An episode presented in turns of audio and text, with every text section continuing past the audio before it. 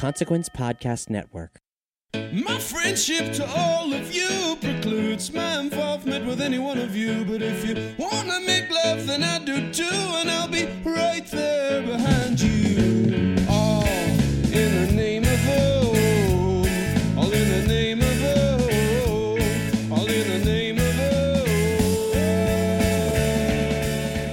Greetings, constant listeners, and welcome to the Losers Club, a Stephen King podcast presented by the Consequence Podcast Network. I'm Michael Roffman, editor in chief and president of Consequence of Sound, and I'm here with my co hosts. Randall Colburn, the rockin' one. and Mackenzie Gerber. Now, you can hear us pretty well, right? I think so. That's Yes. because we're recording from a studio here in Chicago, Illinois.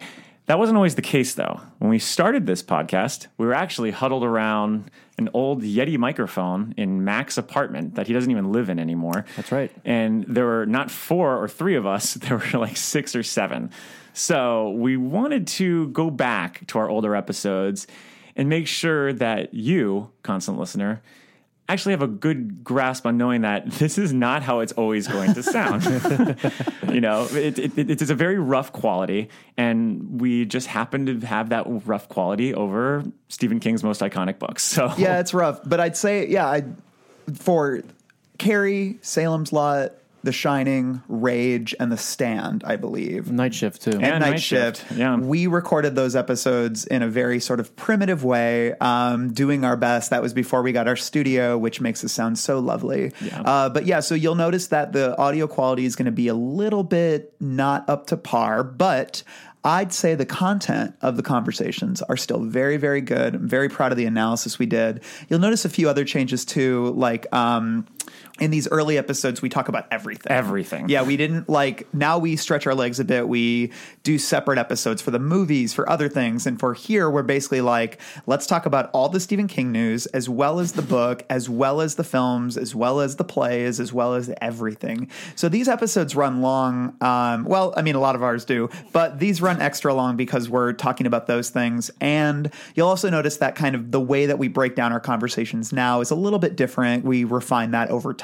Yeah. So so yeah, you'll notice that it's a little bit rougher, but it's the same quality Losers Club content And that these, you've always wanted. these episodes nearly killed us. Uh, the night shift episode, I got the flu because we recorded For- everything. we in one recorded day. for eleven hours straight. Yeah. I think. Two Yeah. episodes back to back covering all, all what twenty stories. all 20 stories And the and the movies. movies. It was exhausting. I was, I think, towards the end of the episode, I started fading away. Dan started crying. Dan started crying. I cried in the Shining episode, I believe. Yeah. Uh, so yeah, th- th- these episodes are special. They're very good episodes. They're very special episodes, but we did want to make sure that you didn't go into the, this podcast thinking that it's going to sound like this forever, because obviously, as you could hear from us right now, that's just not the case. Yeah, if you're just popping in to hear like, oh, I love Salem's Lot. I'm going to check out this new podcast. Why does it sound like they're recording underwater?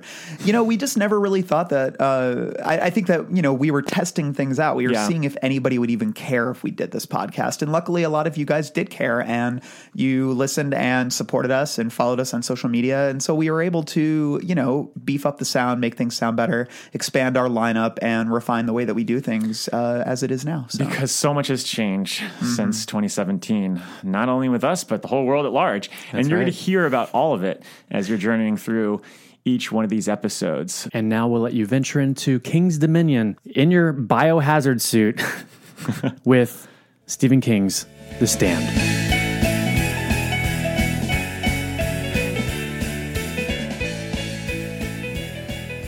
So just to break it down for you, this is how we're going to be tackling the stand since it's such a huge undertaking.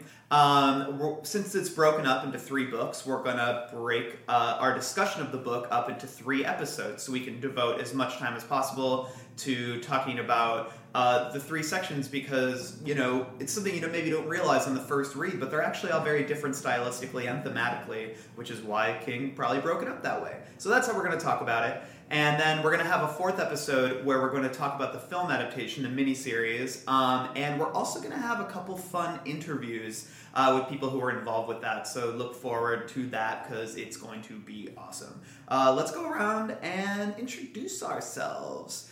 To my right, who are you? Uh, I am Dan Caffrey, also a senior writer with Consequence of Sound, and uh, should we share experience? Are we sharing our experiences? Yeah, yeah. Let's talk about uh, the first time we we have read The Stand, our first encounter with it. Um, yeah, it was. I mean, we've talked about this a lot, but I remember the ABC miniseries was coming on. It was right when I was starting to get into Stephen King a little bit, and I remember I saw it's the edition I actually have with me right now is the ABC miniseries tie-in uh, book in the grocery store, and it looked very weird to me because it had Gary Sinise and Molly Ringwald on the front. It looked like a like a trashy romance novel or something. so I remember being like, "That's Stephen King," and then I asked my dad what it was about, and he told me. Um, I watched the miniseries and uh, and then read it. I remember actually being kind of disappointed because when I got the first edition from the library, it has that um, that cover of like the demon creature with the Yeah. sickle, and then um, the I guess the elf or white Yeah. knight, white Yeah. knight, um, uh, uh, fighting with the sword.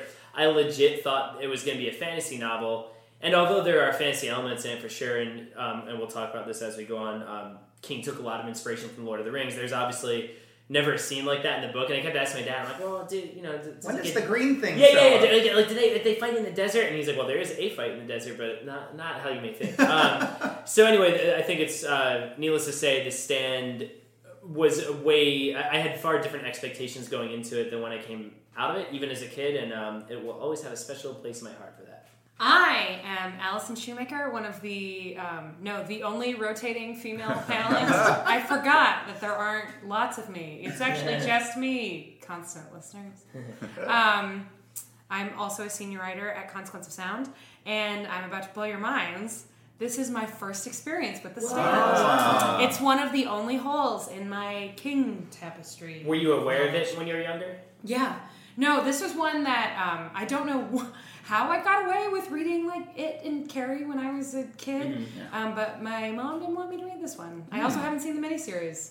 Oh wow. I'm uh, I'm fresh as the driven snow, um, so it's I, I hope that will be an interesting perspective. I think it will be. Um, I'm reading the books as we're talking about them, so I have only read book one. I'm All fine right. being Oh, spoiled, exciting. but I'm prepared to unleash outlandish theories about what might happen. Mm-hmm. All right. um, and I have no idea. And, and just so you listeners know, we're going to do our best, obviously, to you know when we talk about characters in this in this book, only talking about characters who are introduced in book one. But you know, we may talk about future events because Yeah, things have I, I think we're always, you know, if it benefits the conversation, we'll talk about the grander context and perhaps where they're heading to a degree, but we'll try to keep spoilers to a minimum. So, Uh, hi, I'm Justin Gerber. I'm also with Consequence of Sound, and my, my I guess my experience is very similar to Dan's, where I saw the original hardcover and saw the sickle and death or whatever, and the and the knight with the, the long hair, and I figured this was some fantastical tale along the lines of Eyes of the Dragon or something like that. Um, and again, I saw Gary Sinise and Molly Ringwald on the cover of like? TV guys. Like, what is this? yeah. Um, so I read the book. I mean, I, I saw the miniseries years before I read the book because a friend of mine, after even after the miniseries, said that the book was really um, was really boring, didn't pay off, what? and so I, I put it off for years. So I read it for the first time probably 15 years ago or so, and you know. When you get older, you've got different takes on things that you might have, you know, from what you might have had when you were younger. So I'm looking forward to talking about the stand Got now. some hot takes. Some, do, do some you takes, think, both cold and hot, probably, but we'll see what happens. hey, there's uh, it's the dichotomy of uh, the book. Hey, it is a little bit. Yeah. Yeah. good This versus evil. really is about like Slate versus BuzzFeed. It really is. That's what finally. Hot exactly. versus cold takes. We're getting down to it. Well, it's like the Katy Perry song. I'm hot and I'm cold. All right. it's just It's not like the, that. those aren't the lyrics at all. The words hot and cold are in it. They are in true. the song. Talking about that that demon knight thing Yeah. on the cover, that is still kind of a scary cover to me because the knight Yeah. looks like so worried on it. Like he looks like he doesn't think he's gonna win this this stand, well, this battle. the symbolism, "Whoa." the symbolism and the allegories are r- rich in, Yeah. uh, it's great. And on, in that uh, cover. I'm partial to the cover of my Kindle edition. Oh, it's like Just uh, right here. oh, is it the guy with the gold tooth? oh in yeah. Who's this supposed to be? Like the, rat? kid? man? there? it's the rat Does man. the, does, the, does the kid have? Uh, I feel like he does. He does have a gold tooth. Ah, the maybe kid he does. Maybe that'd be weird to put the kid on. Well, they'll represent the uncut edition though, so that That's makes true. sense. Yeah, I have the same because my Kindle edition has the same cover too, and uh, I assume that I just assume that was supposed to be flag. But yeah, maybe Um, he does. Yeah, uh, I did Well, too. the copies that Mike and I have um, are just it's just a long road with dead, Dead bodies. bodies. strewn about. Yeah, it's like Well, it's a photo from Poland, 1945. Um, Oh. that I have on the cover. I'm just joking. It's not even that wouldn't even be the right year. So who, it's who a are you? joke. Who are you that just made So, that uh, very, very sensitive joke? Make sure you insensitive illustrate your last I- name, so you- yeah, no, it's it's fine. Um, I'm a son of my Jewish father, uh, Richard Roffman. Uh, Michael Michael Roffman from Consequence of Sound. I'm the editor in chief there uh, for almost ten years now. This is uh, it's been it's been a real great time. That's as long Um, as the iPhone. Yeah, right. My God. it is. Well, when the iPhone came out, we were like, you know, I I, I got to compete with this thing. So. Nobody else has a music website. No, we need to be the. we got we got to do it. It's uh, there's like this, you know, this, the seed of the story there. Um, my my experience with uh, the stand actually goes back to the miniseries. My um, my babysitter when I was in the early '90s, which I was 10 years old at the time, so I don't know why my parents thought I needed a babysitter, but maybe it was for my uh, four-year-old brother.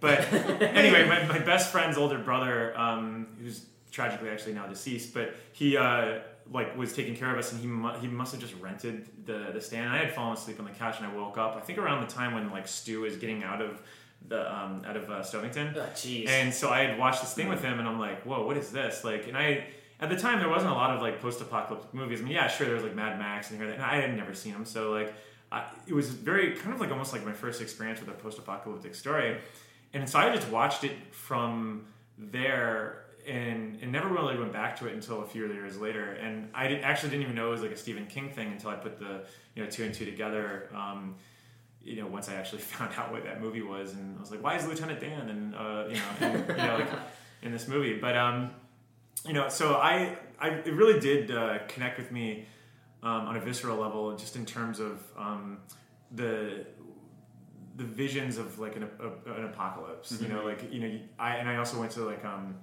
you know, despite my Jewish family, um, went to like Christian and Catholic school, so I had known about like Revelations and the end of the world and all this other stuff. So it was like it, it definitely haunted me. You know, like especially when I would learn about like hell and heaven and um, they kind of like tortured the kids that way in school. So just being able to like see that in the in the movie, like it actually did really inform like what good and evil was for, for me just growing up. So that was kind of like a an interesting thing. But I actually didn't read the book until um, I want to say late high school, and then I I finished it in sometime in college. Um, and I definitely had a much better experience reading it Yeah. now than I did back then. So It's it's funny, and um, this comes up more a lot more in books two and three than one. But the religious element is something that it, I, I feel like I was more drawn to the apocalypse stuff when I was younger. The biological warfare, you know, um, germ, you know, manufactured germs and all that. Like that's what haunted me. But I also didn't have a religious upbringing, so I do wonder if I'm just wondering how different people with different religious experiences have, have been informed by the book. Because the religious stuff for me is something I struggle with a bit in the book, but I, I wonder like it could be super haunting to you if you grew I up a think Christian. when it know? comes to especially both book two and three definitely Yeah, cover the religious aspects. So I'm looking forward to getting to those. Yeah, and I think that like my first experience, like I love what you just said about like it defining good and evil for you. I was at a very impressionable age when I read it, um, and I think I was still understanding those things for me. And I remember thinking, I'm like, well, I want to be part of Mother Abigail's camp. like, so I was like, I don't want to Yeah. get the bad dreams. exactly. So I always remember thinking, and I was like, well, I need to not do drugs. Um, but then, uh,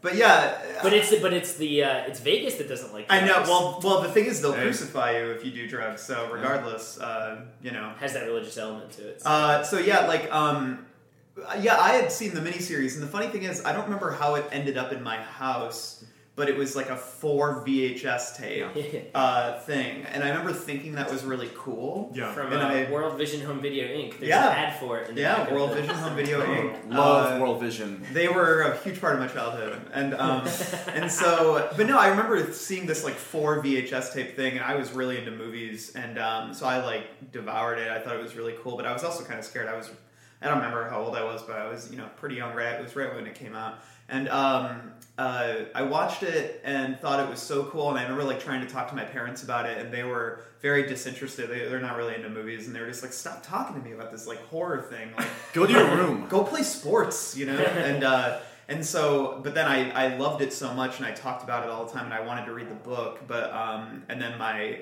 it was like around Christmas, I think, and I remember Christmas morning, I had a a, a paperback. It was the one with the crow on the front.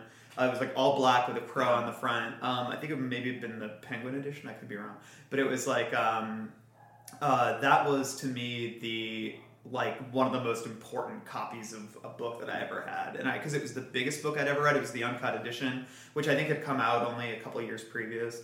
And um, and I remember thinking it was like a huge undertaking, and I would just sit in my room and read it. And I remember being very. It was like my first encounter with so many things. Like I like rereading it. Some of the violence in the book, uh, like uh, the way people they talk about people's faces, like getting blown off like by Yeah. guns. Like I had never read He anything does like that, that. a lot, like like literally, pe- like half of someone's face being gone. from- disappears. yeah. and then like it, like 'cause I had read Michael Crichton and his books were violent, but not as violent as this. And I remember being very like you know shaken by that, and then the sexual stuff um, that arises with. Um, uh, well, no spoilers, but between I don't two care about spoilers. No, but you know, but just uh, Well, In let's case ju- anybody let's just listening say- is reading along, maybe. And there There's are a lot. uh, let's just say there's a lot of pound cake to eat. There's a lot of Oh. pound cake, but there's also Yes. I think, but there's also some sexual stuff that I think is written quite well in Yeah. this Yes. book. Yes. And I remember being very titillated by it because it was stuff that was still very far out of my Yeah. experience in any way, shape, or form. You mentioned the uncut edition. Um, somebody on Facebook commented that right now they're reading their old like 1978 edition. so we cool. should specify that we are going to be covering the uncut, uncut. edition. So if you're reading along,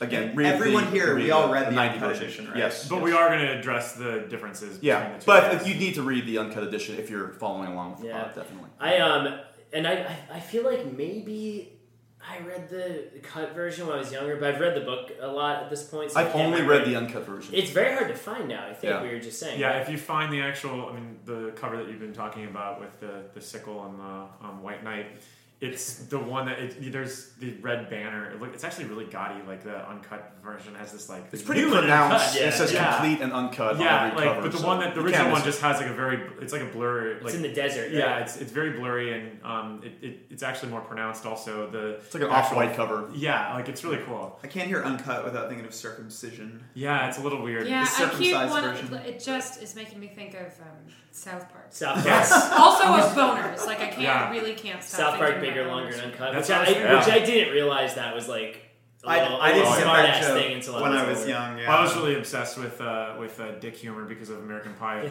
that summer, so I was like, "Oh, they, they got it." I do Uh, love. no, I never was obsessed with dick humor. I do uh, love South Park, and um, I it would make sense with all the pound cake in this book. I think it would make sense if the stand was called the stand bigger, longer, and uncut. Well, Yeah. Dan, I know that you provided some great uh, sweet treats uh, earlier uh, this, this morning before uh, recording, but let's just say we have rack upon rack of pound cake. Oh, Uh, yeah. for the book one alone. We So still have many a- just a- pastries left from the Mexican bakery, but I don't think we'll need them because we got plenty of pound cake. Oh yeah, Yeah. yeah. Ooh, and we'll You know- get there soon. But first, let's uh, let's just talk about sort of where this book came from.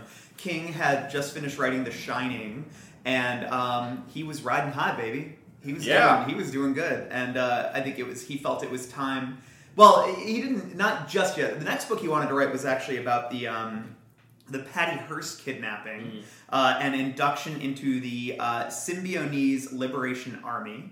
Tell me if I'm pronouncing that wrong. Yeah, which is funny because Donald DeFreeze makes an appearance in the in the stand, and he said flag. That was a big influence. Yeah, I have that. Yeah, Yeah. he. Uh, yeah, that was that that was you know the book was going. He said that the Patty Hearst case was so filled with contradictions and it was so bizarre that because basically it was about you know this uh, Patty Hearst was from the Hearst lineage, like the William Randolph's Hearst, Hearst daughter came from money and was kidnapped by this um, you know liberation army, and but then she ended up uh, like sleeping with them and falling in line with their ideals. But there was a lot of um, Was she brainwashed or did she actually fall? Yeah, in line? that there was, was like a- controversy at the time. Yeah, there was like a big yeah, there was a lot of talk about all that kind of stuff. And King thought it was fascinating and he was writing a book called The House on Value Street.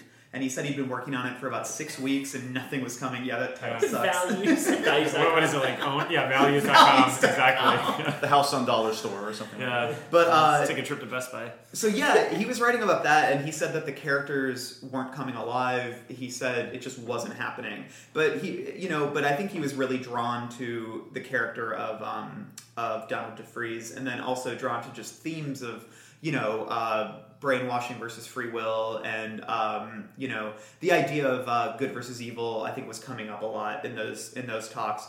And um, around the same time he had i can't remember how he encountered it. I think he might have seen a video or read something about it. But oh he saw footage i remember. There in 1968 there was a, a thing called the dugway incident in which um, nerve gas was deployed in utah accidentally and it killed 3000 sheep. And he talks about seeing and i think mm, there was like also he's like seen footage he saw footage of like mice being injected with this same kind of nerve gas and like twitching and freaking out. And i think that got him thinking about um, the, you know plagues and things. And he he also talks about several other books. There's a apocalyptic book that he loved uh, george r. Stewart's earth abides. There's also um, richard matheson's i am legend uh, robert merle's uh, malevil Malleeville, how do you spell it? Uh, M A L E V I L. I do not know that Yeah. book. Listeners, if you know that book, uh, maybe. uh, let us know about it. Uh, Maleficent. That's what I was thinking about the pronunciation. Maybe. Um, That's my favorite Angelina Jolie. then uh, That's what I was gonna say. Ne- Nevil Shute's uh, on the beach from 1957 was another one. Um, on the beach, uh, night surf, huh? huh? And uh, on the beach, uh, Neil Young's album of the same name is named after that book. Is it Oh, really? Yeah, and that and Is that book about like an apocalyptic? I mean, is the album about like the Um, apocalypse? it, it- a little bit, yeah. He talks a lot about like Revolution Blues is about uh, is a song on there about Charles Manson, but like in a, an apocalyptic scenario. He talks about and uh, actually, you know what? On the Salem's Lot, we actually used the song Vampire Blues Oh, from from that album. I just realized, but that's about oil, like people sucking oil leading to the end of the world. I would I wouldn't say it's lit, it's like straightforwardly about the end of the world, but it's a lot about the Nixon era, and it's a lot about parent. It's a lot about paranoia concerning the end of the world, and was named after that book. And clearly, these ideas had been swimming around in his head because he had written Night Surf several years before. Yeah. So I think the idea of plagues and everything was always something he was interested in. And then he's so I guess like all these influences kind of coalesced, and he did uh, what he you know he did some free writing exercises, like just write, see what comes out uh, with certain ideas in mind. And I guess it just started happening and. And he saw it as this chance to make his own Lord of the Rings. He's like, I always wanted to write a Lord of the Rings that had an American background, and um, uh, I did the Dark Tower. yeah, I right? And so, uh, you know, so then basically, uh, it took him about two years to write it, and Doubleday, his publisher, was on his ass, being like, "We need something now," and that's why Night Shift was released then, Makes sense. because he was basically like, "Well, let me round up all these old stories," and um, I'd like to thank the Doubleday publisher for doing that. yeah, I Yeah. know, seriously. Um, although Doubleday uh, tensions were not good with them uh, because so when he it took him two years to write the book, um, and he described it as as his own endless or his own Vietnam, an endless conflict he sometimes hated and could never seem to finish. Um, and so, uh, yeah, I mean, and to think this is uh, years before Dino got into the picture and started pressuring him. You know, Hey, Steven! I got a new I got a new annotation in in the works. I wonder, Yeah. did Dino ever try and get the stand? I think he might have been behind probably the, did. the Romero uh, directed. He That's- probably yeah. invited him to one of those swanky outdoor parties where everyone's doing, you know, all sorts of things. bowls of cocaine. Yeah, Bowls and of they're, you know, they're looking out over the intercoastal or something. Coke nails. I love too that Dino like Let's take know, a walk, Steven. We know Dino's Italian that he probably had a really thick accent. And Yeah. it's always like Steven, hi, how are Hello. you? Like He's got like a Coppola beard, yes. you know. So uh, Stephen King's original draft ended up being 1,200 pages, uh, which is you know now what the uncut version is. But um, Doubleday. I can't stop. Can't stop, won't stop! the, the uncircumcised version. Um, but Doubleday's presses at the time could only accommodate 800 pages, which is kind of crazy to think about. So, So does it- that mean he at that point had written like the longest book ever to be published by Doubleday? I well, guess? by Doubleday, Yeah, sure, pretty yeah. Those cheapskates. at Although to be fair, there were probably other authors who are like, you know, publish my book, and they're like, nah, cut 600 pages out or something like Yeah, that. yeah. Like- And they probably wanted him to cut shit, yeah. So it was like, so they were kind of huge dicks about it, and they were basically like, cut 400 pages, or we're gonna cut it. Like, you know, you either Ugh. can do it, or we're gonna do it. It's that's how it's gonna happen. And he was under contract; it had to happen. So, Um, by the way, uh, this uh, episode is sponsored by uh, the uh, Doubleday Publishers. Yeah. uh, you get a gr- uh, great assortment of books. And their latest re- release, uh, James Patterson. Oh, uh, yeah. James Patterson's latest. Uh, it- it's uh, highly uh, praised by James Patterson himself. Yeah.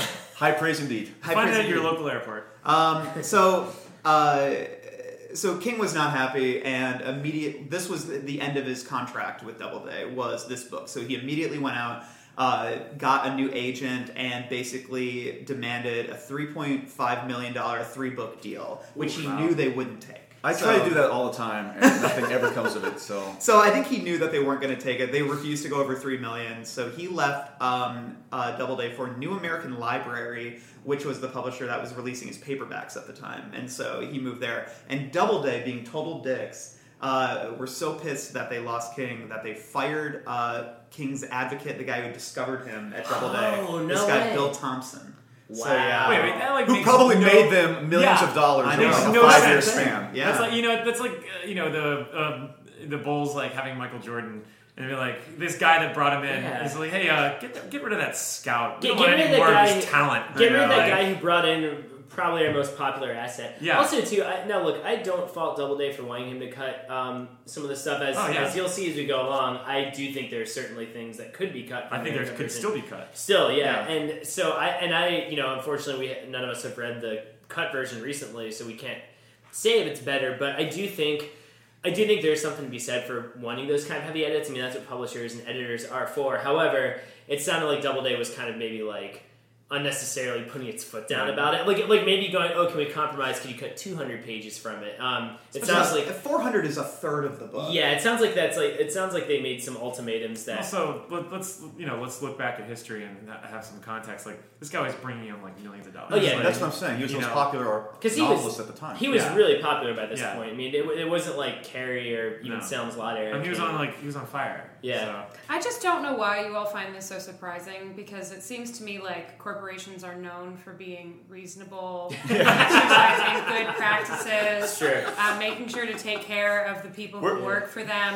and putting art above all else. We're just, we're just, we're just understanding of the subtly bashing. We're subtly bashing Well, that- Doubleday. I can't what believe it. because they are people after all. That's Yeah. Like, That's people what I- who need people. But do you, do you think We need to save those pages for somebody else too. would you put a publish? I guess I would. Yeah, I was, I was gonna say would you put a, a publishing giant in the same league as a Yeah. corporation? But yeah, you would. I mean, You I'm would. not saying they're United Airlines, but yeah, Yeah. obviously they have a bottom line and Yeah. Hey man, uh, it's all about the green. Yeah. Oh, That's why Green- Burke, there's It's all about that paper. The green cubes. that's why Burke, Burke is the true hero of aliens. That's a good point. That's a bold I love statement. Look out for Mike's dissertation Yeah. on Burke. Yeah. I love how Burke has come up like four times on this What's podcast. Yeah, name yeah. of? What's the name of that um of the corporation and Portal? Have any of you played? Oh, Oh, no, I, I love, I love that game, but I don't remember. I want to play Portal. I've Digital something. Whatever. Listeners, tell us what the corporation in Portal is, and Because uh, we can't Google it, all of us have just lost our fingers.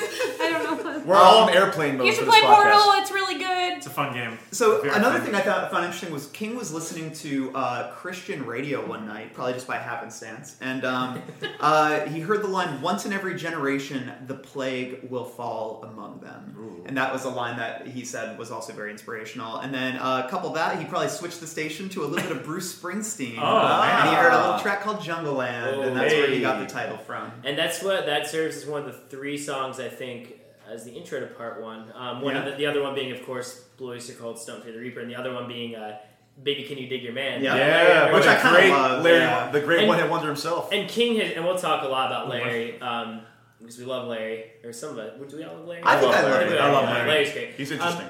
King even said before the miniseries was written, he has. It's funny because this is the miniseries tie-in edition I have, but he has this intro that was written before the miniseries.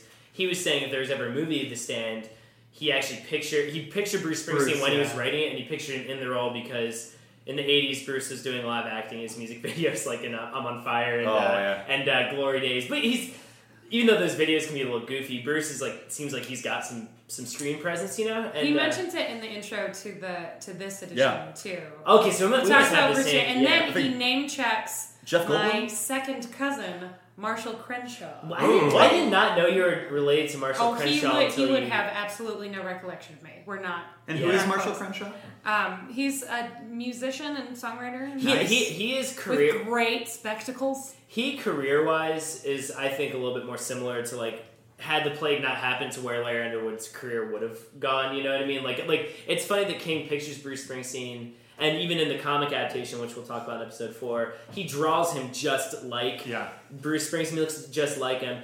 But as far as like Larry's songs go, I feel like they're more in that vein than like I, I, I never pictured him as like a Springsteen type. Like that of. Marshall Crenshaw. Yeah, like, yeah, like like I feel like he was more kind of like a little more 80s, a little more Blue Eyed Soul kind You know of what's crazy is that both Marshall Crenshaw and Patty Hearst, who we mentioned earlier, both appeared on The Adventures of Pete and Pete.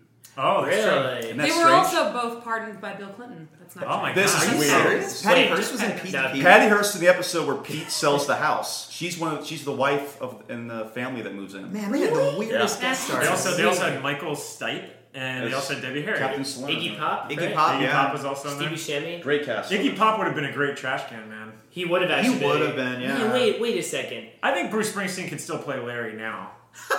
He, the way he, the know what's Yeah. funny though, the way he draws him, he draw he or the way uh, um, Robert Perkins or Mike Perkins, whoever draws the comic draws him. He draws Larry looking young, like in his 20s, 30s, but style wise, he It looks, looks like, more like now. now. Bruce Springsteen Yeah. with the short hair, The leather vest jacket, and the He black. probably had shirt. like magic on copy or something like that. When he was, uh, Yeah. drawing Love magic. gypsy Love it. biker. Yeah. Um, but can you? I, I promise I won't go off on too long this tangent. Just think about Patty Hearst.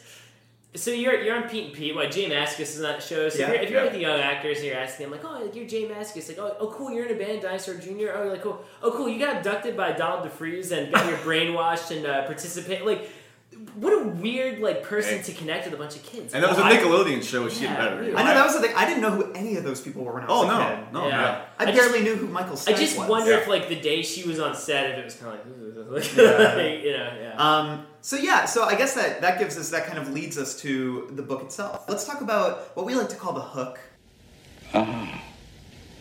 Yes. Don't you see? Don't you see how clear it all is? Not only can you see the future, you can. I can change it. You can change it exactly.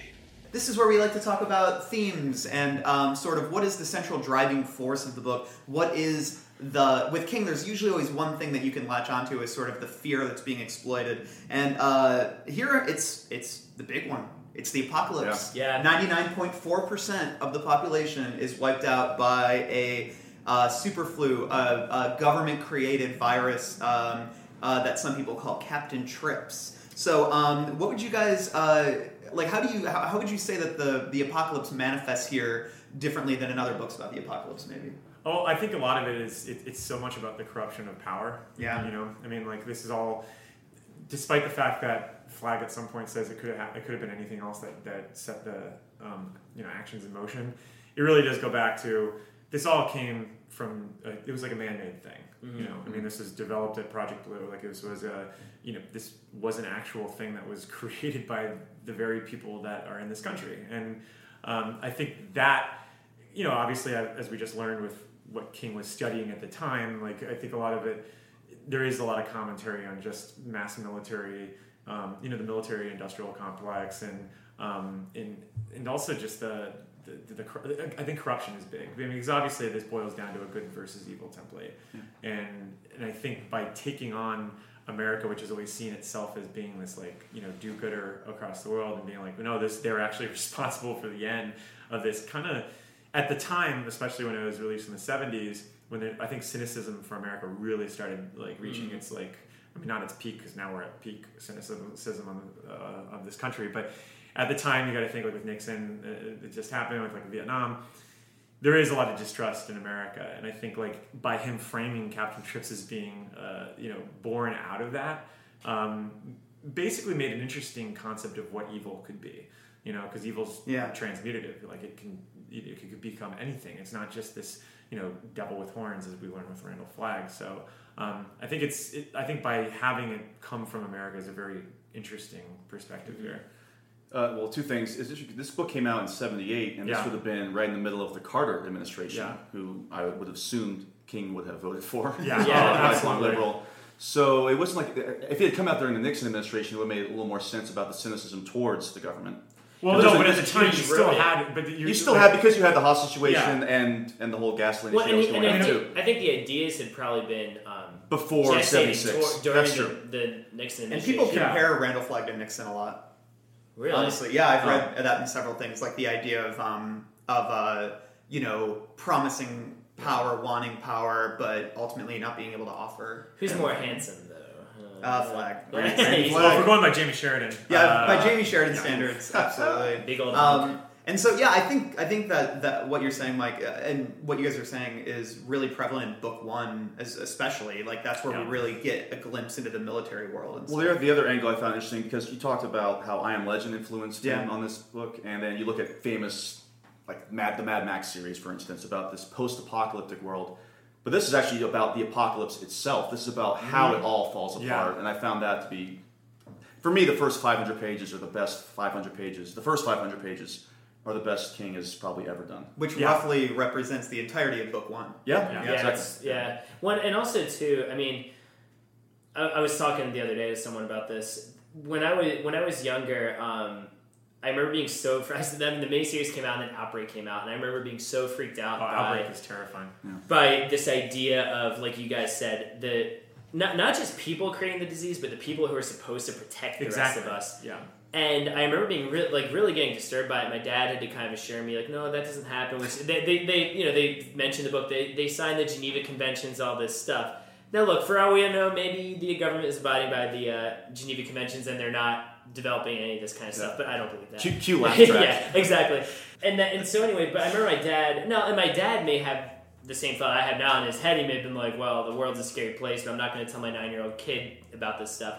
I remember him like assuring me of that, and and that worked for. I'm 32 now, so that worked for like 20 something years. And rereading this book though, and I don't know if it's just because of the current political climate we're in, and, and there's a lot of tension regarding that, which we talk about a lot in this podcast.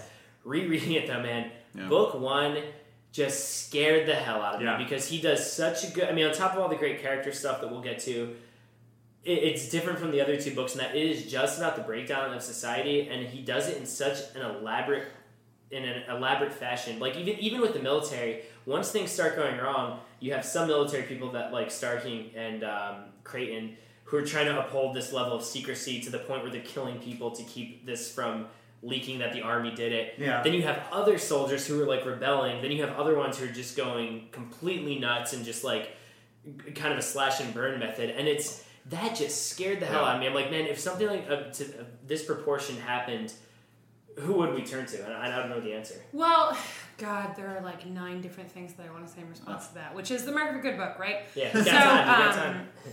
So first, I, I obviously am reading for the first time, and I've been thinking a lot about that too. And um, one of the things that's unsettling now, reading it now, is this is the first time that I felt like the American government is run so ineptly that there could actually be a secret Yeah. military coup, right? Like, I, I really appreciate that Starkey and Creighton, and they're uh, obviously doing the wrong thing, but they're sympathetic characters. Yeah. Yes. You Especially- understand their perspective.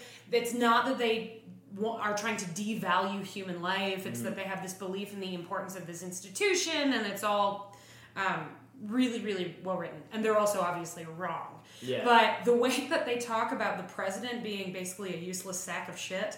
The, if I'd read this at any other time in my life, I don't know that I would have had this reaction. I was like, Yeah. yeah. God, if something like this happened, I, I mean, I certainly wouldn't want the military to be the, the apparatus making the decisions, but I wouldn't want it to be our president either. Yeah. So it's just like, damn if you do, damn if you don't. Um, the other thing is, um, when I started reading this, I just wasn't thinking about the year it was written, and I assumed that it was in response to the AIDS crisis. Yeah. Oh, no, It's not. Pre, yeah. Right? yeah, that I was agree. AIDS was first um, identified in the U.S. in like 1981. Yeah. Um, so it wasn't, but the theories around um, uh, AIDS being created by the government and fed into the population to get rid of poor black people. Yeah. Um, it's interesting to compare. Wait, and, Yeah. do, and do you guys think? I mean, the, the military and the government kind of conspiracy stuff aside. I mean, it's not a conspiracy because in the stand we find out it's, it's like all real. Right. What it- it's funny that the first book focuses so much on that, and like I said, the breakdown of society and, and our systems failing us. Did, I guess like thematically or, or hook hook wise, like. Do you guys feel like what, what else is there with like the maybe the non-military characters I don't know, or like the non-military events? Like, do you, what like what other themes? Like, oh, the, I think one of the themes that I really am drawn to is uh, I love the way that King really explores. Um, there, he does this in so many ways, but just to focus in, the sense of not really understanding the weight and magnitude of the fa- people Ugh. being gone, Yeah. of people being dead. Um, Larry's the the in book one, Larry's journey really um, uh, resonates with me because it's all about him like realizing that he's alone Yeah. and like the way he clings to Rita and we'll talk more about Rita later because I really want to talk about her but man I was just rereading the chapter after uh, she dies and um, he's just on his own and then he crashes his bike and Solitude he's- being a, yeah being a like hook in itself. Yeah think, and like yeah. talking about I could have cracked my head open and laid Yeah. here and nobody would have come and I would have Mm-hmm. died. Like and and then he drives like you know at a snail's pace on his bike because he's so scared because he he's realizing I could very well be like you know one of the last. Uh, well, it's like I, he knows he's like I'm one of the last people left alive on Earth, and I don't think that you know I the the the crushing loneliness and the weight of solitude and all of that stuff. The way it hammers into him and it it puts everything into perspective before uh, his relationship with Rita and how he took her for granted in so many ways. Like once he's finally alone, the way that King writes that, it like, and you see that with all the characters, Franny too. Like the way she clings to Harold in a way, just because like she just buried her father, she needs someone there. Know. Well, I think also it, it stresses the trivialities of life. Like, I mean, especially with Fran, like the relationship with her mother, it, it, it just shows just how petty things can really destroy, like how they how useless and, and meaningless they are. I mean, like you, you read that chapter with her and her mother, and her mother is just terrifying, like a psycho. And and and, and Franny's just been beaten like to a pulp because just her mother harbors all these aw- like like awful feelings because Freddie died and all these other things, but and then when when you actually get past it and she's on her own, you just realize like just how pathetic all those arguments were Yeah. because it's just like, well, now they're gone, and that was literally the last thing that happened bet- bet- between you know me and my mom, blah blah, blah. and like, so it's it, that stuff that like for her character that that really like like hit me pretty hard because you just you know we think you know when you're in life and you're not thinking about everything being gone these little things do seem like the larger than life problems. And they are because the people that you love like have these really strong coarse feelings about you. And you think like oh this is that's the end of the world mm-hmm. But it's really not and, like, Yeah. and it's like and then when it's gone you're like oh fuck well we wasted all this time Yeah. doing all these things and uh, for me especially in the trump age right now where i'm like not really talking to my like my dad especially and and like seeing like and how like uh, you know I go I look back and go wow six months have gone by and I really haven't really talked that much like or you know four or five months have gone by and I haven't really talked and I read you know reading that like the, the chapter Franny like that that definitely did like go well you know Is it Cap- worth it? yeah is it worth it exactly you know Uh, for me, with book one, what's so strong is that obviously I hope that we all never have to go through a plague. well I'm gonna be Right immune away. anyway so Oh, you'll be fine. I'll be one of the 0.8 percent, or whatever it is. Yeah. But there's no nothing. There's nothing really supernatural at all in book one. We don't meet Well- Randall. We don't meet. We'll meet. Well, there's some dreams, and we don't meet Randall Flagg until. No, he's in it. Yeah, he's in it. He's in it, Yeah. and it, the only point is it's um, and he says that he could tell that the world is, or the narrator says he could tell the world is going to change because um, He could all- do he magic. could do magic, and then Yeah. he levitates himself off the ground. and that's about it. And that's it. Well, I'm saying, yeah, One that's it. That's it. And, and he doesn't show up to I think chapter 23 or something like that. Yeah. and, and he's gone. because there's not even a lot of biblical So, references but that's the thing you that. talked about. Like the most Friday thing is obviously when you get down to the end of the book, we aren't going to spoil too much now. Good, literally good versus evil. Right, Yeah. that's the ultimate crux of the book. But again, the feeling that they don't know all the scientific facts. Yeah. So when Larry is wandering around New York after Rita, he does maybe he is the last man on Earth. He Yeah. doesn't know. When- and, and Franny's driving with Harold. She clings to Harold not because she likes Harold necessarily. they establish that pretty well in the book. But this might be the only other human left. Like, what's the risk? You know, like you said, like, is it worth going on my own if I'm never going to find anybody? Yeah. And that fear of having like the great isolation. It reminds me of the "Where's Everybody" Twilight Zone episode, Mm, yeah. where this man's just walking around this town, convinced that there's somebody there, and there's nobody there, and it's just, it's just that, And- and that it's- freaks me out more than anything. It's funny too because we talk, you know, when whenever we do the hook section, like we did for The Shining or, or Salem's Lot or whatever, there's always like the big obvious thing that's the draw, like you said, Yeah. like the, the plague. Okay, plague wipes out the population, and a, a huge part of the stand's horror i- is obviously oh he goes into these physical details of people getting sick, and whenever you what he he does this like throughout the whole first book.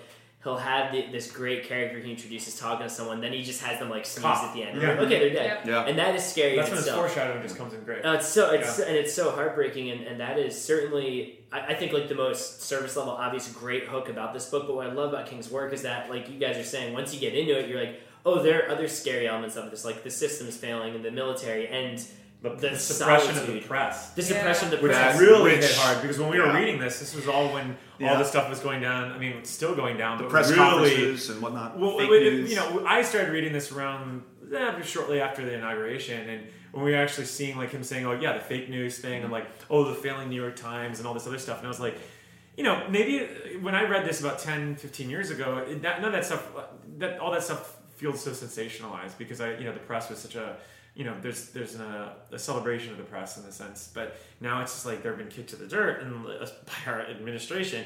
So when you read this, it does hit home. Like I mean, all those chapters about them like gunning down like you know the photographers and the press members. I- I'm walking home and just being like, Jesus Christ! Like I don't need to read this right now. The one that gets You know? me is the um, is the radio host. Yeah, Or Ray it's Flowers. Ray comedy show. Flowers. Whew, that really. I, I, I will, I will admit that that particular chapter, which I'm sure we'll talk about more later, um, all of the examples are good, but having like nine of them in a row is a bit, Yes. a bit much. um, but that was the one that really, when people, ordinary people, rise to an occasion in spite of the knowledge of their own Yeah. death. Like he obviously knows that's what's going to happen, and Yeah. locks the door and all of that. And one assumes his show was like, "Hey, let's talk about what's going on in your morning," Yeah. and, and then it becomes this other thing. And, and then it's funny because then those soldiers, and this isn't in the movie, but they rebel against Yeah. the guy Yeah. who shoots Ray, Yeah. and Yeah. then they start crying. It's like, oh my god, we just it's over. yeah, At yeah. Um, Um, the thing that it made me think of, and it's so minor, uh, and it's a news outlet that I do not revere, but all every time um, one of these media organizations found a way to like rise up, it made me think of those uh, banner headlines that CNN does, where it says like, Trump claims three million undocumented voted in California Yeah. he's not tr- saying the truth or he that's not true or Trump claims he won however many electoral votes he didn't and it's always that parenthetical at the end Yeah. and it's not just funny shady like it's a It's true. public It's service just- it's yeah. important Yeah. Yeah. And it's CNN I know. Like what what where, where are we Well, I mean, that whole report of the, the they have this huge, um, you know, editorial that kind of harkens back to like how he did his format for Carrie, where they list like the L.A. Times has like that whole, um, you know, Mm. The front page the, front spread. page spread about like the truth about Captain Trips and like the government that's suppressing things. And I, I gotta be honest, like this book has never felt more prescient. Yeah. Like, I mean, Yeah. it's just And what's funny about that is, I mean, the military and the government in this book, they start to try to blame other countries Yeah. for the virus. What to the point where they actually released the other virus In- the in, like, Europe, country. yeah. Like, and that, that's what's Which I always funny because yeah. when I was when I was younger, I, I always thought like, oh, everything's fine the rest of the world because I think I, I don't because the it's kind of subtle. really. They, it's, It's very, subtle. it's It- touched because it's a it's a code name, right? Yeah. To do this thing, Yeah. and so and now you're now you're like, oh no, they wipe out the rest of the world, which also brings up.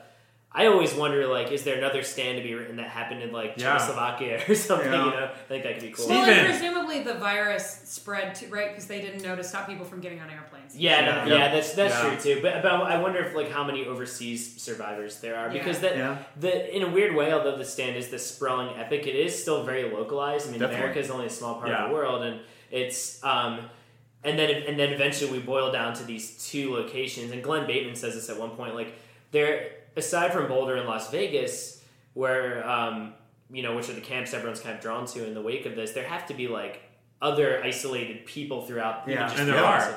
which Yeah. is part of the play chapter is like that Yeah. we get to see, and conceivably night night surf. Yeah, exactly. Yeah. and that's what's always been interesting to me um, about this book is that the the kind of corollary events that are happening because it's like you know I imagine the majority of the survivors are seeing you know the dreams by you know Flagg or Abigail, but uh, one of the things I was thinking about while reading this is well would I be drawn to the dreams where I just think it's hubbub you know like because like what Yeah. if mm-hmm. what if you what if you actually were the only one in your town, which you know clearly. What if I mean Franny didn't know Harold? They Yeah. might not actually encountered each other, and she might have just thought that she had like these kind of crazy lucid dreams. Like you know, if you didn't have someone else to be like, "Hey, I have those dreams also," Like- kind of just wandering around. Like clearly, Tom Cullen wasn't going to go. Yeah. Anywhere, Oh, no. You know, like No. well, he was afraid to leave the town. We'll get No. there in the next book, but I, I, you know, another theme for me, I think that's that's that's really interesting is the idea of creating a new, like you know, in the apocalypse, you become a new person. Yeah. Like when everybody's gone, you are allowed to reinvent yourself because nobody's, you know, you don't have to worry about money, you don't have to worry about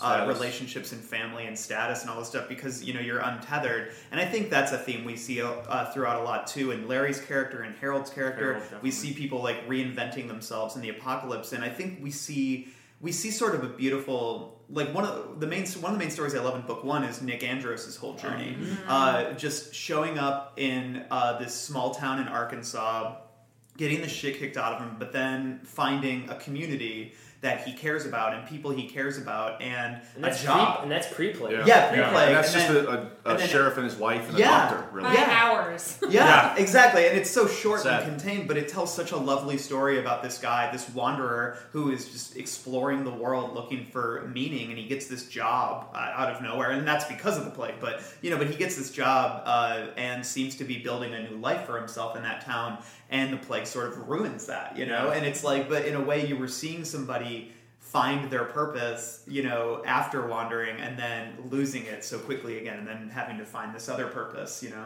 And I was really caught up in paying attention to who actually finds time or makes space for that sort of process. Like, particularly thinking about the contrast between uh, Nick taking the time to dress the Jane, is that her name? Sheriff's wife? Yeah, Jane Um, dress her in the dress she wore on her honeymoon and carry her body to the Undertaker and making all this time. And Franny just not knowing what the fuck, like, how long do I have before the body starts to smell? Um, I found that really compelling because sometimes you just don't actually have time to make space for these enormous feelings. And in a scenario like this, there's, I mean, there's a And chance sometimes you you don't even have the emotional capacity. Like, doesn't Larry leave Rita's That's- body in the tent? Yeah. What I thought was a really, really nice contrast was you have you buck the stereotypes because you have a, a pregnant Franny who's, Mm-hmm. who's planning on raising the baby without uh, what's his, what's her loser boy Jess. name? Love Jess Rider. Je- Jess young, Rider. young Jess Rider, and you having her. Granted, yes, she's she doesn't want the body to start decomposing and have that have to deal with that. But the fact that she takes the time, pregnant, is the apocalypse, to, to essentially lift her father Yeah. Yeah. and take him down the stairs, take him out to the, the grave that she dug herself, and bury him. And you've got, you know, the stereotypical you figure like, oh, the man will take care of his mother, and Larry, He's all he can do, he takes her to a hospital, yeah. and like you, we were talking about before this, and leaves her behind with a note. Yeah. And it's just a, I thought that was a really nice. Those were really great character beats that he gave Yeah. both those characters in those small chapters in book one. Yeah.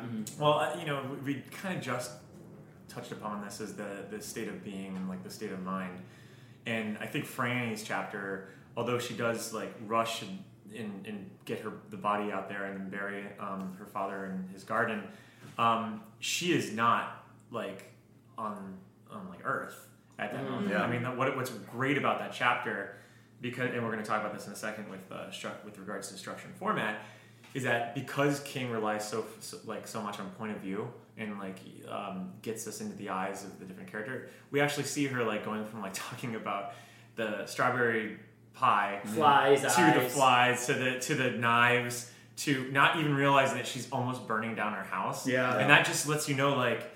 Yeah, she's grieving, but it's more shock Yeah. than anything because she hasn't had any time. Like and what she's you're saying, fixated like- on rhyming. Like Yeah. she realizes Yeah. that all of her thoughts are rhyming, and she doesn't know Yeah, why. Oh, and, I, and, and, and that's honestly like, if I was going to talk about like the strongest writing in this book, definitely comes into that idea of that King really knows how to write the point of view of characters in this mm-hmm. book, and especially that's that is proven with these with through grief. Yeah. for sure. Mm-hmm. Well, he I mean, captures, because like- you see how he wrestles. Everyone wrestles different things, but it's it never is so like um, explicit. It's Mm-hmm. very inferred and it's very like subtle, and it, and that for for me while reading this, it felt very real. And like you know, I think that speaks obviously to his writing. Yeah, and I think like the most potent uh, expression of grief because it's rooted in something so complicated. I mean, Harold is only 16 years old and he hated his older sister. He felt like he was unappreciated by his parents and everyone. And, you know, part of him, like he says, he's like, part of him was glad that uh, all the kids who made fun of him died and he's still alive and everything. But then you have that moment where Franny comes to his house and he's out there mowing the lawn in a Speedo sobbing. It's like, what like he's doing this thing that he probably did for his parents that they made him do Yeah. Mm-hmm. and he's like doing it and he's out there because he's like i have to maintain some semblance of norm of normality and just the that moment where it's like he was so openly grieving uh, on his own and the moment franny saw him he runs i mean also he's almost naked but he like runs because he's like i can't let somebody see me this way you One, know? and it, if you think about all the main characters in this book, and it's funny because I didn't realize this until this time I've read it. There's, there are really only five characters that we are with completely before the play, or I guess right as the In play book starts one. in book one, um, and then afterwards, and that is uh, Franny, Stu, Nick, Larry, and Lloyd. Because even Harold, like we don't meet Harold until after everyone's dead. And that's through Franny. Exactly, yeah. Franny.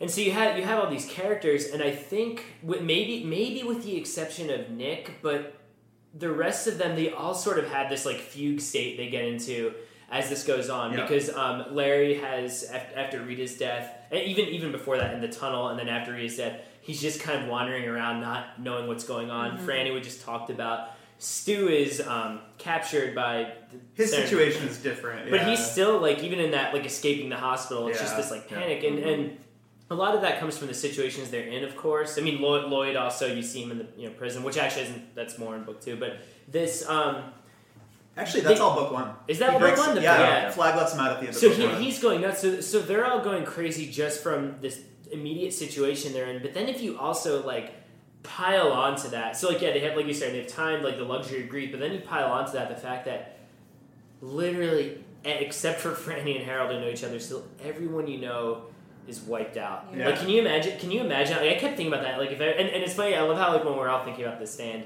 we all think of ourselves as being one of the immune ones when we're out and like oh we, we, We probably know. we did No, we'd probably did. yeah, Oh, yeah. I'm cannon fodder. I'm a total rich. Are Yeah. you kidding? That Yeah. actually, I'm going uh, to Vegas. that actually makes for a, that makes for a great transition to our next section, uh, where we're going to talk about structure and format.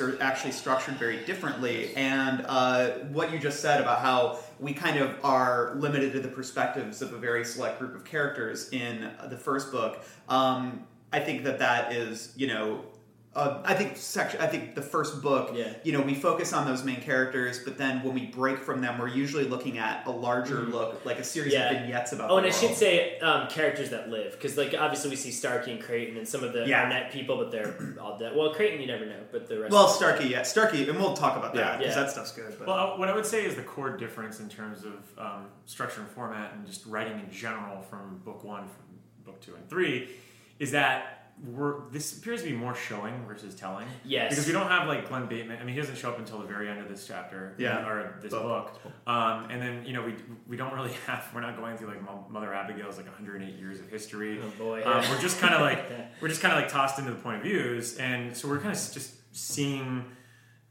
wh- what they see. And Vignettes because is a of good that, word Yeah, it. vignettes is, is, is a perfect way.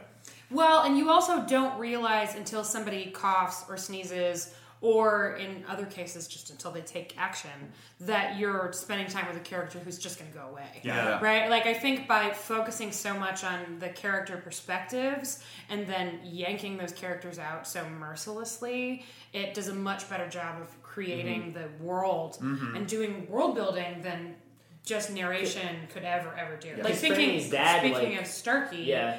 um, when he goes to the fucking soup room, Yeah. yeah. that's incredible. But you don't actually like you know that this is an end of some sort, but you don't really know how or why, and there's no indication, having read it for the first time, that that's a character that's just going to go away. yeah. Um, Because he is, im- he never gets sick. He may have been immune. We yeah, don't know. no, he just he'd obviously been hunkered down, and you have no idea if he would actually catch it. There's no sneeze, there's no cough. He just Yeah. puts a bullet in his Well, it's the aspect of you know because he's still he's still separate from everything happening because he sees that person with their head in the soup, and slowly but surely, I mean, it represents him losing his mind in a way Yeah. because he, he desperately just wants to take that head out of that soup, and so Yeah. when he goes down there finally, you know that's it. we'll call And it it's just- soup cake. Because it's the, it's the fucking grossest because thing. there's nothing Soup sexy cake. about, about it at all. No. but th- there's a lot of patience that King Yeah. has here. Yeah. Yeah. You know, I mean, he like Starkey's not even introduced until 33 pages in.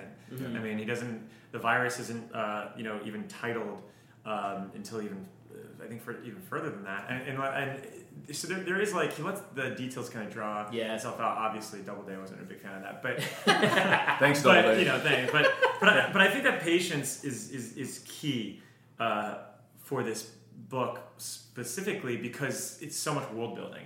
And I mean, honestly, by the end of this, even though I would say even halfway through, it felt so lived into me. Like I, I, I totally believed like every situation in every setting that I was being thrown into because we're really, I mean, you know, Salem's Lot was a big, you know, world world, building novel, but like not to this degree. I That, mean, that was that was like that was town building. Yeah, this town is building. this Yeah. is country building. I mean, it's crazy. Uh, you know, it actually feels a little bit like um, a really great showcase for King's abilities as a short story writer. Yeah. Because Yes. so many of these could stand alone and be really compelling. Yes. Whether or not the character reappears. I just like you could take that Starkey chapter out, Yeah. put it somewhere else, and you would know everything that he, he gets fired. He go, you would find out That's about the true, sickness because- and It, Oh, it's funny because if you took that Starkey's death, if you took that yeah and isolated it as its own short story, you would even get. I mean, it would, it would be the best kind of short story because he, he goes into the bunker, and it, you would almost like get the disease revealed for you because he goes in, it's all these dead people. He, he describes how sick they look. He finds that note that said, um, Oh, I have uh, it written down. What is it? I, now you know. Now you know it works. Any questions? Exactly. Oh. So so that that would be like the reveal, and that is so. and It's funny. Yeah. Uh, you you really could do that You with really like probably most of the chapters, and, and the big structural difference between book one and then and books two and three, and, th- and this was actually a bit of a challenge for me once I got to books two and three this time around. Is book one? I mean, all the chapters and the sub chapters they are so short. Yes. And it's just keep and, and King keeps like. If if he had a camera, you know, it's like kind of zooming out in the country. Yeah. He'll do these chapters where he kind of like goes throughout all these different towns. He'll zoom in, he'll zoom in even further, and he doesn't do that the rest of the book. The rest of the book is like fifty page sprawling chapter on Larry, fifty page sprawling Yeah, chapter on. But you got to pay attention to all of it too, because he Yeah. has great callbacks. Like for example, like when you hear about like the power station that exploded, and then you find out later on that actually Flagg was there, Yeah. like with the people to. to Oh, kind of that's corrupt right, it, yeah. Which is kind of interesting. It's like I, I love. He has so much fun with that. I mean, he even has. It kind of gets a little too much fun Yeah. because there, there's like I think there's at one point where like somebody mentions like strawberry pie or something, and then it cuts to the next chapter. it's and like, strawberry "What? It's rhubarb pie and Yeah. then strawberry it's pie. where uh, Larry know. makes it for Rita, Yeah. and then it cuts to Franny. It's a little, it's Yeah. a little on the nose. And like, um, it's, so it's, it, I, I love that um, in, in, in the sense. And then he gets playful also. Like, I think at one point, like, uh, I think Franny says like, well, it could be worse than being in a tunnel with ghouls or something like that. And then it obviously it's harkening back to like you know everything. Um, So- what was our last ranked story for Night Shift? I don't remember what was dead last. Um, the, Sometimes they come back. Sometimes they come So, back. so I want us to. I'll go to wethepeople.org. I'm going to start. It'll be dead. The site's going to be gone in 15 minutes. But I'm going to go to wethepeople.org. and I'm going to start a petition to replace. Sometimes they come back with just the Starkey's death chapter and Night Shift, and then Night Shift will be a perfect book. What would Yes. we call it? Starkey's Last Soup or something like that? Oh no! But even at a micro level, his short stories are great. Like, they're- like you know, I know that these were cut um, from, or these actually just weren't in the original. Which is pressing. crazy to me because we'll get to the um, the, The plague graveyard chapters. because the plague chapters for me are Yeah. But there's a lot of short stories in that also. I So mean, yeah, basic. So basically, what we're referring to, there's kind of two chapters that really stand out to me Toward the end, as uh, of book one as uh, like a series of vignettes that paint a larger portrait. I know there's more, but uh, uh, there's two main ones that I'm thinking of, and one is sort of what we discussed earlier with like Ray Flowers, the um, the radio DJ. Basically, all the different ways that there's military coups happening, there's Suppressing rebellions media. happening, um, and then the other, and we'll talk, talk There more three in actually. It's oh, crazy. is there? So it's just like the book, like or like how it's aligned. It's the there are three of them. Like I think like there's one on page 83 which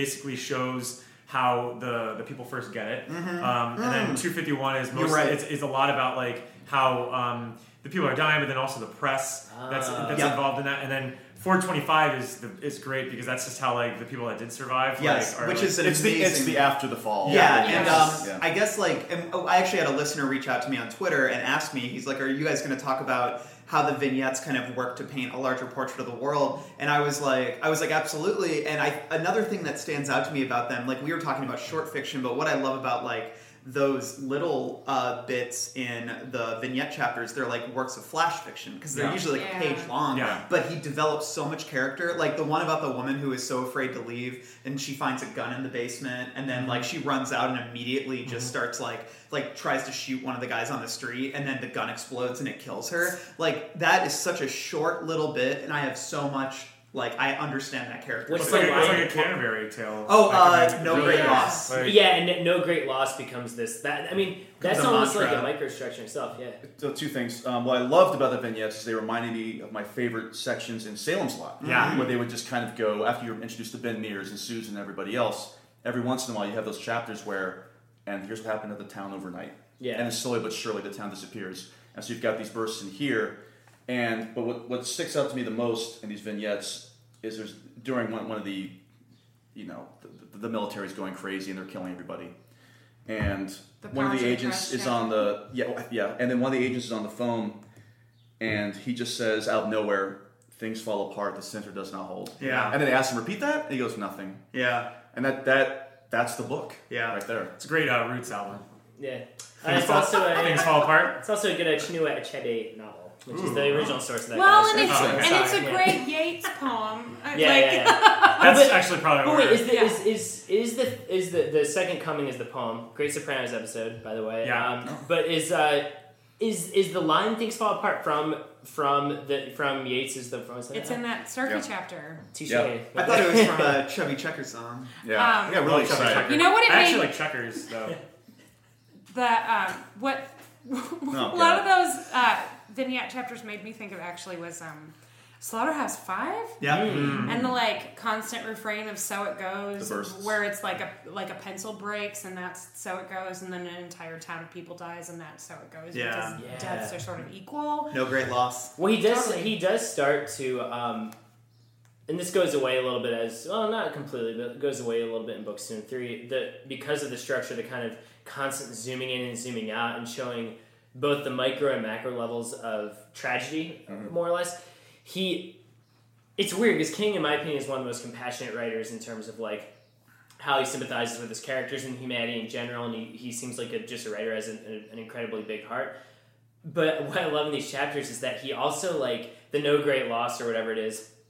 He he gets very clinical about how people are dying because I think you have to when you're writing about the apocalypse and you have this whole first book, which is as long as like a normal book would Absolutely. be, like dedicated to the, how how the world ends.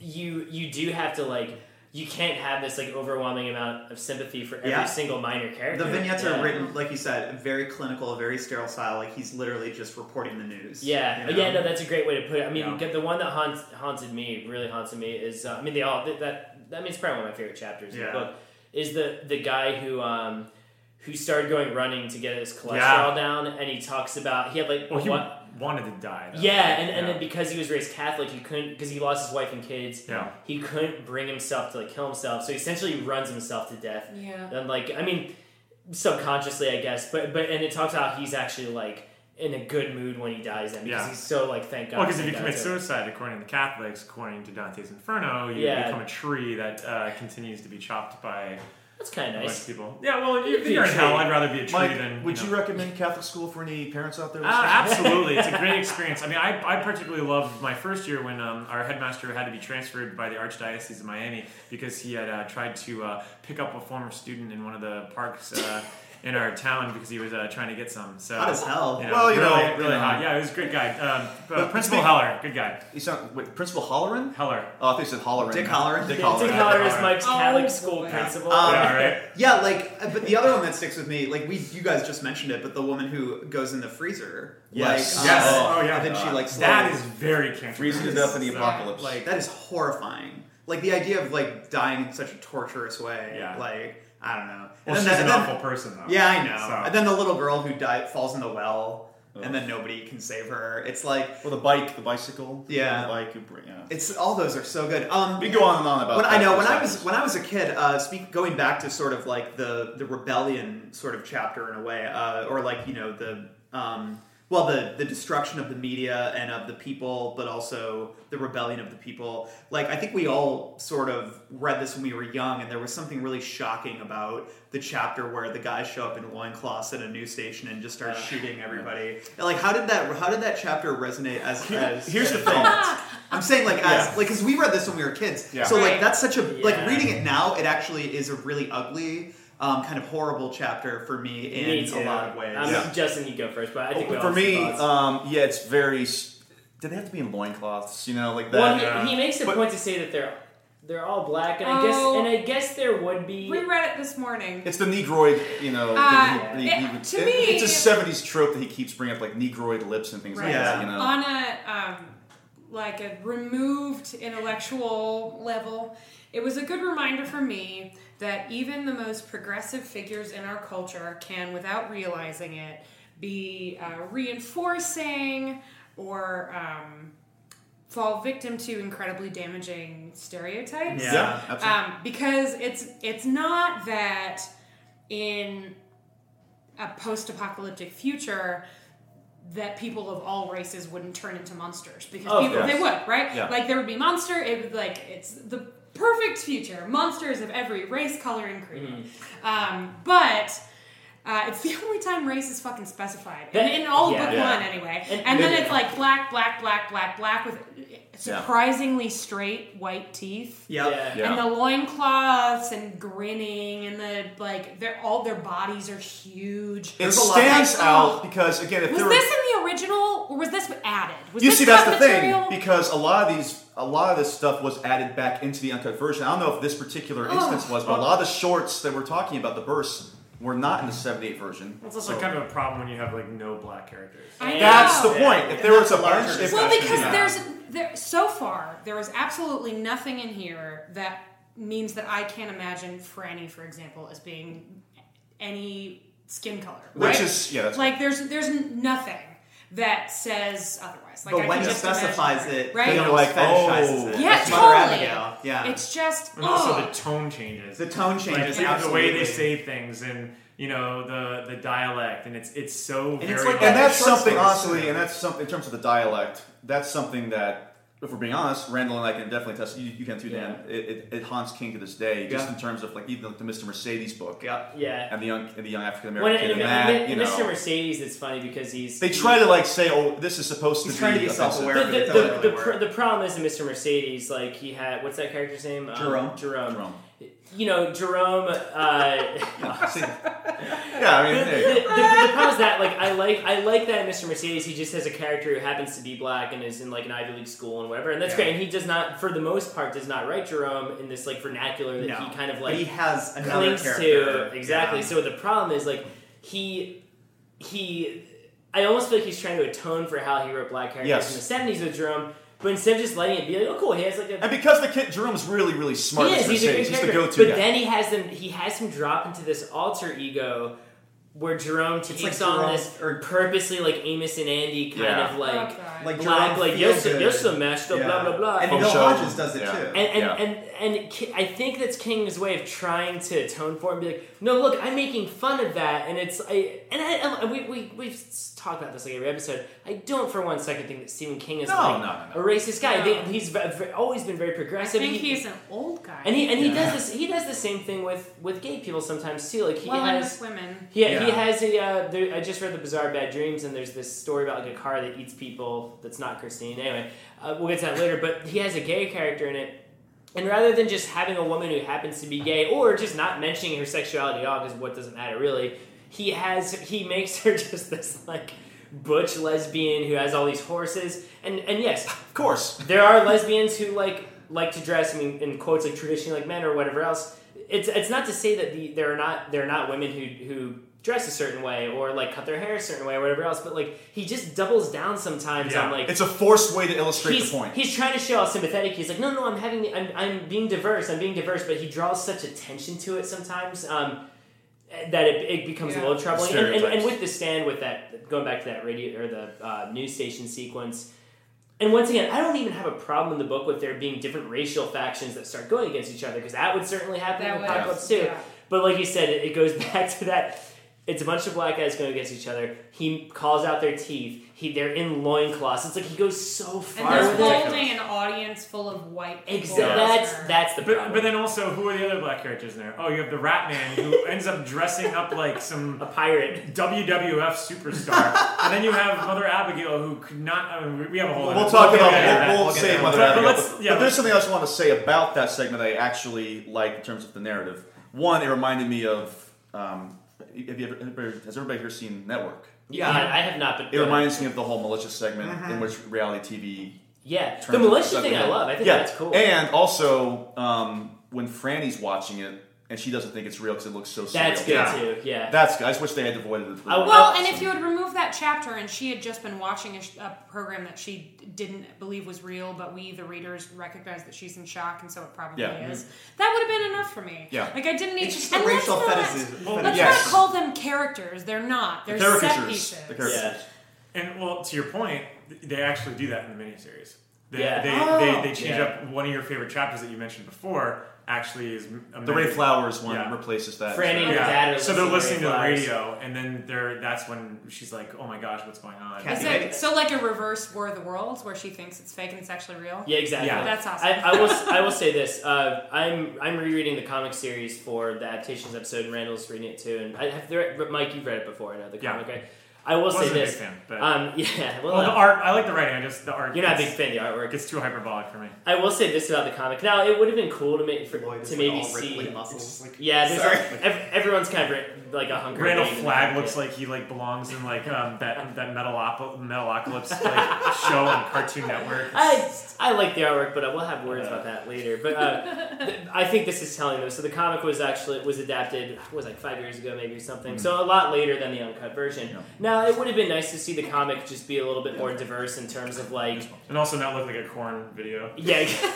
Something, something, I have to bring in Korn. It's every every episode. We Has gotta, some we gotta Korn. reference. Wow. And I gotta say, the comic book looks like uh, Follow the Leader. Uh, you know, to a T. I, I, I disagree. I think it. Well, Korn was in the '90s. I was gonna say I think the comic looks very '90s. Yeah, but- yeah, right. But anyway, in the comic, um, you know, it would have been nice to see in the comic and then maybe make some of the characters just a little bit more diverse in general. But I will say it's telling that the comic takes out that scene, the loincloth scene. Like the comic includes so pretty much everything from the book, but they take out they Oh, take out the loincloth scene. They take out Larry's line that Brown sounds sure to get around. Yeah. You know, they, I think it's um, I, I think it's telling that from a whatever year that was 2011 2010 perspective that and King was involved in the comic. He's like the executive producer on it. Like I think it's telling that they sat down and they obviously had the conversation of like, you know what, we don't need to put the one loincloth thing in there. We don't need to make Larry talk quite this way. And and and, and we do. Ha- I think it is important to take context into consideration. Once again, King was still more progressive than a lot of writers. Oh, at his totally. time. Yes, yes. Would never disagree. Yeah. And, And- I think, like, as an example, I don't think the fact that there's the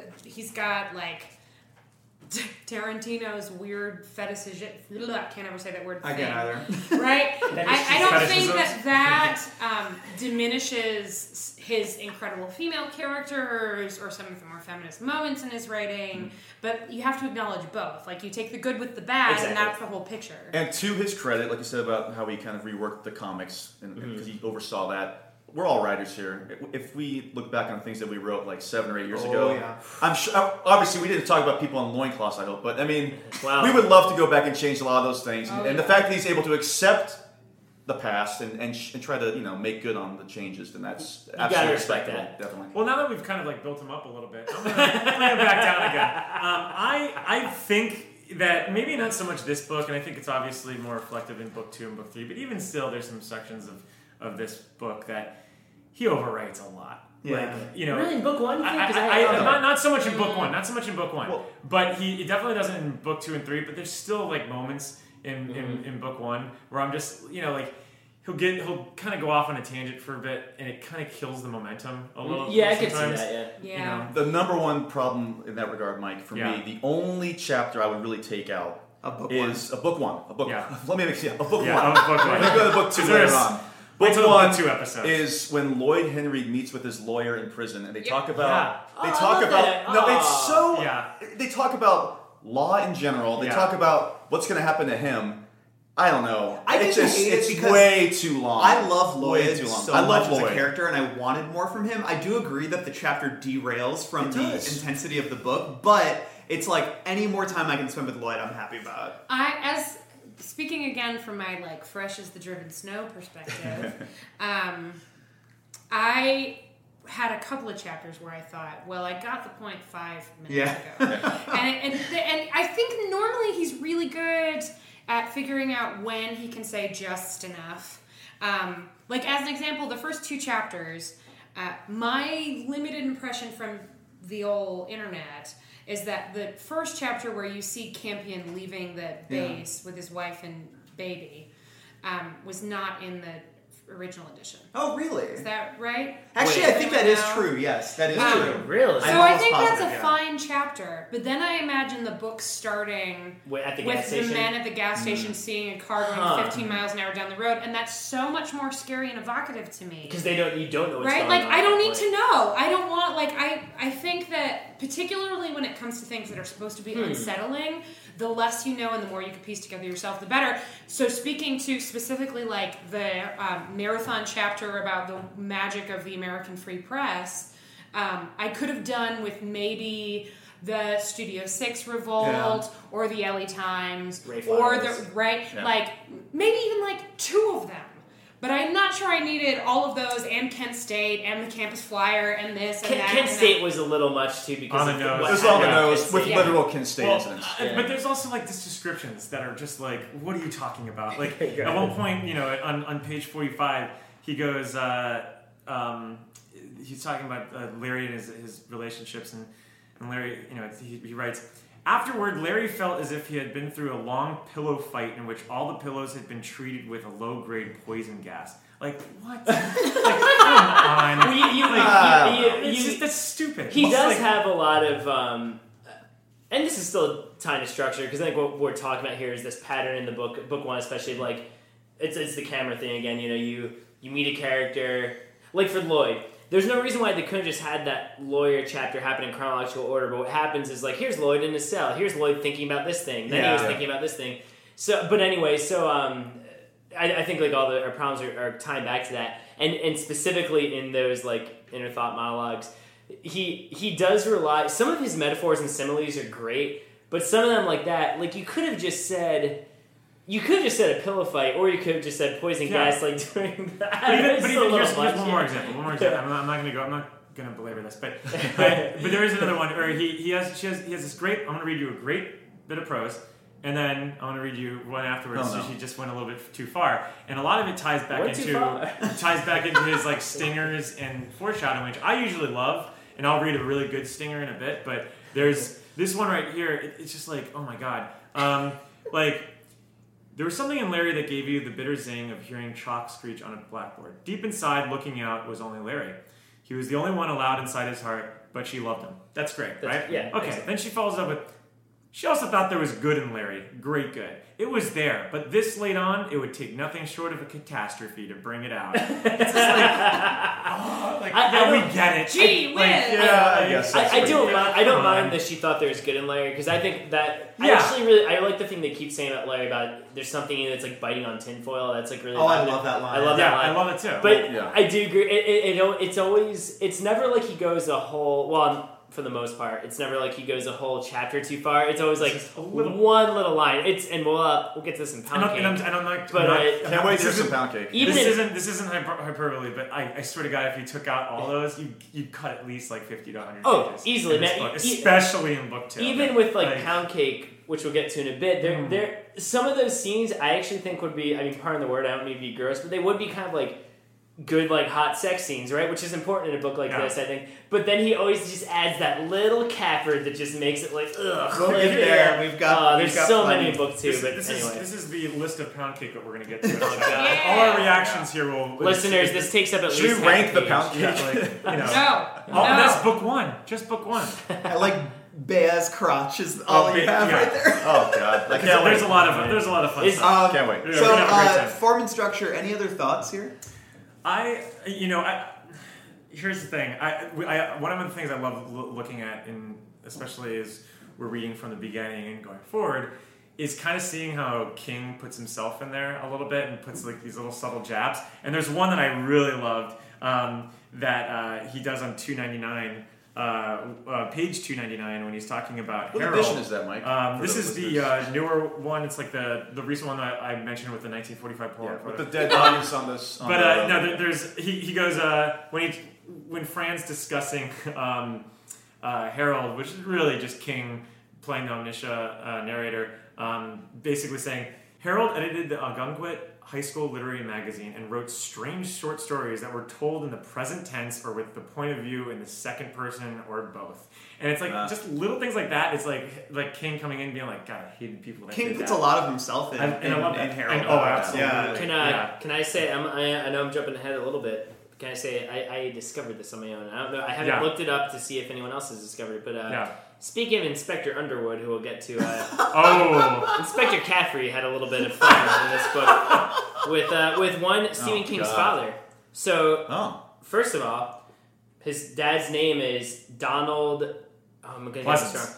God. it's very similar to Trash Can Man's name. It was like Donald, like Trash Can Man's what Don Merwin? Merwin Elbert. Oh, it it's is, not Merwin, but it's very close. Yeah. It's something King. It's right here. Now here is the. Uh, I'm, I'm, I'm actually gonna try and find the. Uh, While you're doing that, um, one thing I wanted to bring up was when you know King basically did the facelift for this book for the '90s. He also updated a lot of the '70s references. And what's funny is that I don't know if maybe you know obviously didn't have the computers to really do the control and find and all these little you know '70s style things. But there are a lot of deep stuff in here. Like there's a lot of like Neil Diamond is still a huge Yes. like Yeah. singer Yeah. songwriter at the time. Um, there's like a discussion of like the currency at the gas station in the beginning that felt very like of the gas sort of shortage crisis that was going on at the time of the 70s. Um, there's um, they, they talk about how Hap just bought a color TV, which Yeah. like I don't think anybody was Hey, really, maybe Arnette, Texas in 1990 was struggling. yeah, you know, who maybe. knows? I mean, going into their local Radio Shack or uh, Brandsmart. I don't know if anybody remembers Brandsmart.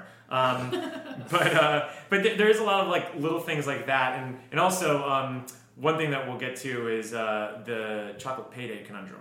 Oh, I'm looking forward to talking about which that. that'll That's- be that was some interesting that'll stuff. be interesting stuff. A, a big time thing for me too, though, is it, I, I, Stu is somewhat young in the in the book. I think he's Youngish. like. I think he's actually in his late thirties. okay, right? but still, Yeah. they mentioned that he fought in the war. yeah. Now that doesn't really 90s? in, in, in 1990 that wouldn't I don't know what war he would have fought Yeah. in. Whereas in 1978 Oh, well, that would have made more sense because the 1978 obviously Vietnam, War. but 1990 But not by If 90 he- though. Oh, right. Yeah. he had been at the calculator factory for a while. They said so. I feel like I don't know what war I mean, he could about. have. Sir, it's not like we don't have constant American Yeah. military intervention. But I feel like when he wrote in 78, serve in the 80s. he was probably but talking about nothing Vietnam. you'd call a war. That's a Right, good one. I didn't, even, I, I didn't pick up on that. You're Vietnam smart. to Gulf War, you know.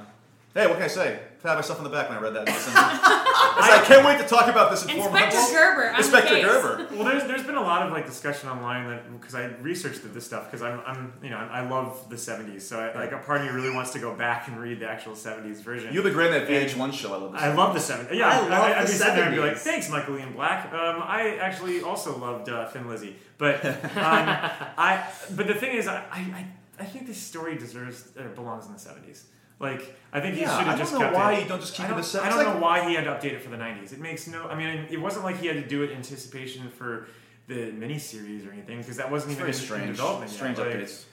Uh, Inspector Caffrey is back. Oh, he's back. thing- Okay, so Stephen King's father was named Donald Edwin King, um, which is Donald Merwin Elbert, Yeah. whatever. Now, there's this Mother Abigail chapter uh, where she remembers a traveling salesman. She says, It was surely the nicest house Mother Abigail had ever lived in, and sitting here on the screen and porch put her in mind of a traveling salesman who had come around hemming for her home back in 36 or 37. Why, he had been the sweetest talking fellow she had ever met in her life. He could have charmed the birdies right down from the trees. She had asked this young man, Mr. Donald King, by name, mm. what his business was with Abby Freemantle, and he had replied, My business, ma'am, is your pleasure. Now he keeps going on and everything like that. Now, you know, that's Stephen King's father's name, obviously, but um, here's here's where the uh, the real kicker is. Um, so she keeps talking about him for, for like a little while, and then she talks about him leaving, how she didn't buy anything from him. She says they had been deep in the depression then. She hadn't even been able to raise 20 cents for hair ribbons for her granddaughter's birthdays, and there was no chance for that Electrolux. But say, didn't that Mr. Donald King of Peru, Indiana talk sweet? My, she had never seen him again, but she had never forgotten his name either. She just bet he had gone on to break some white lady's heart. Now, Peru, Indiana is where Stephen King's father grew up. Wow. And so I think and 36 and 37, I think that's supposed to be Stephen King's dad, who goes on to to obviously break his mom's heart because his dad left when uh, when he was a kid. So- Inspector Caffrey. Inspector Caffrey on the case. Uh, I know that doesn't tie very much to what we're talking about right No, now. but this is what this podcast is about. Yeah, I, uh. I, I don't know if anyone online has found that yet, but uh, if they haven't, then I get a, a couple sleuthing points because um, You get a couple of pipes myself, and a- yeah. and a little hat. Well, because I had looked, I was just looking up things about Stephen King's dad, and I saw his name was Donald, and I was like, oh, Trash Can Man. And then when I came across, across that, I'm like, oh man, he totally put his dad in the book, and his dad was apparently like this. So he's like a merchant marine, just kind of like smooth talking fellow. So um, I guess that's more King's Dominion, but uh, when the inspector finds a piece of information, he has to share it. So, we have a little bloodhound here. And uh, mind you, he's actually like wearing like a little uh, hat from like the 40s right Deer- now. deer It's it's really like- weird. He never Star. takes it off. I know he's always wearing. He's got a little feather on his cap and everything. Been waiting Um, three months for that revelation. we don't really have a section so, so much for this because we you know we talk about the scary stuff but Yeah. I, I usually kind of throw this into the structure and form and I've, you know, I've kind of been popping this in there since I want to say Salem's Lot but I did note some like really sharp writing that I really loved mm-hmm. and like stuff that like made me pause and again I read, read it again and you know got really emotional whatever but I noted like I noted like a few places I want to read just a couple of them and, Sure, and yeah, just, please. just 'cause I, I you know we kind of like I was a little harsh on him, you know, for, for, for this. Even though I even though I think book one is my favorite, is my favorite. I mean, of the, this the book. thing was, if we didn't, you know, when I first read The Stand, I never noticed any of this stuff. I think because we're all such fans and we read his stuff a lot, Yeah. you're obviously going to notice Yeah. the flaws Oh, yeah. you know? Yeah. Um, We're being honest. well, what, my first section I really loved is when uh, Larry actually comes back uh, to his uh, mother's house, and um, it's on page fifty-five. He says, uh, "He, who is Larry." Followed her past the vanished stone dogs and looked a little wildly at where they had been, just to reassure himself that they were really gone, that he had not shrunk two feet, that the whole decade of the 1980s had not vanished back into time. She pushed the doors open and they went in. Even the dark brown shadows and the smells of cooking were the same. And it's like, man, that's like. It's so just- good. just and that's so, simple. good. Like, he doesn't even have to say, oh, the French toast smelled like No. uh, butter on the wind or something. You know, it's like he just says the smell of cooking. It's, it's great. I love just, it. I love it. And then he, he also does this. He, he, he's really good at building like kind of realistic characters and situations. And one thing I really liked is um, when he describes his mother uh, two pages later, um, Larry's mother. King writes, um, she sighed and took a roll of wintergreen lifesavers from her dress pocket. I'm not a lot more than 21 and I feel it. Want one? She, he shook his head at the lifesaver she had thumbed up. She popped it into her own mouth instead. And it's just like little, like that little thing with the lifesaver. It's just so small and insignificant, but it's it's it screams of like a mother. Like you know, Um, I had one chunk, and it's more of a like a segment that struck me with the beauty of the writing too. And it's um, uh, in chapter ten when Larry wakes up after being asleep for ten hours. Um, and first, his mother writes a note that's oddly formal. There's no love and there's no dear, but she suggests that they go to the Yankees game together. And then he opens the fridge and it's filled with all of his favorite food. And then he goes to the bathroom cabinet and there's a new toothbrush. Oh God, I'm getting Yeah. a little dusty just thinking about it. It's really, it's so simple, and it obviously affects him so profoundly, and it paints this incredible picture of this woman. I just, it, it's just like an extraordinary. well, this is your first time. Re- did you think? Did you have a feeling she was gonna be? She was gone. Yes. Well, I assumed pretty much everybody in the first book was going to die. Yeah. Like I, there, I, I got to a point when people kept getting sick and kept getting sick and kept getting sick, that once we got to Stu somehow being immune, I was like, oh, well, he's the one who lived then, and I just yeah. assumed everybody else was going And to die. Starkey says Starkey says uh, pretty early on it has a 99% communicability uh, rate. Yeah. So like they kind of set it up that like that's why once you hear someone cough, they're, they're Yeah. done. You know. Did they ever uh, say give a? I, I could have missed it, or maybe uh, you know, it's just like it might just slip my mind. Is there any reason that's given for why people are immune? No, because No. They, they that's that's a big thing. And that's Um, in book three. They talk about that. Yeah. Well, and they, yeah, Glenn and them talk a lot about the implications, and yeah, that ties back to some of these destiny elements that uh, we'll talk about with books two and three. Well, the two doctors at the very end address that very topic. That's the thing, Right. yeah. So yeah, but so like, and in book one, because they even say they they actually while Stu is being held at Project or um sorry at the Center for Disease Control. Mhm. They inject him with the virus. Yeah, I remember and, they, and but they can't see anything in his body as to why he's fighting it off. And um, it's like it's funny because we've talked already about how book one doesn't go into such supernatural or faith territory as the other books. I mean, a little bit towards the end, especially with the Flagg chapter, which Yeah. we'll touch on a bit. But they, I think some, I think the way the reasons for people being immune.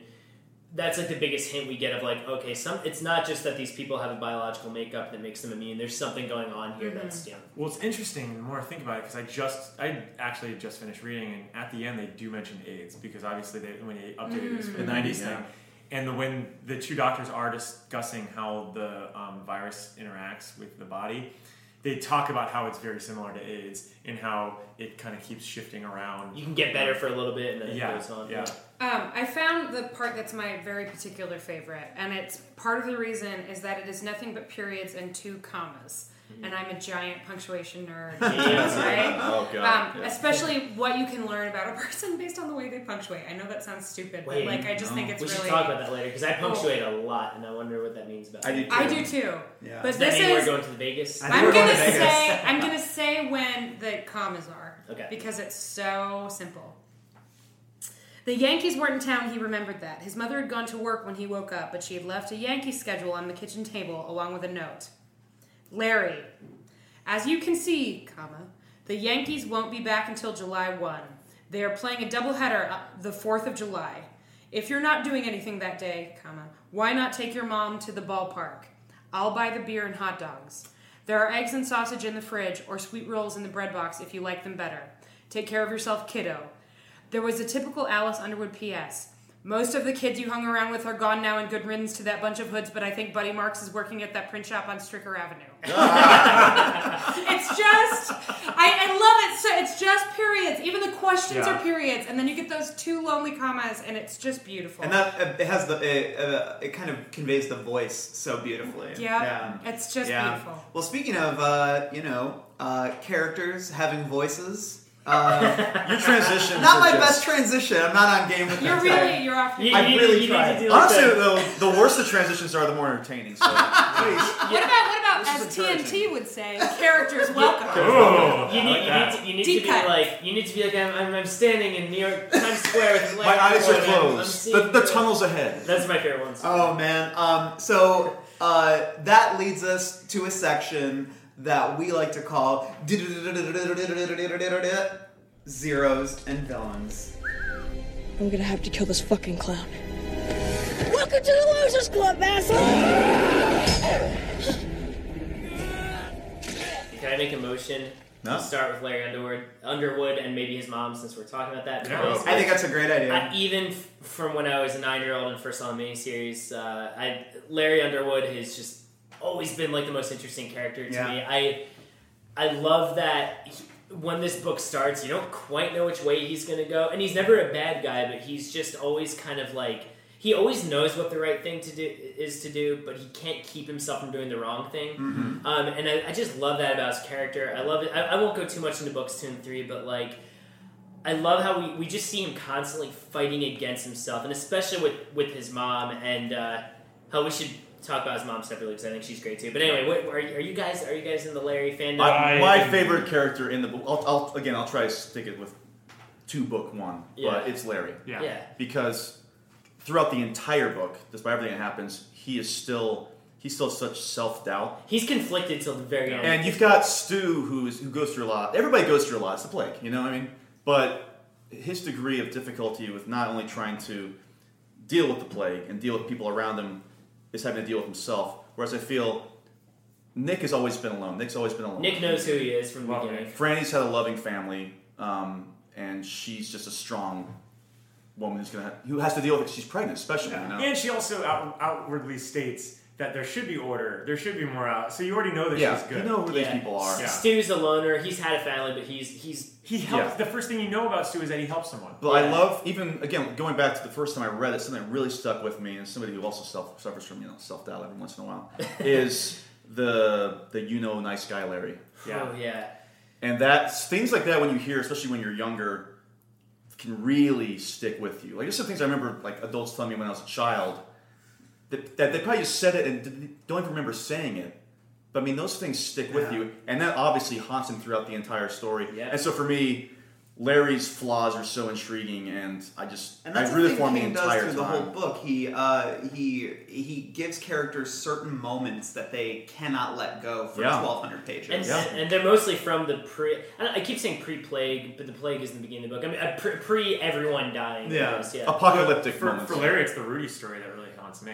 Is that the, you know the friend that Oh, Wayne said- Stukey? when- yeah, yeah. yeah, like well, oh. the, well, the, the character that he said that he he owed mo- like Ru- uh, Rudy like loaned him money. Oh, no, he you're said right, he you're paid right, him sorry. back, and that then you realize that as he's telling the story to us or to himself. That he's like maybe I did, he's like well maybe I didn't actually pay him back. Oh, you Like, mean his? You mean know, the friend his he goes to? he screws over. What, Yeah, what- he screws what's over. Nick Andros's teacher's name? Is that Rudy also? I can't remember. Oh, I don't think so. I can't I'm probably wrong, but no, you're right. Like, yeah, because and, and But that like c- that when he's sitting in it's it's when he's sitting in New York, um, Mm-hmm. uh, Central Park, Watching the um, monkey die. Watching the monkey die. Yeah, he's just like sitting there thinking about this in his head, and it just informs his entire character. When, and it goes back to what you were saying about real something is catastrophic, catastrophic happening, and looking back on these squabbles you had with people, and like Rudy's probably dead now, right? Oh, and yeah, like, yeah. and re- looking back on this and going, what was it like twenty bucks or something like yeah, that? well, it, it's very similar to Last Rung on the Ladder, actually. Yeah. because he's like he kept keeps to saying like, well. I could have done it. I could have, you know, reached back. I, but, but I it did it, too and late. it's too Yeah. late now. What And- gets me about that moment is when he's talking about how afterwards he started thinking about all of the times they went to the movies and he was 25 cents short and they would go to a restaurant and he couldn't tip and they would do this and he was always just a little bit short and it was never a problem and would have added up to way more than $25 Exactly. Yeah. But then what happens the- to him? He like has to, you know. And we, um, not to name names, but like I I think all of us probably have friends like that, you know. And it, it, it no, let's name names. no, no, no, You know what? Let's do it. No, no. Finally, we've got hundreds of listeners. I'm just Let's saying, do like it. it, it, it goes back to the idea of like how these these big events making you reflect on these kind of things. Like at the end of the day, like this is a world now, literally where money and possessions do not matter anymore, and it's like Mm-hmm. Larry's probably thinking like, wow, I let literally twenty dollars or whatever it was ruin my relationship with who is probably like one of my biggest like the thing with Larry is that he has people throughout his life like Wayne Stukey and this Rudy guy and even his mom to an extent Yeah. who they don't his mom his mom his and his mom's relationship is very interesting because I do think she's unnecessarily cold about a lot of things but at the same time I do think she's rooting for Larry and I think she's in his corner the entire book and like the and, and the same thing with Wayne he has these people who are like they're unique friends in that they know better and they're not afraid to tell Larry the right thing to do Yeah. and that they do know better and he doesn't listen to them until it takes an apocalypse like that. And were you? But what, what was your? Hmm, are you? Uh, I think that that Larry's mother, Alice, Mm-hmm. um, is subdued, but I don't think I don't think she didn't read as cold to me. Yeah. It's like some people are just not great at talking about feelings. No, that's a good point. But point. like yeah. the fact that she feels them is a. I mean, he- she finds him asleep in his car in front of her house, and it's like a non-issue. Yeah. She, I, all of the like the silence and the years of hurt, and there's no anger and there's no guilt trip, and she just That's a good point. sort of invites him She's- in, and it's not warm, but I wouldn't call it. And he- She's and he- frustrated. and he did. Yes. and he hasn't. He hasn't exact. It's funny because in those New York chapters, he has this like going back and forth between feeling very guilty about how he's treated his mother, but then also feeling like he's. It's like that Jay Z line in Monster by Kanye West, where he's like, "What, uh, you know what my Achilles heel is? Love. I can't get enough of it." And I feel like that's Larry a little bit. Like he he in this weird way blames his mom for not being more like openly affectionate to him when his mom was actually. Like you're saying, I think it was a good, good mom, right? Like, show yeah. don't tell. Yeah, exactly. It's, His it's mom great, man. was a yeah. show don't tell person. And, yeah, and that, I could talk on hours about Larry. Well, I think Larry and. Larry's journey Yeah. is he has such a hard turn to Mm-hmm. make. I mean, like you look at Stu, and Stu is you know uh, he's a steadfast, uh, good-hearted person. Well, for he's moment like the John Wayne of the book from the Yeah. second you meet He's him. the Yeah. hero. Although he does like uh, Jimmy prostitutes quite a bit, as we discover later. in the Well, book. yeah, but hey, but that's hey, okay. right? Well, hey, you he's, know. he's a, he's a bo- boys will be boys.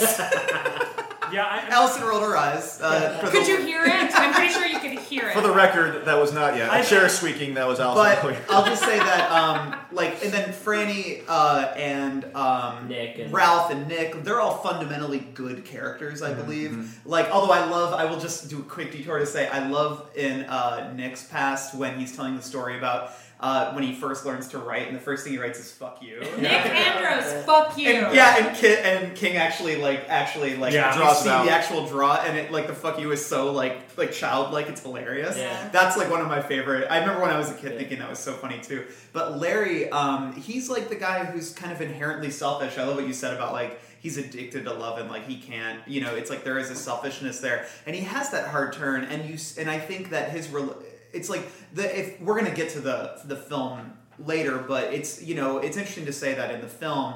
Uh, the roles of Rita and Nadine are merged. Yeah, it's a Um, composite character. it's a sure. composite character, which I think is is one of the the biggest failings of the film because I think Rita is such an important character, not just to the fabric of the book, but to Larry's journey. Because Larry immediately, when he meets her, she's taken with him immediately, and he is like, "This is a woman that will not only provide me companionship, but she like worships me Yeah. because like she makes me feel powerful." And she's old. but she's like a beautiful I'm going to talk about in a second. but no, but it's like, but he he literally sees her as like this is like one of my fans in a way. Yeah. Like, and he treat and he's so mean to her. Like he helps her, but like, but like uh, that scene when He's not patient with her. he's not all. patient with her. Like when she doesn't want to eat, and then he gets mad at her for not wanting to eat. And then um, she goes, "Okay, I'll eat." And he makes her food, and then she like immediately throws it up. And he's like, "Why did you eat if it was gonna make you sick?" You know? And she tried not to, She's right? like, "I told you I didn't want to, but you pushed me." And he, she's like, "And you're right." She's like, I'm, "She's always like, I'm so sorry, Larry. I'm so sorry, Larry. You're the best. You're the best." Yeah, at one point, she's, I'll just do whatever you want. I know, Yeah. but and that's why I think Larry, you know, He's he likes interesting, he yeah. likes having that, and that makes him kind of despicable. Even though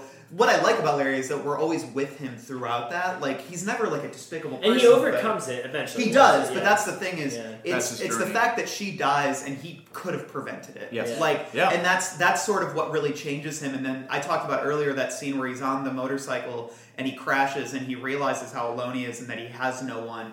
That to me is like literally, uh, that's like when that shift really starts to happen in him when he realizes like I don't have the power I used to have anymore. Um, I want to, in a second, I want to come back to Mr. Wayne Stukey because I fucking love that dude. Yeah. The old- But yeah. um, we should. Yeah, I was gonna say we should highlight some minor because we're all, we're Well, no, talking no, about no, minor- let's keep I on think Larry it for a worked. second, We can Yeah. like talk about the the primary character and then the With the- periphery, which we're already doing, For sure. right? So Big like we idea. can come back to Wayne, but.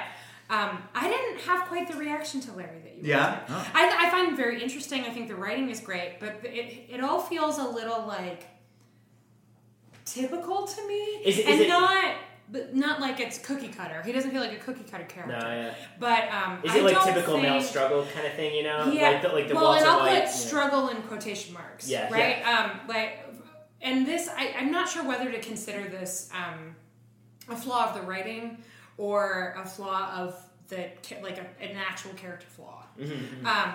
But when he's talking about Rudy and that whole story is so interesting and sad and weird and relatable. Um, and then we get to God, is her name Veronica? Valerie? Some name that women don't actually have. The the Um, spatula girl or the Uh, no. oh the one he moved in in L.A. that he lived with Yes. for a while. Um, I think it's Valerie. and you learn nothing about her. Mm-hmm. It's just that she would cook for him. He would go and watch the World Series, and she'd come. He'd come home. She would have cooked for him, and then they'd have sex. and she'd be kind of and bitch it's like sometimes. over and over and over and over again. And that's you don't learn anything about her. I don't know her fucking hair. Unusually, I don't even know her cup size. Like you don't. there's nothing, and it feels like I.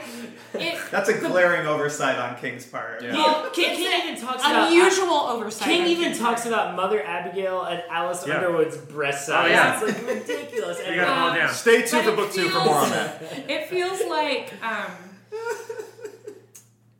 for the character, uh, pretty mm, typical. But- like yeah. sort of, uh, women are defined by what they can do for you and what they mean to you, and not who they are. Well, well, do you think- like Spatula Girl, Yeah. or like the way that he views his own mother, often. But that's And I- too. but yeah, I- I- totally. but as a result, that I didn't connect with Larry at Sure. all. I don't think- felt like, oh well, I know that guy, and fuck that guy.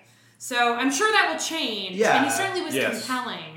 But in terms of which characters I'm most connected with, I mean, I definitely, yeah, and I definitely say that like we're definitely viewing Larry from because we've read this book so many times Yeah, from the, the whole finish. package of Larry. Yeah. And I think I and I agree with you, and I think you're viewing the character like you know like absolutely correctly, and that he that's the thing is he is sort of despicable uh, when it comes to how selfish he is. He's deeply, deeply selfish. When we're talking about the evolution of Larry, it's not as you know bad to good as it as it might appear. You know, like from the way we're talking, it is a complicated journey, and that's why I think that. Um, his relationship with women. I mean, I think what you're pointing to are also just some like missteps in character building and creation. Sure. But I think also that uh, like with the minor characters, but I think with Larry, he's you know he's a character who I, I think is is uh, flawed in ways that I wish King had made other characters flawed. I think Yeah. that sometimes Stu is a little bit too noble. I think Franny's sometimes a little bit too noble. Uh, I want you know I like the the bit of darkness that we get out of Larry. And a lot of that's amplified in book two, Yeah. especially. I think a lot of the darkness that Larry has, though, comes from King. Because if you actually look at the trajectory of Larry and the his relationship with women, and I, I, I feel maybe again this is a lot of me assuming and a lot of just me drawing inferences, but I, I can't help but think that King sees a lot of himself in Larry, this mm-hmm. hotshot one hit wonder that came out of you know mm-hmm. that came out of nowhere, like with Carrie being like the surprise hit. You know, he did experience drugs and alcohol, like you know, around this time, I think even. Yeah, oh, yeah, You know, Oh, yeah. so there is like that whole sort of like reckless abandon that maybe he and he also loves his rock and roll. So I mean, I think there's a lot that he kind of brings into uh, Larry's um, you know, um, you know id so to speak. But even like his relationship with women, like the idea that he because like Larry does when he's reflecting about the World Series woman that he was with, like uh, in L.A. He does have there's like a tinge of guilt to it because he realized he was a total asshole to her, and part of me does wonder if that's and again this is a crazy wide reaching wide wide reaching assumption on my part. But maybe that's King also feeling like he owes Tabitha more than he ever gives her credit for mm. because she is the reason why he has a career that he actually got out and did his own. She thing. literally like fished Carrie out of the Yeah, garbage can. And I don't know what his background was at the time of who's supporting who, but you know. Yeah. He says he said in an interview when talking about the stand that he actually used to work at a laundry press, making dollar sixty an hour. Wow. So there's where the mangler came from. Oh boy. Yeah. Uh, so do we want to like? Why don't we go around? Like you talked about Larry's your favorite. Allison, what Larry's my character- boy. What What, character do you want to talk about? Oh well, my favorite is Sheriff John Baker, but I feel like like my chromosomes suggest that perhaps I should talk about Franny. Sure. Sure. Um, You can do a detour into Sheriff Yeah, John. Baker. if you Yeah. well. I just love him, Yeah. so I want to marry him. Um, but he's already married, and I would never do that to Jane. And his wife is so also, sweet. he's dead, and she's dead. So And also, Nick Andros would probably think about like, be like, "Wow, he's so huge. I wonder how they're gonna have sex." together." Yeah. And his doctor Yeah. constantly talked about his man boobs. When, Yeah. when my, my favorite, there's so much pound cake in this book. But my favorite pound cake line, and I will save it for that section, is Doc Soames Yeah. talking about Sheriff John Baker with his shirt off. It is, it makes me laugh so fucking hard. Continue though. Talk about So um, I really, I really do love. I love my, maybe my favorite moment in all of book one is when uh, Nick is describing the people who assaulted him. Uh, the second that he figures out that it's his brother-in-law, and you can just see in your head this like nice, kind of chubby, well-meaning, middle-aged guy going. yeah. yeah, yeah. This is I'm not gonna get laid tonight. and I just love it so much. Did Janie love But, him? Janie loved him. um, in terms of characters that have a larger influence on the story, um, obviously I was compelled by Franny. I love the idea that this young woman, uh, whether in the 90s or in the 70s or you know now, um, felt like she had the right to decide what was going to happen with her life once she got pregnant. Um, I love all of the moments when she realizes that she's being a little cruel, but that it's also fine. Like the conversation that she has with good old Jesse. Love Jess With, Rider. Jesse's with, such an asshole. with Jess, the poet in the chambray shirt. Yeah. Um, I love when she talks about like how stupid all of his poetry readings were. well, and how and how he constantly looks like he's posing. yes. Yeah. Um, But he's such a hunk. Yeah, I love all of that shit. But she's talking to him on the phone, and he says, "I'm, I'm not trying to offend you." Warning sign: ne- never engage with someone who says that on Twitter. Um, I'm not trying to offend you, but I just want to know what kind of rights I have in this situation. And she's she takes a minute, and she thinks she should be offended, but she's not. And then she says, None. Yeah. Um, And that's like from the get go with her like, too. It's not like no, a yeah. she knows she doesn't want to get married. Certainly not to him, but she's not ready to get married in general. Um, she realizes, particularly based on his reaction, but just in general, that she's not in love with him anymore. There's no temptation to settle down and do the family. Like, there's none of that. She wants to talk to her dad about whether or not she should get an abortion. End of story. And it's just really, um, she's just a great, great character. And her fucking, I swear to God, that would happen to me. If I was in shock because everybody I knew was dying, I would absolutely be monologuing to myself and unintentionally rhyming, and I wouldn't be able to stop. Yeah. There would be, and now I want to rhyme. It would be a one stop shop for all of the rhymes and probably some dimes. Like, it just constantly, I wouldn't be able to shut it out. I just, I find What- her a really compelling character. W- When we talk about Jess Rider, um, the, uh, the I won't go into too long because I, I feel like Jess Rider and the, and Franny's reaction towards him, like I, I, I feel like we all knew a Jess Rider Oh, yeah, kind of guy. totally. And I, I, I, s- I I think had I the- kind of was one. once upon well, like I have this very specific memory of uh, um, where a lot of us here went to school, Florida State University. They have a film school that's very good, and I would volunteer and help out on like undergrad movies a lot when I was a freshman. And then I worked on this one movie called Cold Coffee, and it was this like like I don't even the title. Uh, Now look, the guy who made this movie, maybe he's really cool, and God knows I was writing and making stupid stuff when I was that age too. But this movie was about and I remember all the undergrad films since that time. A lot of the males they were all wearing these kind of like um, like long black pea coats and just like look just I don't know, just taking themselves very seriously. And this guy made this movie called Cold Coffee that was filmed at this local restaurant, and it was this couple, this like ex couple meeting up for coffee, but the coffee goes cold, of course. But um, and the the, the, the guy and her talking and he discovers that this woman's new partner is like uh, she's with a woman. It's like a Ross from Friends kind of thing. Like so, I guess she's like like either identifies as a lesbian or is just with a woman. Timeless. Yeah, yeah, yeah, exactly. I mean, and, and look, this is 2002, so you know, once again, sign the times. And so he, he the guy keeps talking to her. He's like, you know, why, why are you? With, and he's like this poetic soul, and he's like, why are you like with this woman now? And why did you become a lesbian? And she says something like.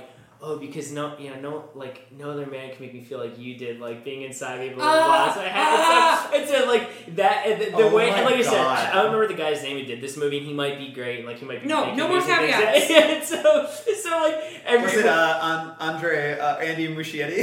Oh no, no, it's so like We wish- I- we wish you all the when- best, when- Andy. when- so when I was thinking of Jess and the way, Fr- and and like for me, Jess is that guy. But if the girl in this movie was like "fuck you," that's that's Yeah. friend. Anyway, yeah. So I, the person I thought of, um, my very first class. I didn't go to Florida State University. Um, my very first class, like first day of college, was this poetry workshop. First of all, I will say, a I was pretty good, but I would never in a million years have said that I was a poet because only douchebags say that. um, and one of my favorite writers who writes poetry says, "I'm not a poet. Who dares call himself a poet? Walt Whitman could call himself a poet. I write poetry." yeah, yeah. or I'm a- poems. I'm That's a even writer. I'm a better. writer. Right. Yeah. Um, but I sat down in this workshop and people are introducing themselves and just saying whatever. And I'm going to fictionalize this name because I feel too bad about it. So this is a fake name. But this person says, um, Hi, everyone. My name is R. Um, that's R, just dot. Like it's Oh. not. But and, and the reason for that is that my dad, his name is Ray, and he named me for him. Um, but I have a complicated relationship with my father, and it's it's really influenced me and shaped my life in a way that I think is really damaging and harmful. So I just go by R. So Read it's the poem! R, R, it's just R dot Merman. Just R dot Merman, not Ray. R. And Holy hell! then and then he said, and I'm a theater major. And then I wanted to kill myself. Oh. And you think he could? He could have just. I couldn't take it. He could have just written R. Merman on his poems, and no one would have. You know, well, the he could have just said my name is R. Yeah. I like, and granted, it wasn't R. It was a different letter, but I just do. Yeah, I don't want that's to make so fun of funny. this person. So like, not to his internet Yeah. face. I don't know. He probably would have died of the plague anyway. Yeah. Probably, but Je- Jess, did, it's fun. I, I like how they never say because Oh, he's Franny. Franny Yeah. never discovers whether Jess lived. He probably died. Probably died. Yeah. But still. Oh man. Well, based on how the uh, discoveries they have in book three, uh, involving Oh, the you're a little uh, bit ahead medical type. Um, Oh, so they man, I'm not. I'm not remembering this part in book three. And what? Where else? I was very uh, shocked at all this stuff I Uh, forgot. I'm on book three Yeah. now, so I'll have to yeah. yeah, Um, yeah. Anyway, I want to pour one out for Franny, who I think is kind of a badass. And this is honestly her best uh, part, like moments in the. In the Well, we'll Yeah. see. I'm actually very curious to see how you react to her later in, In the book book. two. Uh, In book yeah, like it's it's interesting stuff. So. Well, I mean, we're, it's it's God, it's so hard to talk because honestly, the people I really want to talk about, the Rat Man. the rat, of course, the Rat Man, of Who's- course, who's the not Rat even Man. in book one, yeah, the kid. He's not like But you know, for me personally, we Ace talk about Flagg. Obviously, has a lot more to say later on in the book, and a kid has a lot to say later on. But who stands out in book But in one? book one, for me, we I love Larry. We talked about that already, and we unfortunately we kind of already talked about my other favorite periphery character, which is um, Starkey. Yeah? Yeah, Because this is an example. Because the entire book one is all about how we should not trust the government, and you know basically everybody in the government sucks and will lie to you to meet their own ends, not for the well-being of the public. But here's a character who was obviously a yes man. He rose up the ranks, and then we see him crumble. And the fact that we do have, I think Alice, you touched on this earlier, that we have sympathy for him at all is a testament to King's writing. Yeah. And again, I cannot shake him just looking at this person with their head in Yeah. in The a bowl. soup, yeah. and What just seeing and the goulash? slow it's Goulash. goulash, I think, yeah, and just the slow crumbling of your stereotypical strong man in the in the, in the government agency, Yeah. and the relationships that he has with um, Creighton. what's his name, Creighton. I love that dynamic. Yeah. I, I just love. I don't know how, how much more I can say about that. I mean, he's not in a lie. He's only a few chapters ultimately in Yeah. book one. But he does. It, it, it He does- represents the government at the height of its power, at the height of information. Mhm. This is fake news, you you know all that Uh-huh. shit. Yeah. And now it's over. But it's, it would have been so dead. easy to make that character like a cartoonish, Yeah, and it- like Patton-esque. Yes. But and they start with that. They right. start with and, that. and they It's even just do, not that. and, and they even do that. Even the miniseries like captures that well with Ed Harris, and I Yeah. think with Starkey, it's important. God, it's Ed Harris. yeah, yeah, but yeah. it's not. It, Oh, you haven't. I forgot you. haven't But you don't get you don't. It's like I don't want. We don't want to build you up too much. The the narrative it works to a degree, but it doesn't nearly reach. Hey, what- Randall, uh, I, what- th- I think uh, I think we all like the miniseries more. No, than I like Yeah. the miniseries. I, I No, think I Ed Harris is really good in that. I no, I think Yeah, he's good. His just 20 saying. minutes on the set is great. I'm just Yeah. saying that like Hey, we, great. Better than what I think is so important about Starkey 2 is that it allows us to connect again to the beginning uh, the beginnings of the virus Yes. and the little lab where it all started Yeah. and the fact that he goes down there and it feels like it feels like um what's the word I'm looking for? It feels like you know a hero's journey in a weird way, like that he is abandoning his post. Uh, he's he's not lying to people anymore, and he goes down into the thing that he's been trying to say either doesn't exist or that he's been proliferating Yeah. it, and like that he goes down without a suit on. He knows what he's doing. He's like exposing himself to the virus, and then he goes and like it's like the last heroic thing he can do is Yeah. pull this guy's head out of a bowl of goulash. It's the and then least shoot you himself. you know? Yeah, it's just like at least he did one thing. Yeah. You know like what's Because he's fun? so helpless. Because again, He's you're this helpless. puppet general, and you've got no control over anything at this Yeah. point. So the least you can do is go down. And Yeah, do you just one like small thing. some guy shouldn't spend the rest And of eternity with his head in a bowl. And not open Yeah. his eyes because he's worried his eyeballs will fall out. I. Because of that, oh, oh Oh. god, there's a description. He moves somebody else's head, the, the guy's head with the sign. Yep. He moves back the person's Yeah. head and he hears the sound of his eyeballs falling out and hitting the base of his skull or some Oh. shit. Yeah. Oh god, I, it's so I love too how Creighton Is once watching. Creighton takes over later on, he notices that that uh, Starkey didn't wipe the congealed soup out the guy's eyebrows, Yeah. and It he's like, Jesus nuts. Christ, uh, what's Starkey's first name? I don't remember. Hutch. William. Len, no, William, Pat- right? Billy. Holt. Bill- he, he, he says like, Je- Jesus Christ, Bill, like, couldn't you have wiped the soup out his Yeah. You have to, you have to wonder what's going to happen with Creighton now. Yeah. Now And then- being and- it's interesting- Creighton's gonna go down there and wipe it down. Yeah, it's gonna, it's gonna be this whole like domino effect. another- Everybody's yeah. just going down like This is dead "Will Somebody bodies. move this. And eventually somebody goes down just to heat up another can of soup. Yeah. Yeah. It, it is. It is interesting. What's oh, interesting Oh, that, that King, there are a few characters that King never says what happens to him. Creighton never it. shows a sign of being sick, and maybe he lives. Maybe he goes on to Vegas. But but part of what The I love. stand part two will Yeah, a yeah. And pretty much Creighton's journey. symbolize where government's stand going with the, the president, the highest of order, coughing and losing it on on Uh, camera. it's- yeah, and which oh, is and- very very. It reminded me of George Romero, oh, totally. which is And- funny because he was supposed to be doing the movie. the original version. But And he talks too about how like when the president gives his speeches in in uh, in the book, how it's in like a bunker design Yeah. to look like the Oval Office. Yeah. That's so freaky. Yeah. Yeah. You know what it made me think of, and I'm showing my nerd card here, Mm-hmm. but um, it reminded me of this episode. It's I think the first David Tennant episode of Doctor Who, Mm. when um, the Prime Minister is giving what would have been the Chris- the Queen's Christmas Day address.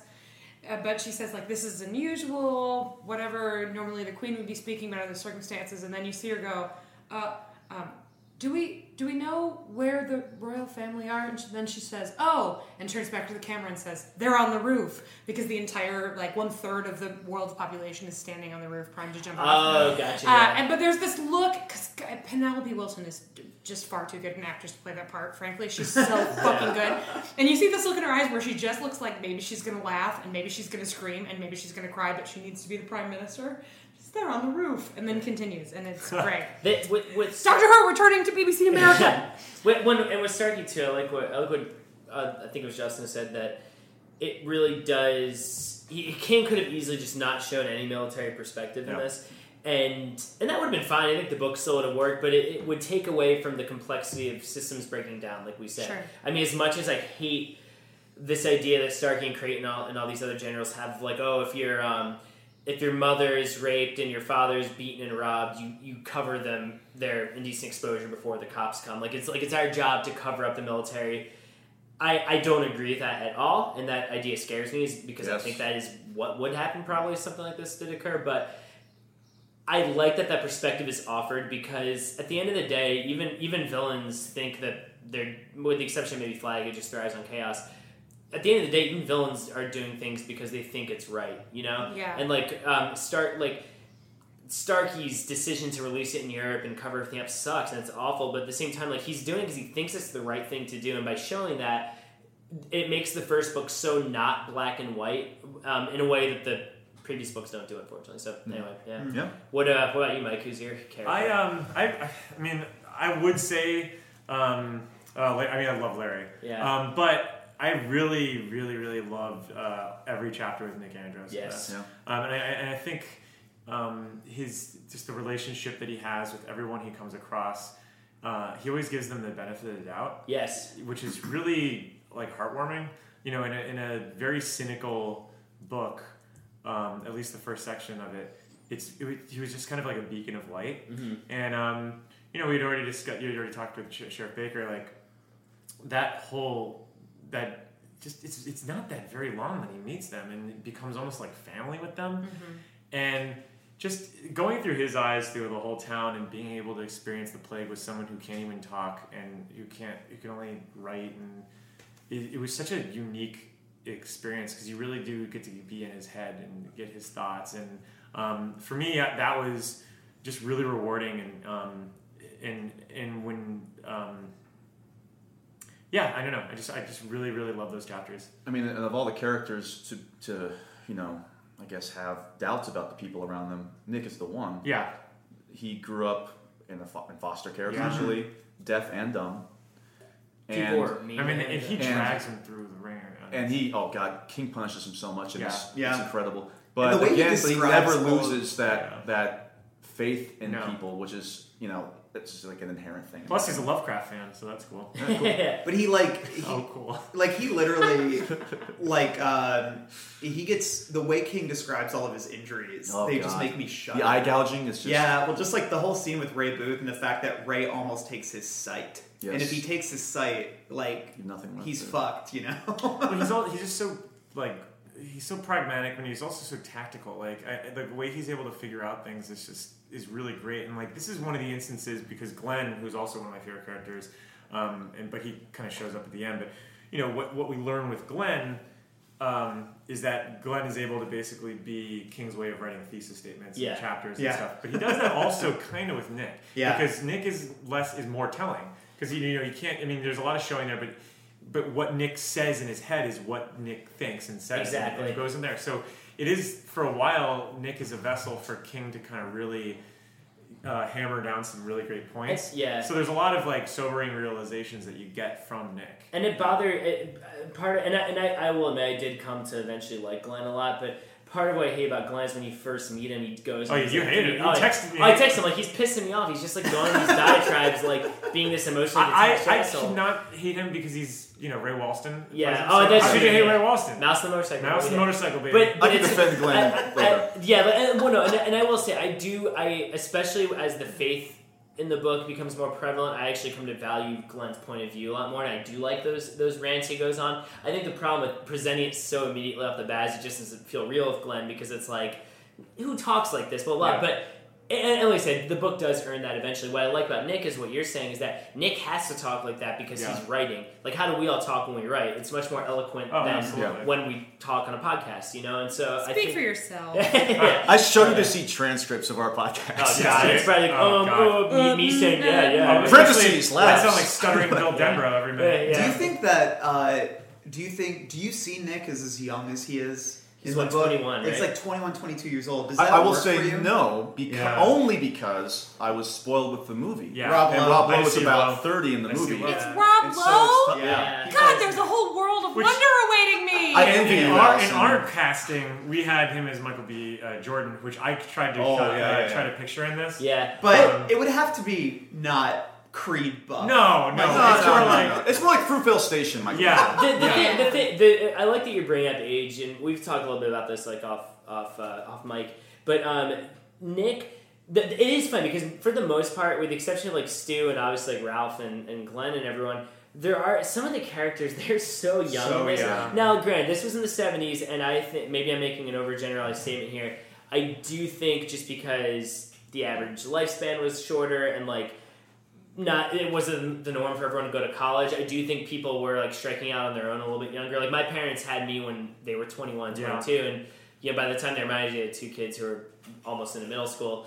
So I, I think part of it's that, but it is funny that Nick Nick it doesn't bother me quite as much because I think he is supposed to be like kind of special and like resourceful. And you could argue that everyone that lives survives to go into these two camps in the book is, is supposed to be resourceful. But like, That's- but La- La- interesting idea. That's La- Larry, yeah, like because they even say like I think Glenn has that line about like oh I think everyone has some bit of shining, which we can talk about in King's Dominion, and I think that the people who survived maybe have that like extra step. So you could argue for that. However, Nick being 21 doesn't bother me as much because I get the idea that he's supposed to be touched by God in a way that hmm. maybe some of them aren't. But like Oh, Larry, he doesn't believe. Yeah, Yeah, which is which is another inter- interesting Yeah. aspect. And what I like And- is that it doesn't. He never really comes around. He never like No, has that, yeah. and that's where I think that we're gonna get. We'll there get to religious thing, but I think Yeah, the the idea about religious stuff is certain But, regards. interesting. but, yeah, but yeah. what about like I, not not to go back to Larry too much, but like Larry's supposed to be like what 26 or 28. Yeah, I he's don't like know. feels older though. He feels like he? in his forties, like Yeah. I, and, and like I mean, Stu, e- even Stu, he's supposed to be in his mid thirties. Like that's about. He knows like, way too much. he- that- yeah, like that, Stu feels like an old man. that's Yeah. it. That's it, and that's about our age. And once again, there are Well, you know he fought in the war. yeah.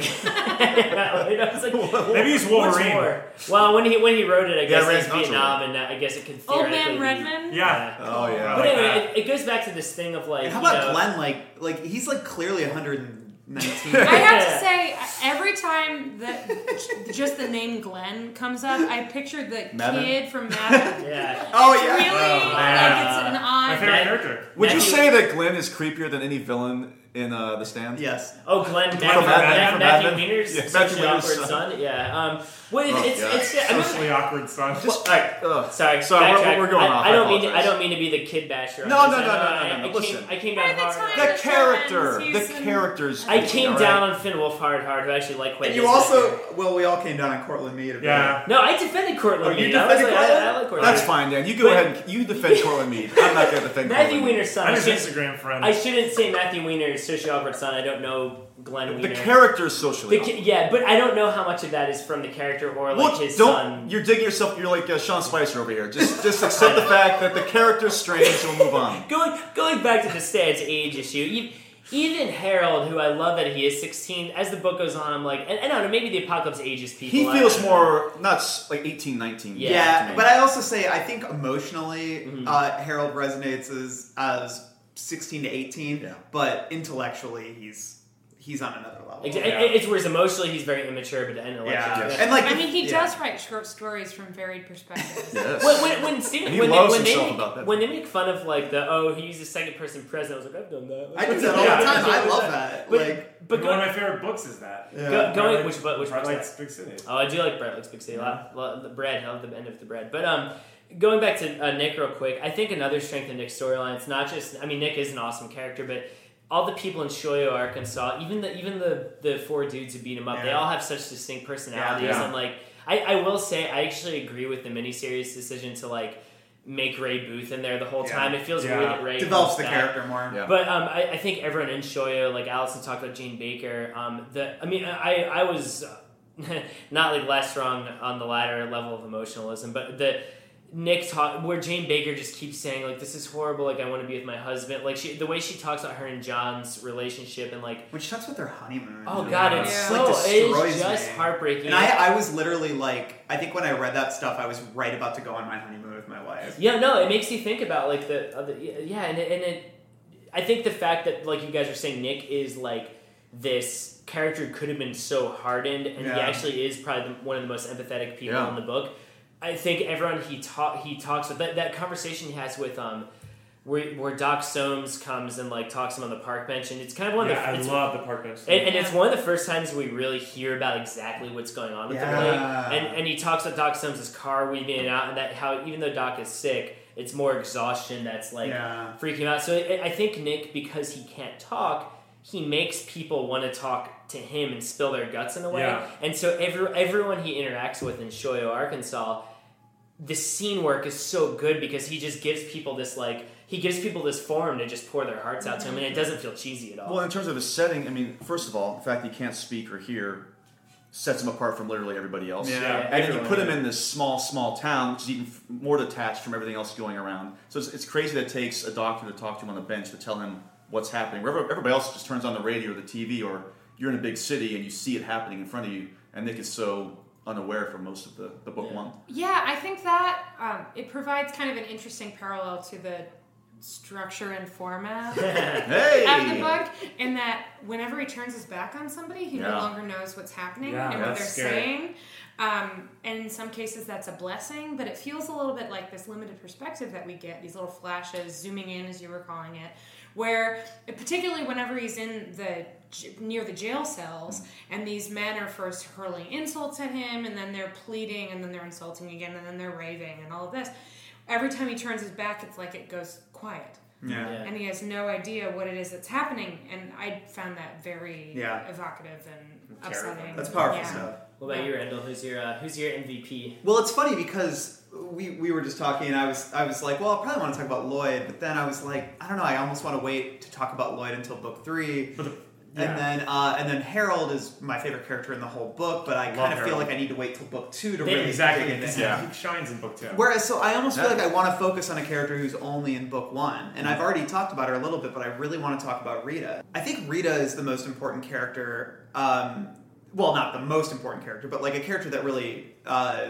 uh, matters to me in a lot of ways because you know we don't see a lot of people like her in the book since the people we're following are the people who would be leaders. They're people who are very resourceful. They're people who uh, can figure out how to survive. They can figure out uh, how to be assertive and uh, you know um, self like sustainable you know in this world. And Rita is somebody who's completely incapable of that because she lived a high society life. She was married to a very rich man. She lived in a penthouse in Manhattan. It's like she was a rich older woman who you know had kind of forgotten how to do things for herself. And so when Larry finds her in New York, and it's you know, and like I, I've already talked about, like, but it's like she like gloms onto him, and she becomes so dependent on him, and it become that's a perspective that I think think we don't really see a lot in um, in the book because even as it goes on and we meet children like you know when we meet joe later in the book like that's a kid who would be able to survive on his own though. And like we have a lot of thoughts on joe which Oh, we'll get to. but you know but even like people like nadine like these are people that can survive um, they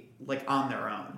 Uh, we don't see those characters a lot who um, are completely not self-sufficient. Well, and it breaks her. It, like it ends up breaking her. Well, yeah, and like you know, and and just that sense of, and like she tries to be positive, and she tries to say things like, "Larry, like tell me that we're gonna go on an adventure. Like I need you to say that we're going on an adventure." Like she has to view it in that way. And there's something so sad about it to me, and she's so, and she was just so insulated as a person and so uh, insulated emotionally and physically that for her to like venture out into the world it's it's a very like scary thing for her just in general not to mention the fact that there's dead people everywhere See, I, I couldn't. I, I agree with all that.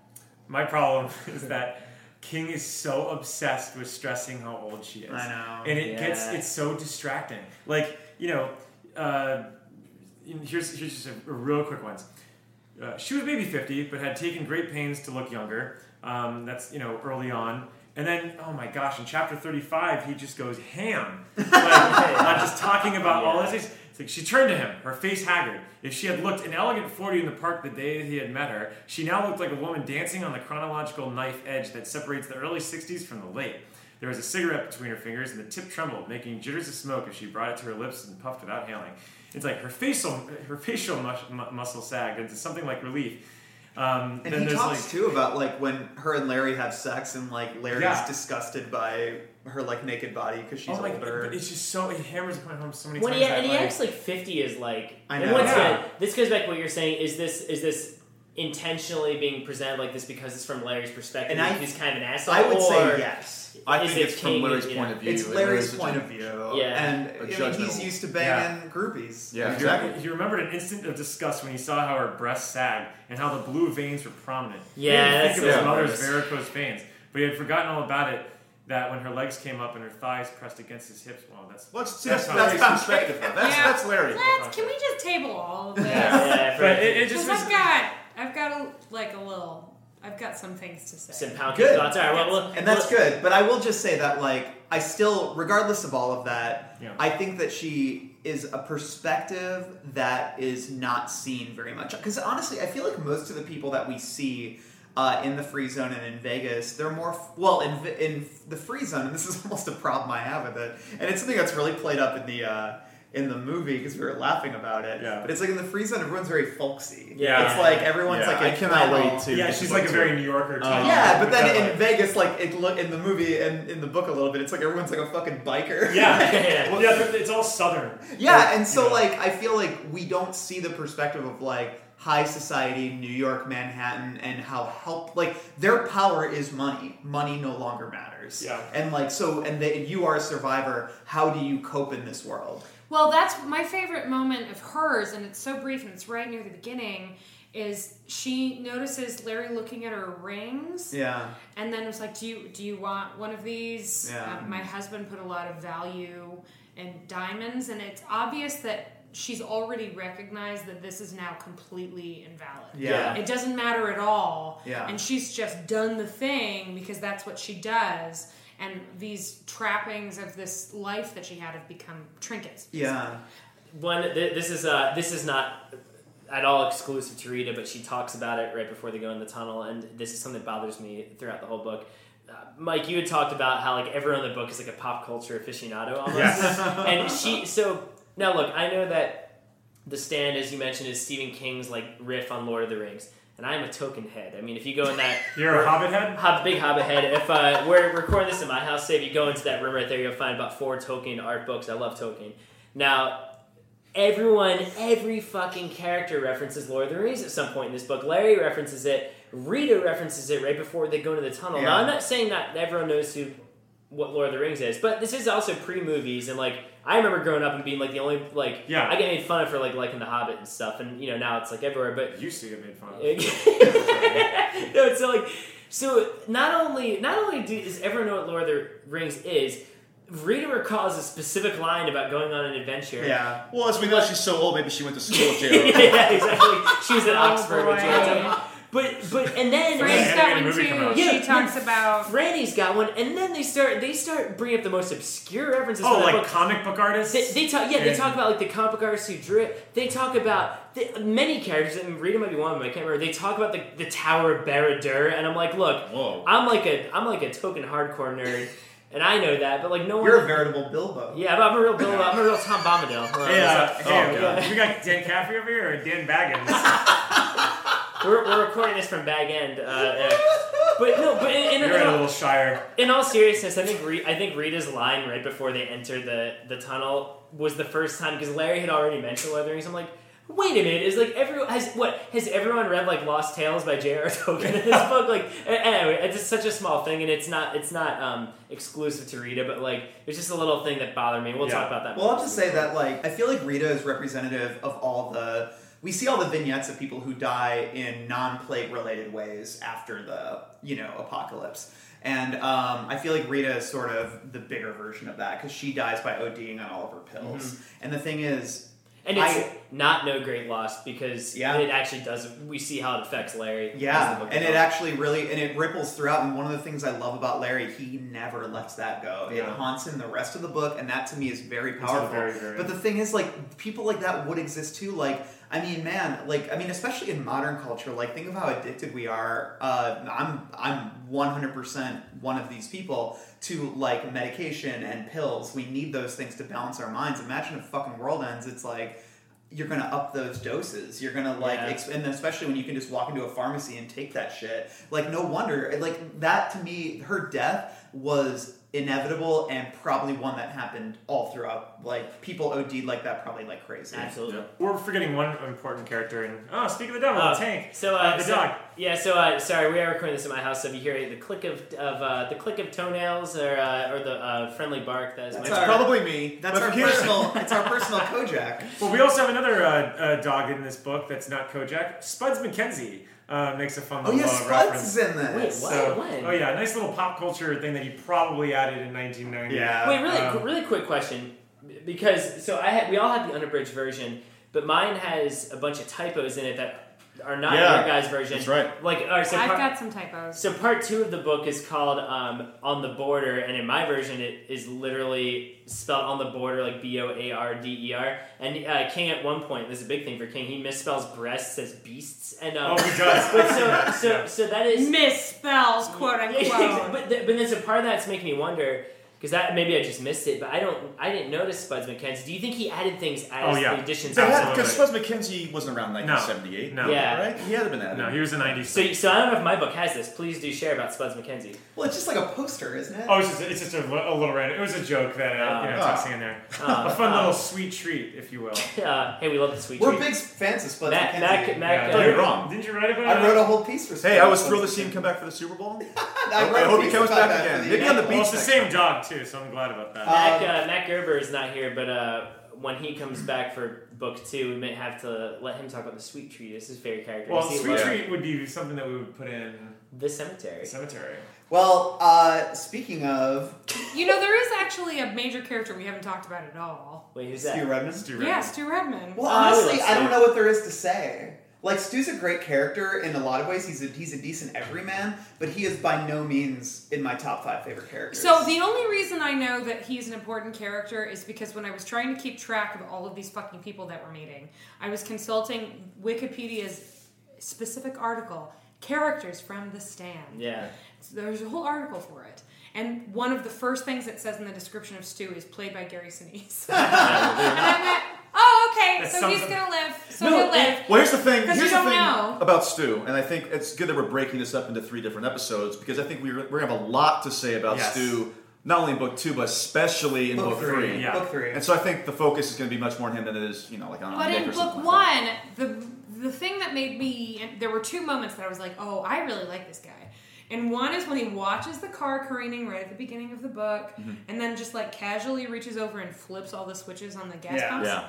That's one. Yeah. And two is when he pretends to be sick. Yeah. Yes. I love to Stu. freak people out. oh yeah, that's fine. Excellent. When- it's when- so good. When you say Allison, is this is a, an analogy that you you used a long time ago. I think when we, me and Susan first met you, and I, I've always really liked. You were saying how there's like furniture watchers and furniture movers, and like Stu is definitely like a furniture mover. Like Yeah. he, he, he doesn't even have to say like the pumps, the pumps. He notices that everyone's freaking out, and not doing anything about it, and so he just goes. In the movie, yeah, this the is Yeah. um Turn so- the pu- hat. Turn off the pumps. Hey, Hey, that's a great. Missed opportunity. That should never happen. I know. That's a character defining moment. I I'm so angry. Table flip. No, furniture movers. Turn off so the pumps, Hap. the whole world is defined in two groups: furniture movers and furniture watchers. And furniture movers see someone trying to lift a couch they can't lift, and they help. Furniture watchers watch people move couches. This is especially useful when you're running a small nonprofit theater company, but it comes in handy in all walks of life. Oh. And if you have someone in your life who watches you trying to move a heavy couch by yourself, and they sit and watch you, that person is garbage, and you should get rid of them. Yeah. And he is a furniture Yeah. mover for sure. Stu is a good man. I know some but- furniture watchers. Well, one character, if we're talking about the dichotomy of people, one character that we, we would be remiss to, to not talk here is Lloyd. Like, we need to talk about Lloyd for a second because although he does pop up a little bit more importantly in, like, um, Book in Book three. book three, Three. book one, he gets all his characterization. It's and true. The reason why I, I, I he's a, he's flawed in a way because the the thing is, the, there's a conundrum here. I feel like Lloyd, out of all the characters, is someone that King understands from the get go. Like right when you first get to his character in the book, you get an idea that you know what King wants to do with this with this character. You know, he's someone that's going to be wrestling with his emotions. Like, yes, he starts out as bad, but there is good to this guy. Like, he does understand that there that you know he's been corrupted. He's you know the, the whole thing of this like I was led um, or I was misled uh, comes up with Harold big time, but it also kind of go ties into into um, uh, Lloyd in a, in a bit, and it shows up in, early on in, in book one because you know he's with the the pokerizer, uh, Yeah, his, his Poke. buddy, uh, Poke. Poke Um, but he, he he does understand that like that what he's doing is wrong, and that this is all circumstantial, and that he can't help it. And I don't know um, though. I mean, like like Lloyd. I remember I, I was taking notes when he was first introduced because I was like, I love Lloyd. Yeah. He is top two characters for me. Yeah. And he, it's like his reasons for standing with Flagg as the book goes on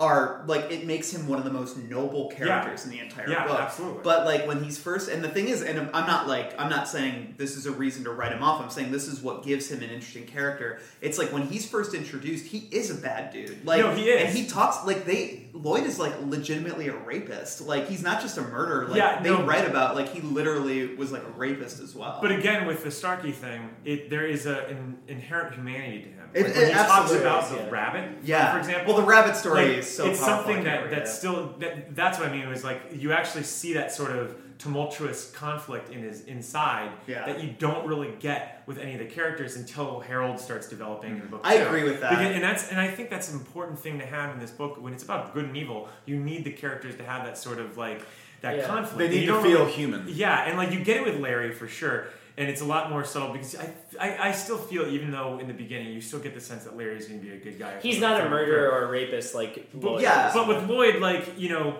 he's he's interesting too because um, he doesn't really have a choice. I mean, in, in the sense like he, he he's he's kind of in the shittiest situation of anybody in the apocalypse. So you you you know by by when you first meet him, of course he's going to go with Flagg, but.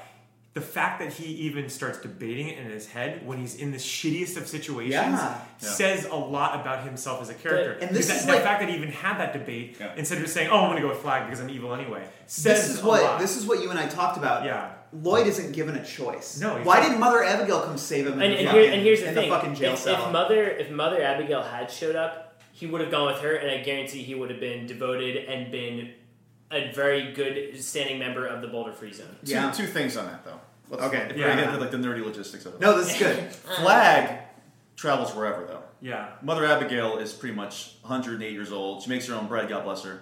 And, and there will be water if God wills it. But she she is at home. She's not going to be able to travel on her own to go to that prison Yeah. where Lloyd is. You know Good what I mean? point. Well, she can go to That- that that's what I'm farm saying. now. That's my that. hey. Um, that's my, we're that's my, that's my argument in defense of Mother But it, but, Abigail. it, but it is it is the thing at, at the end of the day, and once again, this this ties more to book two and books two and three. yeah.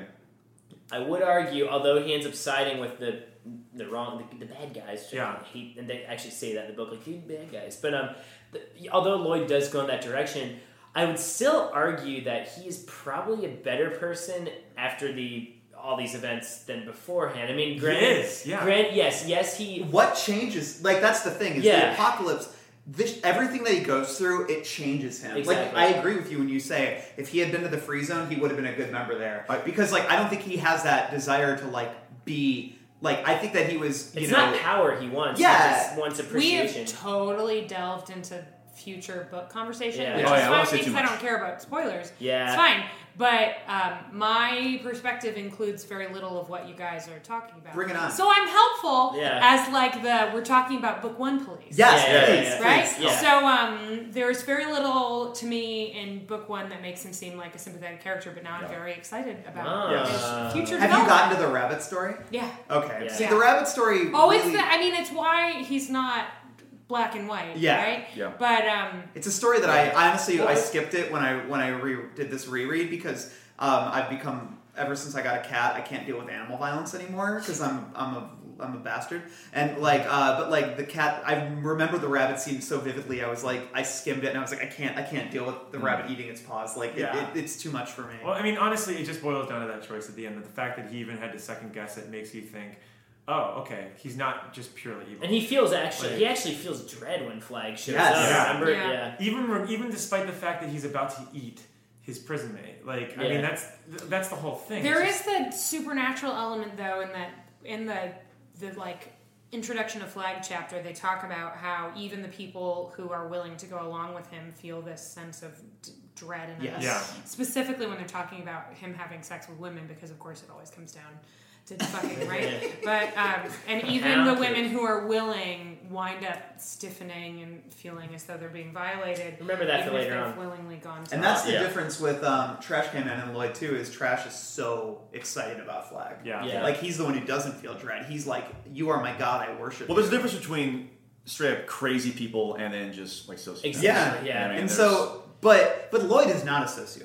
No, I think that I don't he, think so I think yeah, that yeah. he has violent tendencies that he's He's easily Yeah. misled. Yeah. Because what's his name? His partner and they Well, just ride around. was the that real guy's monster of that crazy. group, Yeah. yeah. he's crazy. I And think like- Poke is a yeah, Poke He's is psycho. He's And just straight up. He yeah, would be excited to see Flagg too. and still that, a rapist though still a rapist Oh, and, Oh, no, and no, no, with no, no, you. Like that's that's why I think the character's so complicated, and that's why I'm like, there is, you know, that's why I love that King tackles the idea of a guy who indulges in that kind of behavior. What does he become in the apocalypse? And that he didn't just make it; he becomes a straight bad guy. Yeah. Like Lloyd is such a complicated character in so many ways, and that's why I was like, I want to hold off till book three because book Yeah. three is when he really yeah, but gets here's like, but like, and the, and the only reason why I bring him up now is because he's such a he is such a big part of book one, and he is so non-existent in book two. Yeah, I agree. I think Which what we I'll will definitely talk of the about. biggest That is faults a of the flaw Yeah, of the but, book. but we won't say too much more It's about a, that. it's a, But yeah. it's a flaw, much like the red flaw in his jet black necklace. Hey! And where would uh, he uh, be walking around? Possibly. the cemetery. What's the bottom of the truth? Well, sometimes that is better. The person you put up there ain't the person that comes back. It may look like that person, but it ain't that person. Because whatever lives in the ground beyond that cemetery ain't human at all. The Sematary is the section where we like to talk about the things that go bump in the night. Or the day. Wow. In this case. Or the day in this case. Uh, the things that spook us out. You know, Stephen King is a horror writer first and foremost, and we like to talk about what's scary. So um, I'm actually going to kick it off. I've it's like I've got like just like a really small quote, and it's something that we've talked about ad nauseum, but I've got an actual quote. But literally, I think in book one at least, the scariest moment for me is when Starkey goes down into the uh, into the lab and then um, uh, kills himself. And um, but this one quote destroyed me. I thought it was so good. Um, the smell in here was worse. Rancid food as well as dead bodies. Starkey looked around with dull horror. Some of them seemed to be looking at him. Men, Starkey said, and then choked. He had no idea what he had been about to say. And that's it. It was just like the fact that he started saying something like an amen. I don't know what he was saying. What was I, I? I got that maybe it was like a military, like commanding them to attention or something. You know, Yeah. but uh, who knows? It's Yeah. just such a freaky little moment, and then the sign that says, um, "Now you know it works." Yeah, now you know it works. Any questions? That is so spooky to me until I imagined David S. Pumpkin Yes. saying, "Any questions?" know. No, no, no. Oh, Randall, fuck you! Thank Thank now God you- I I drove past that Now you section know six months ago, four months Any ago. questions? I, I did get scared in that same scene by the. Um, he also sees the two people who, realizing they were dying of plague, had sex really quick Yeah. and, then, and then killed themselves. Like that was also very. That's so dark. Also, I think goulash is disgusting, so I kind of. What is disgusted goulash like a too. frozen soup kind of thing? Like a Russian. It's frozen like soup? a, it's like um, the in betweensies of soup. And That's a casserole. perfect example of like Ugh. we haven't decided what we want this meal to be, so let's call it goulash. I think it manifests in different ways too. kind of remind me of uh, Doctor Strangelove a little bit. The way that the the government had kind of just uh, shrugged and go, like um, you know Mandrake uh, when or when Yeah. Mandrake is talking to uh, God damn it, what's the general's name in that?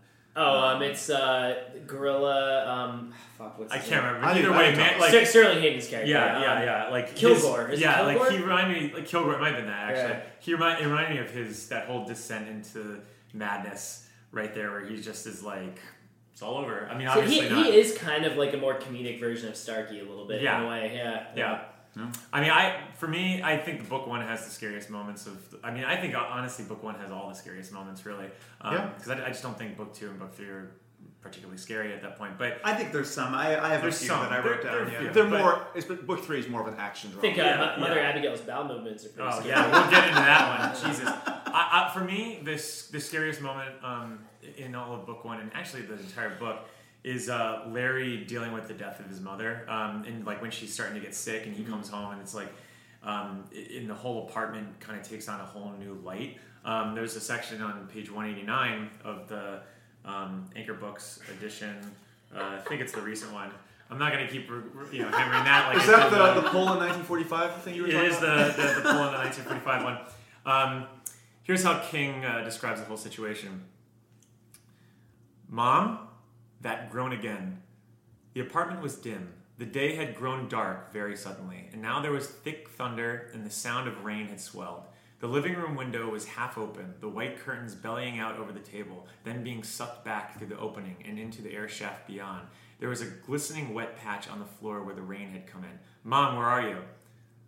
and she he starts hearing the groans and he starts hearing the groans and he goes in there and you just imagine this really like the fact that the, the sunlight just kind of kind of just gets destroyed and like becomes a very dark room and when he finally gets to his mother this is how larry describes it uh, or larry uh, king describes it uh, through larry's eyes but the worst thing the thing he never forgot was the way her visible eye rolled up to look at him like the eye of a hog in a slaughtering pen. Her face was bright with fever.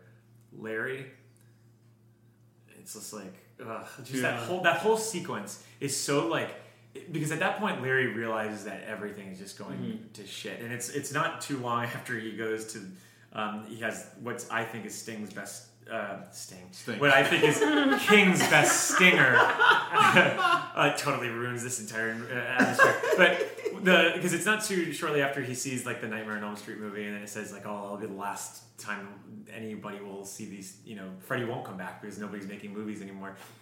But you get this descent into um, uh, isolation and abandonment with Mhm. Larry, and that scene just peaks up big He- time. And I don't know, I Mhm. just He added, I think he added this to. Well, no, I guess because the first Nightmare on Elm Street wasn't out in '78. Because he has that line about like, '84 was the first one. Yeah. yeah, because he has that line about like, oh, and because I had a Roman numeral in front of it, he knew that Freddy would be back, but Freddy Yeah. wouldn't.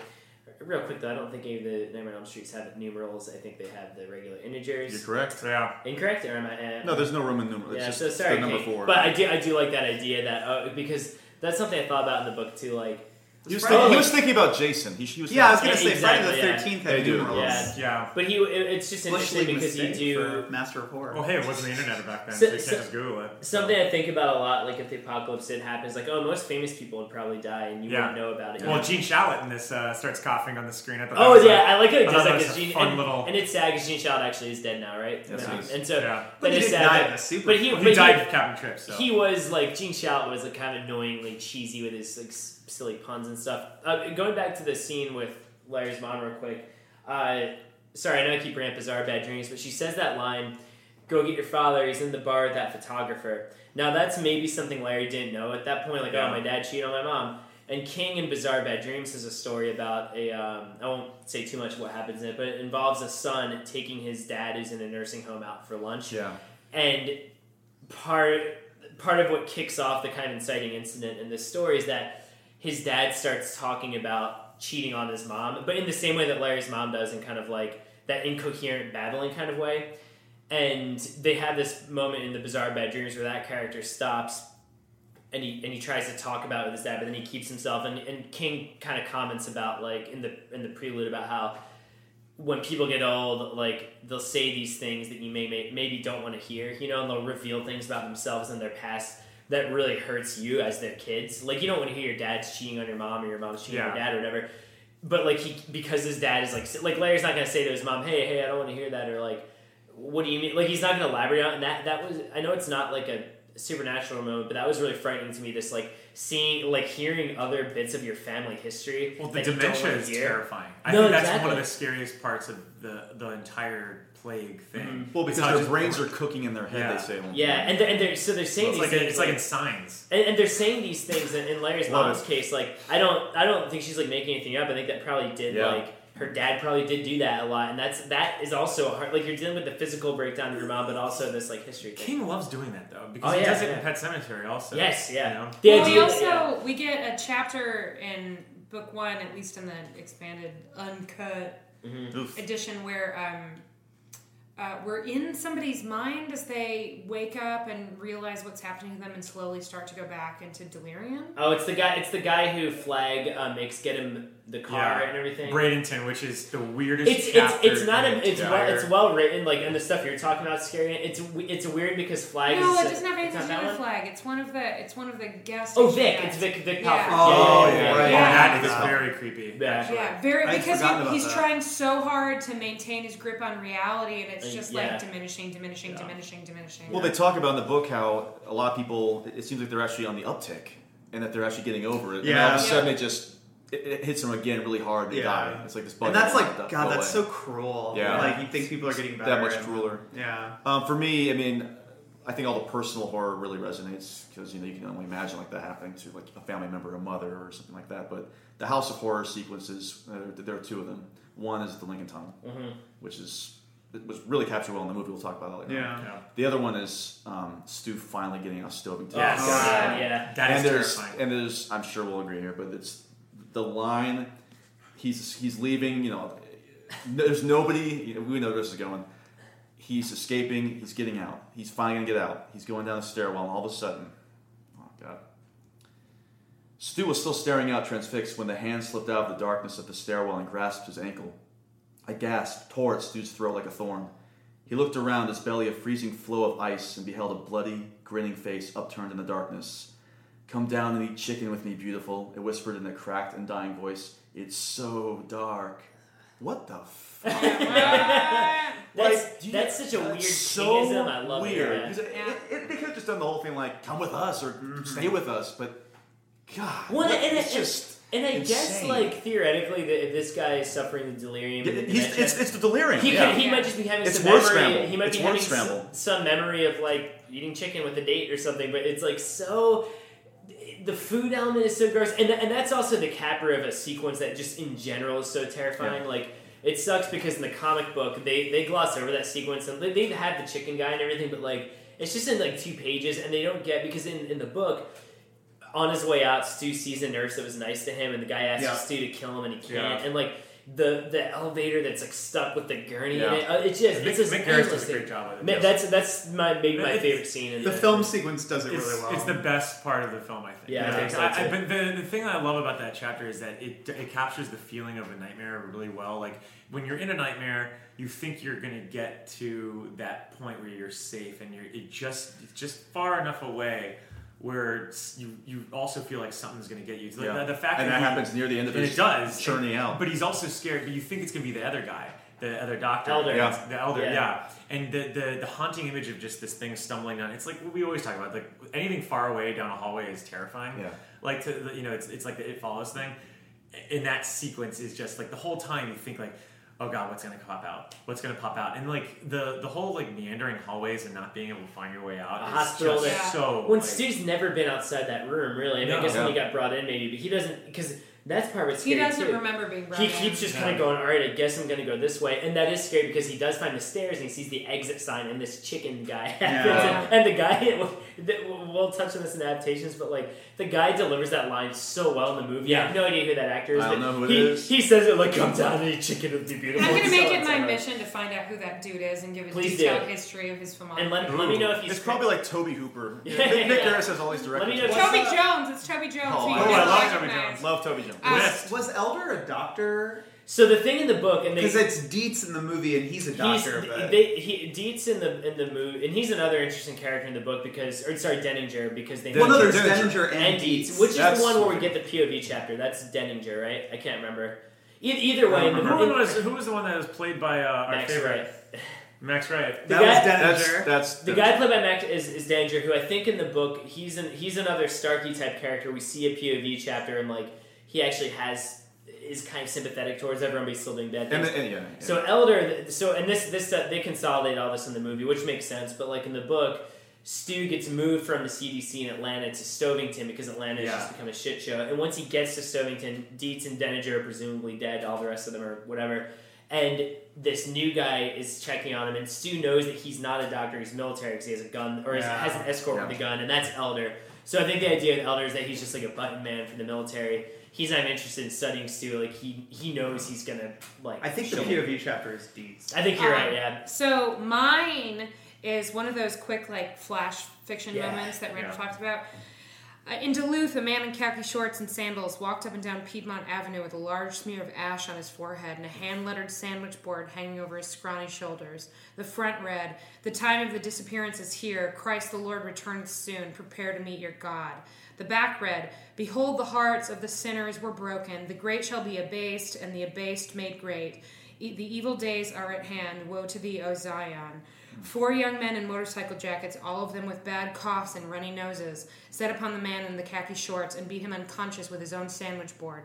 Then they fled, one of them calling back hysterically over his shoulder, Teach you to scare people, teach you to scare people, you half baked freak. Mm, yeah. Just like got me right in the pit of my stomach. And that recalls back to the monster Monster Shouter. monster Yeah, shouter totally. in New York and how Larry finds his body stabbed to death. Yeah. Well, because Like- if you if you think like, and we see this more in New York than the other chapters, in, in the event of the apocalypse like this, you would have a lot of people doing crazy shit and just looting and, and murdering and whatever else. And if they hear some like loud, crazy personality, I just what's love- to stop them from doing that? I love them saying "teacher to scare people." Yeah. like that's so Especially interesting. knowing that they're all also gonna die, Yeah. right? Yeah. Because they all have colds. Yeah. So just needlessly, Yeah. like anybody is gonna be more scared. Yeah, no, totally. It's just it's I- ugh, Especially it's if they bring in the whole- like three paragraphs and it's perfect. the religious guilt aspect too of and like Yeah. fuck, I don't want to hear it. Yeah. Yeah. I, th- I think for me, um, I have to be honest. I don't know if I have a specific specific moment. The thing I noticed this on this reread that I did not get to me in this way before. Once again, because I, I think I took my dad's comments to, to heart of like, oh no, everything's fine when you're, you're a kid.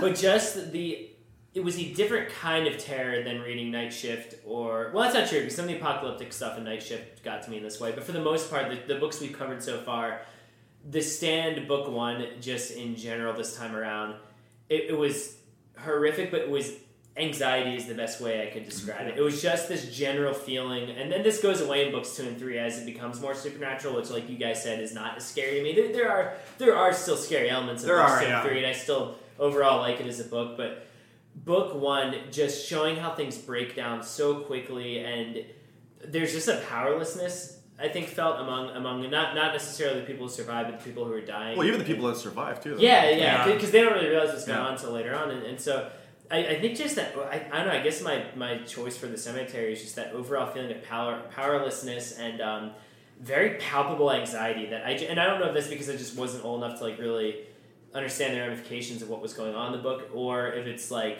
like I said, our current political climate or whatever else. But like I felt I felt very freaked out reading book one. I, I really think it has to do with the per- current political. I think so, too, That's all I can unfortunately. think about. Yeah. Is Yeah. that like if this did happen right now under this administration, we are so fucked Yeah. because they're not going to know what to do and they're going to lie their fucking heads off because Yeah. they've already done it.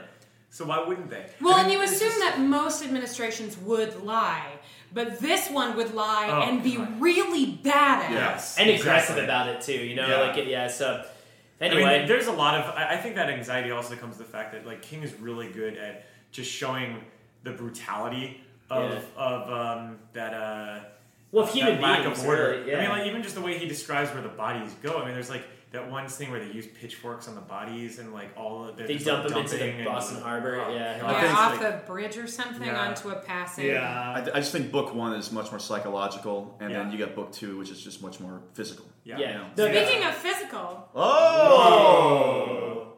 I'm hungry for some pound cake. After all you've been taught, everyone isn't bad, Come to your closet and pray. Ask to be forgiven. He's a nice boy, Mom. You like him. You really like him, Mama. So Allison, kick this off. Yeah. Um, my I ju- God. this is just like a little public service announcement because I think that so far, you know, the 9,000 pages of this 20,000 page book um, is like a remarkable work of fiction. But I just think to you, ye aspiring novelists out there, particularly if ye are male, um, just imagine that when you're writing and you're writing, say, a, a, a general who's just been relieved of duty and has to deal with the guilt of potentially being responsible for the death of thousands and thousands of American citizens, and you're wandering into it like a death bunker in this incredible chapter that's a remarkable piece of prose. Um, that you imagine reading what you've written out loud to an audience of one, and that audience is me. And I'm sitting there, just imagine the look on my face. I'm gonna make the look, and then you see if you can hear it. And the look is like, Oh wait. right? Um, so when you get to the part where this general who's preparing to die uh, has to debate whether or not he's going to reach down and touch a dead woman's breasts, just imagine my face and decide if you should include it. Uh, and then apply that to all other sections and think mm, is this necessary? Is it going to deepen the story? Is it going to further the world? Is it going to heighten my fucking fiction? And if it's not, maybe you take it out. maybe you take the dead woman's breasts out. I feel that I praise that scene. I like I like the. I love. Oh, I, it's not I easily know- my favorite I know chapter exactly in book what one. you're talking but about. Jesus fucking Christ! But just think: Do we need? Do we need these tits? Are these tits necessary tits? Guys, and if they're not necessary tits, then take out the tits. I, but I think Stephen King always errs on the side of necessary tits. Yeah. right? Tits are always necessary in King's World. just picture, just picture the face, and uh, uh, assign the face of like your favorite smart woman who doesn't accept your bullshit, and picture her listening to you read it out loud.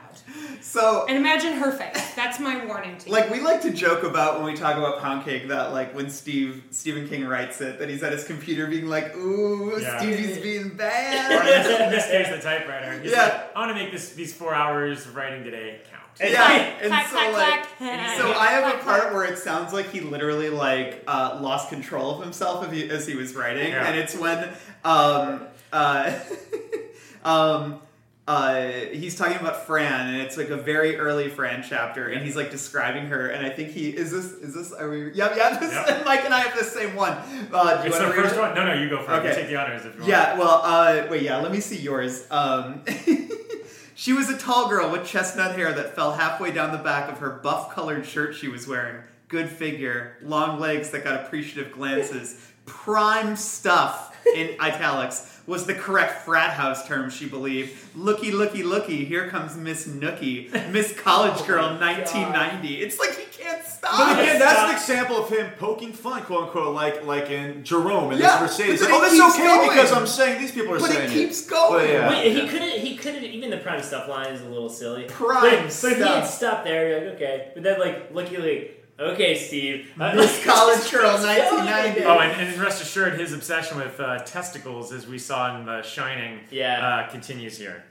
Um, he, he, he- you know, we, we, we, we saw how uh, Dick Hallorann's uh, um, testicles uh, shriveled up a little bit in the in the uh, in the winter.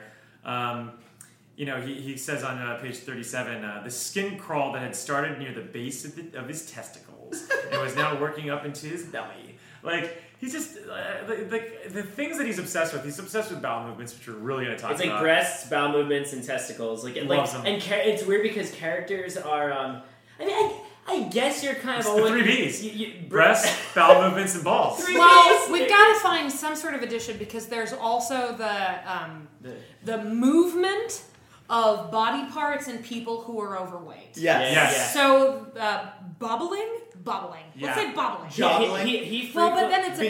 bees, bees. Oh yes, Bubbling. you're right. Or You're the right. poet's pot. Is that a belly?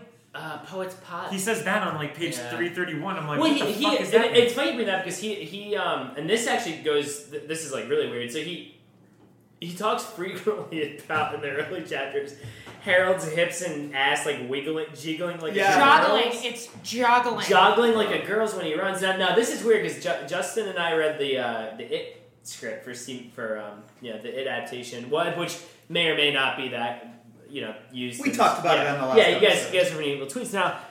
Cary Fukunaga and whoever the co-writer is, I can't remember. He um would he describes Ben ha- Hanscom, who's the overweight character in It, running. Now this is in the script, not in the book. Now, it- I'm sure Stephen King does this in the book, but they go to great lengths in this script about three or four times when they describe the losers running away. It's just like, oh, the losers run, uh, like Ben's ass jiggling like a girl, and I'm like, what? Like why? Like why are you even? Even if this is in it, like why are you putting this in here? I'm just so- making that face Yeah. so hard. the, oh, it's like it's very bizarre and like I and like I said, I there are there are things that I mean, in, in many ways, I, I will always love the way Stephen King writes about sex because it, it's so distinct and weird, and like I, I think that. I think the reason Pound Cake is such a hit with you, list, or you, yeah, your listeners, is because we've read Stephen King. They're just every book has like some head scratching, like what the fuck is he talking about? And like, but and the, yeah, and the test, the test, the three B's, boobs, testicle, or was it boobs, boobs, balls, and breasts. Or no, no, boobs, balls, and bowel movements. like the bowel movements I can somewhat see because like everyone's inve- aware of their like own internal functions and makeup and uh, especially when you're scared I guess the I mean I've never felt Apparently, like, every character in the Stephen King universe is well aware that they're going to shit their pants. yeah exactly yeah and like true. and, and or even- piss their pants. We get some pants. yeah, Oh, yeah, that's- yeah, yeah. And, and, and there's some, and, and, you know, the testicles thing. Maybe also if you're a guy, I guess you would feel that, but it is where it comes up a lot. But it, it it does seem like every character is aware of breasts, like in a way that is just kind of um. I, I got I got a little breast. Mom, like everybody's boobs. Just Yeah. like there's just boobs Al- everywhere. If you if you're an old woman, you usually have like a, ma- a full matronly bosom. And if you're, yeah, um, I, I have a boob part I lo- uh, kind of love, and it's Please actually it's, it, this is actually designed to be funny, and I think it is funny, and I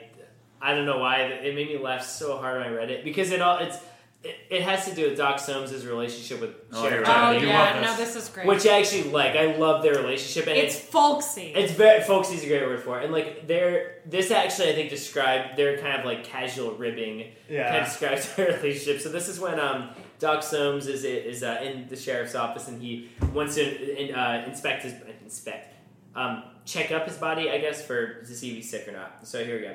Um, and, and the whole time he's just like ribbing John Baker about how he actually needs to lose some weight and everything. So this is what Doc Doc Soames says to John Baker.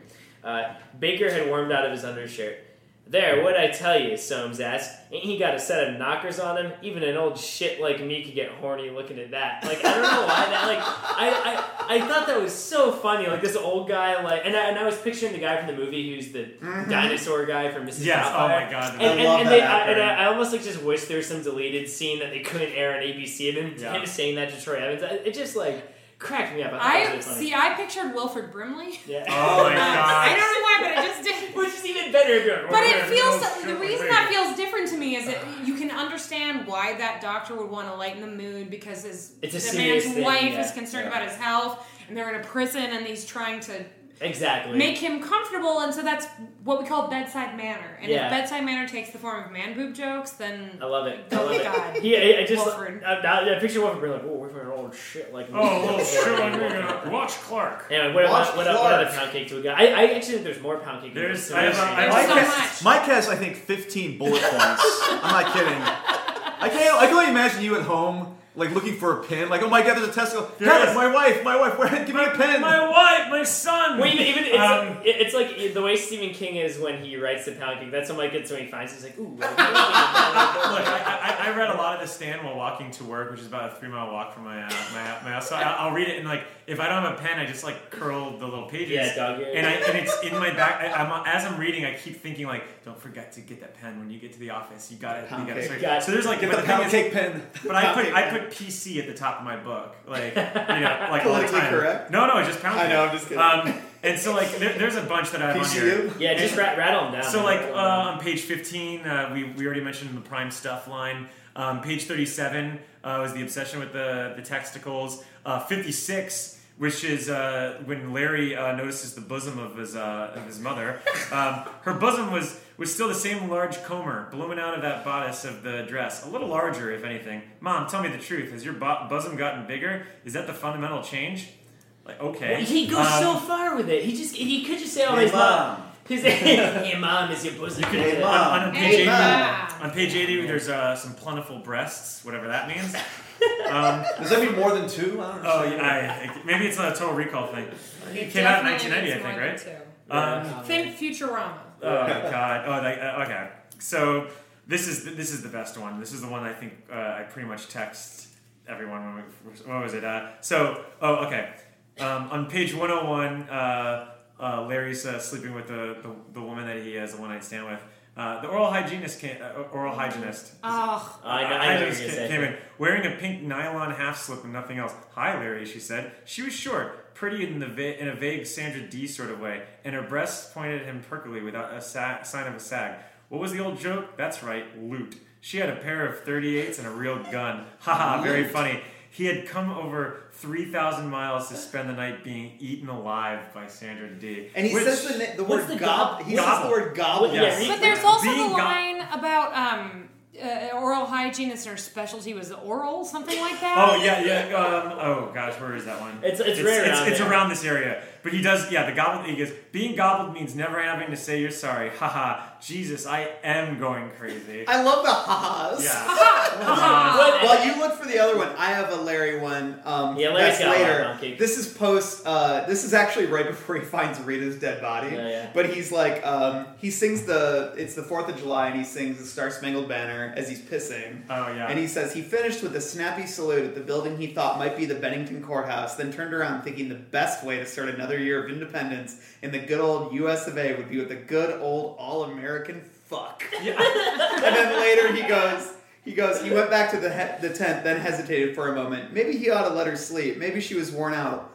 but he looked down at old Sparky, and old Sparky didn't really want to let her sleep. Singing the old Star Spangled Banana had turned him right on. So Larry turned back the tent flap and crawled in. Oh, that's not the only name he's got for his uh, his Johnson. He says uh, at one point um, uh, he's uh, talking about his uh, John Thomas. Wait, is this might be book two? I, so I won't. Is um him discovering the barn? Is that that's book two, right? Book two. That's okay. book two. I got. I love my one of my favorite Larry Larry pound cake moments is in there. Well, we, I mean, as we keep going, there's uh, the, you know, get the honeydew melon on, on page two forty three. Honeydew melon. Wait, who's that? Who's that in reference to? Uh, I don't remember. per Mother se. Abigail? Uh, it's uh, oh, Doctor Soames. Uh, so he goes. He Doc looks- Soames, I'll Doc tell you what. Soames. Uh, yeah. So he. Um, oh yeah, he goes. Uh, he lurched back and forth along the porch after Nick like a zombie in a third-rate horror picture. His crotch had swelled terribly. His underpants looked as if Oh, someone yeah. had stuffed a honeydew melon. Oh, that's kind of creepy. Like, Yeah. but I, we and we should, as always, he King does have a lot of uh, bodily function and like. oh no, this sexual- was somebody that, that ran out of the house. Oh, okay, gotcha. Yeah, like Yeah. like he does. King does. I mean, that's the beauty of King. You know, he can be so crass and gross and misguided with pound cake, but there are moments like that where it's actually like kind of disturbing. You know, and, and yeah. That whole moment's actually really disturbing because that Yeah. man, he runs out of his house, he's obviously sick. Nick watches him. Yeah. The man shakes his fist weakly and crawls back inside, not bothering to shut the door. Ugh. Uh, Uh, correction: the man that teaches Nick how to do all of his reading and writing and arithmetic. Uh, is named Rudy. Not the same Rudy, different Rudy. What can I say, Weird. guys? Uh, Good memory. uh, yeah, thank, yeah, thank you. Um, I, no, well, uh, there are a few characters I noticed, like in, throughout the book. Like, there's a couple dicks. There's like a couple, well, a lot. A lot of dicks. Hey, But no, that's, they- that's what- pound for Which, which I do kind of like because I used to be super. beefs I, I used to be really against. Um, I used to be really against. I'm like, oh, why do these characters have the same name? I'm like, but theoretically, if this Yeah. happened, although there is like, uh, you point this out. There's like. Heck Drogan, then Yeah. like Whitney, Yeah. what Dorgan or Dorgan. Horgan? There's like It's Barry like- Dorgan and then Whitney Drogan or Yeah, something like that. yeah. It's some, it's something or Horgan. It's something like that. It's Yeah. like why? Uh, Yeah. yeah. Like why? I mean, there, there- there's a lot of uh, a lot more that they had. At one point, there's um, on 332, bitch kitty is named Pants sweating girl. on 359. The weirdest thing, though, and I- this is the last one I want to add on there, is the whole Bradenton chapter. Now, Bradenton is this character that Flagg employs basically with weird dreams to bring him a car, which makes no sense anyway. Why would Um, Flagg need? Why couldn't he just get a car himself? well, Why the, he- the thing that's perplexing to me is that there aren't really any, um, you know, like there are no gay characters in this book, and like the only one that is well, in Da- is- Dana eventually. well, Dana, yeah, kind in a of, sense, but which yeah. they, they all make a big deal out of that one. Yeah. right? you know, Stu does at least. Oh, yeah, we'll get to that in book But two. we'll get to that in book too. But the weird thing with Bradenton is that it's almost like he's evil for this these kind of in, these indulgences. Like he, they basically are like his his like homosexuality is almost like an indulgence. They, they, they present it as being very like or a vice kind of. yeah, and like weird. so he's he discusses like about having um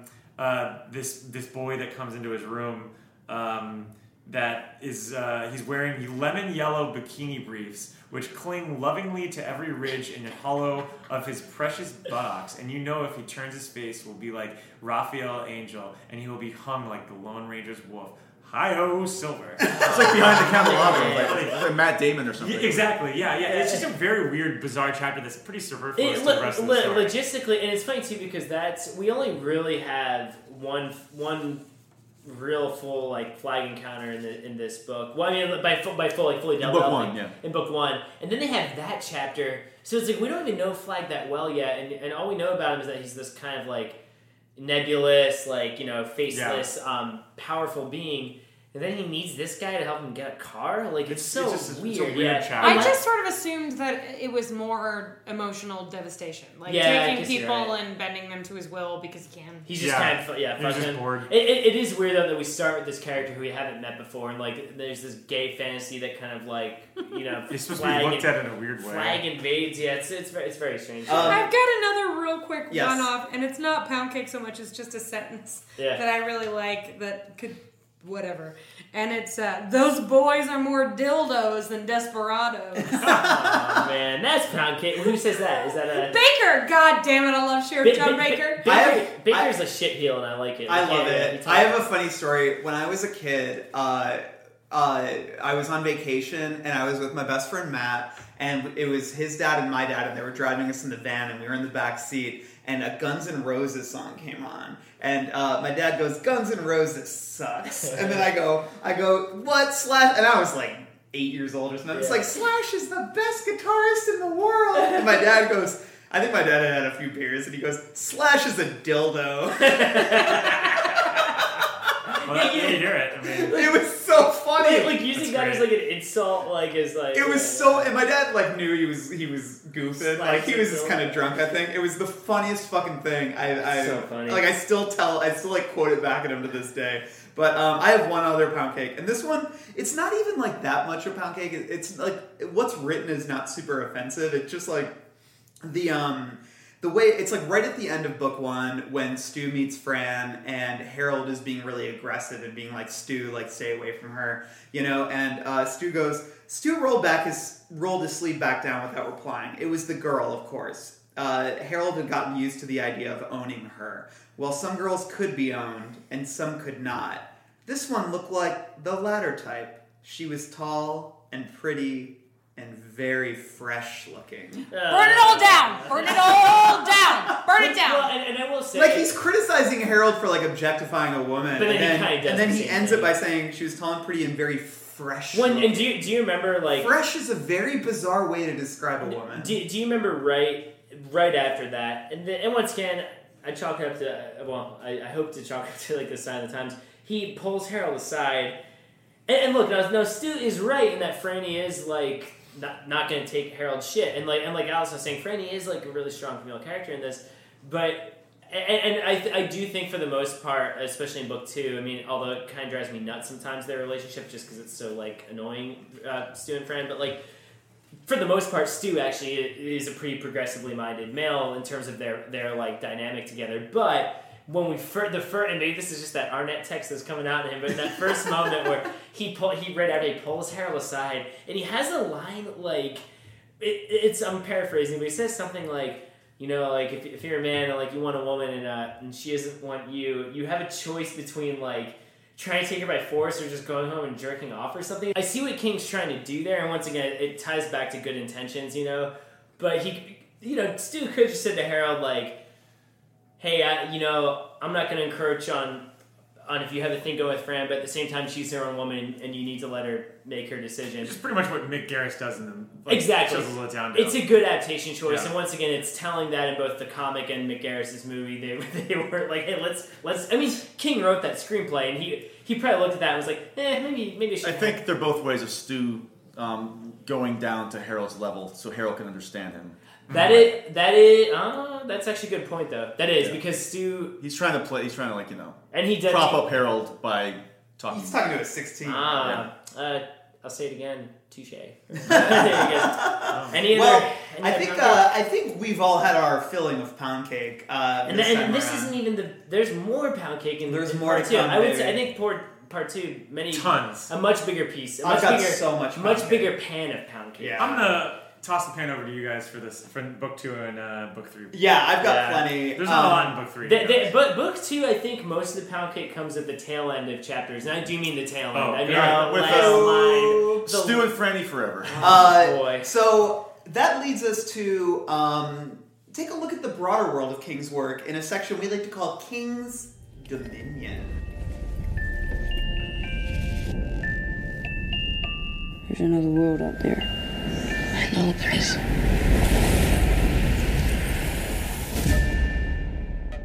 I have one I want to kick off with that I actually found really exciting because it was a reference to a book that I really love that most people really hate. and um, also, I would say that uh, I really love it in memory, and I don't want to like really cling to that stance because when I re when I reread it, we'll see where I'm at. You keep looking at me. Well, I know you don't like it, but I know uh, exactly what you're saying. well, no, there's a reference. Um, uh, Franny mentions a woman who lives in Haven, Maine, who writes westerns, Oh, which is yeah. a reference to the Tommyknockers and one of the main characters in the Oh. Tommyknockers. Bobby. And this predates. Bobby, yeah, and this well, predates- well, well, maybe. The thing was by the this that was probably an update to the rewrite. Maybe. Yeah, because he had written Tommyknockers by the time he did the updated Yeah. version. Well, I- so I thought you do like Tommyknockers a little Uh, bit. you know, it's funny. I've read that. Side. note, I've read that. new- I've read that book twice, Yeah. and it's always great until the last quarter. uh huh. It falls and apart. then, a I mean, and when it falls apart, it falls. But the thing is, like, I still think the the final couple pages are fucking beautiful. They are? and I'm gonna stand by it. I Like, agree with that. You're I'm gonna a- stand by it. I'm Yeah. gonna stand by that. Okay, so I'm dead. I died. rest in peace, Allison. Um, we, what, what do you have though? I'm curious, Mike. I mean, obviously, there's the Randall Flagg connection. Yeah, and which I think we should talk in We'll book talk three. about that later. I think on. book yeah. three is a go, yeah. especially with the ending. But um, the only thing I could find was on page 218, there's a reference to Flagg being in Dallas with Oswald, which is kind of interesting Oh, because I remember that. I thought of that too. you know, and it's interesting because like 112263, the seeds of that book go back to the 70s. So, uh, you know, Well, and Flagg's in the adaptation. yeah. So you know, Oh, is he on the show? You see him. I mean, people assume. Oh, you guys See- mentioned that. Yeah. That kind Wait, of, wait, see wait. Somebody. Explain There's that. in I haven't the heard that. so in the Hulu adaptation, it's like an Easter egg. It's well, not I a watched real it, but. I didn't catch the Easter egg. So it, when they're in Dallas, there's this brief moment where you see essentially like an extra walk past, um, but you know. Like Yeah. it's just kind Jeans, of dark, Gucci menacing. It just really do, looks do, like do him. they do Yeah. anything with like? it's much better than when they're running through the bo- de- book depository and it says red rum on the wall. I remember Yeah. that, and I, that I, one I went. I think I looked at Jen and I did like a.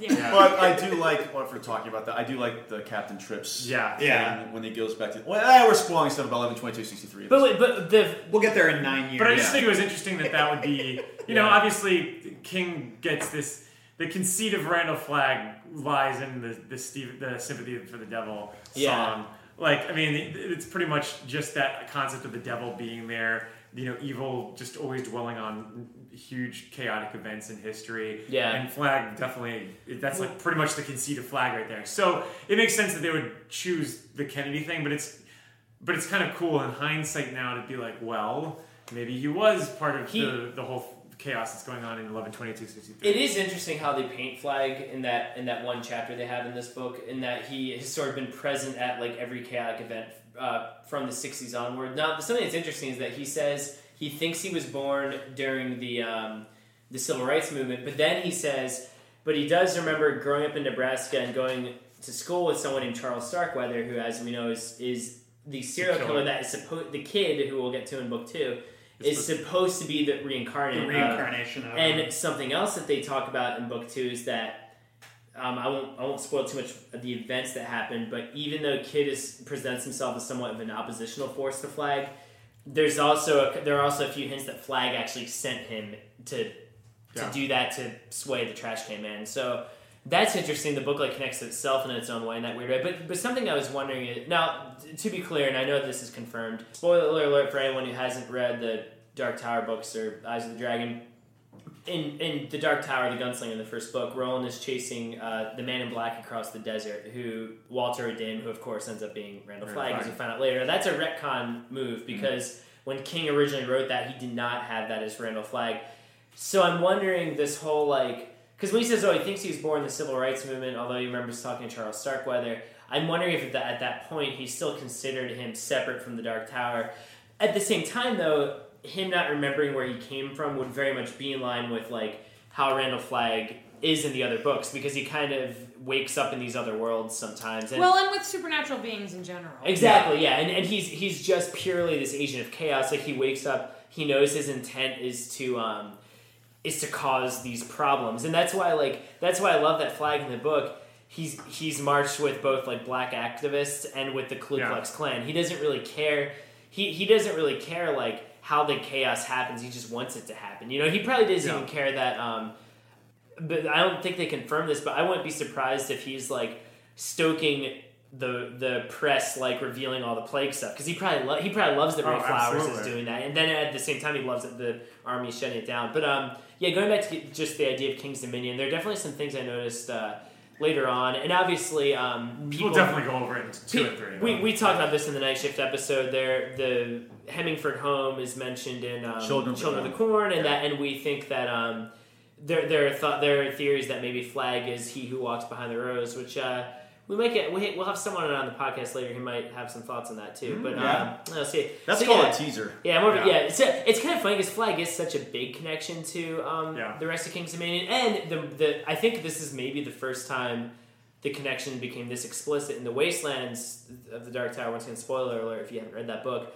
They stumble across Yeah. the uh, a the, an alternate reality version of Captain Trips because. Yeah. They find a uh, they find like a plagued out America, but it's in a different year than and they the have the headlines and stuff. Exactly. So Yeah. it's, and, and I don't think they know that, but the readers know that, and that's where they first. Conf- I think that's the first book where they confirm that Flagg is. Yeah. is Yeah, I, I, part, part of me that felt like a Prometheus sort of thing, where it was just like, why Yeah. does he have it in the same year? Yeah. And the thing, like, what do you, this whole like idea of it being like an alternate time? It Well, it's all the different overcomplicates beams and- it. yeah. should have just been the regular world of the stand, and then that was that would have been. I- enough. It's, I already, it's already an Easter egg to the stand. Mac, Mac, uh, you know, he talks about different, different beams a lot, the beam of the rat, and all this stuff. I do like the idea of there being different beams and they're different worlds, but I would just be fine with it being like, okay, the world of the stand is one world, Yes. the world of Christine is another. Like, you know what I mean? And maybe they're connected. It's it does get a little tricky when you get into like, oh, there are infinite versions of the stand. yeah, you know, that's like, kind of just- and I understand that that's uh, like you know that's part of the mystery of uh, of the there are there are worlds in these thing, but like just don't get too. There's a larger. We'll definitely dive into that Yeah. get Yeah. the wasteland. especially the third book. 45 Third book for sure. There's a larger. Um, I don't know. This sort of fits into King's Dominion, but one of the things I found very striking was that when Randall Flagg, excuse me, is first introduced, he's wearing a, a pin that has a pig on it, and he makes like he talks about pigs a couple times. Like I remember, there's like several references, and then later when Tom Cullen is under hypnosis, he's talking about Randall Flagg, and he says uh, he has the name of a thousand demons. Jesus knocked him into a herd of pig, pigs once. His name is Legion, and that's a reference to uh, uh, the Gospels when um, uh, Jesus casts out a demon and sends it into a herd of pigs, and they run off a mountain, and then they all die. And uh, and the the demon says before he casts it out, "My name is Legion." And uh, for we are many, and um, you know it's it's a classic biblical phrase, you know that sort of represents how one demon equals a million demons, you know, and so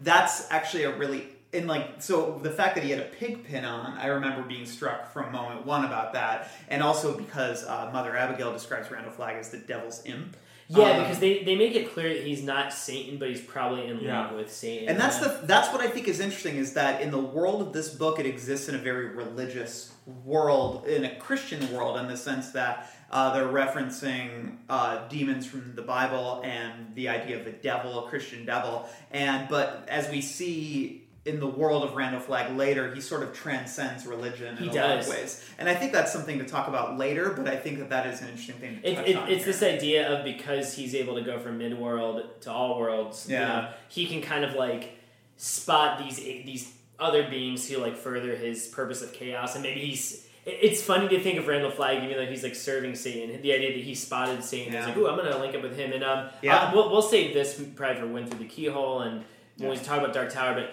you find out later on, um, and, and there, there's a lot of debate among Stephen King's fandom of whether or not this was a strong choice. But you you find out a lot later on about exactly where Randall Flagg did come from and Yeah. like his his his childhood and some other stuff, which is interesting because that that had I remember Robin's shaking his head, Mike. I, I hate he like, hates I that. yeah. hate prequel sort of mythology. Yeah, I just- well, and, and it does take. It, it is weird to think of Randall Flagg of like, oh, he's actually this like flesh and blood person who had a childhood. You know, I do like Yeah. it when he's a force. No, anyway, that's for down the line. That's yeah. a whole other thing. Yeah. But uh, so I think that wraps it up for King's Dominion. Let's just talk about our final thoughts on book one.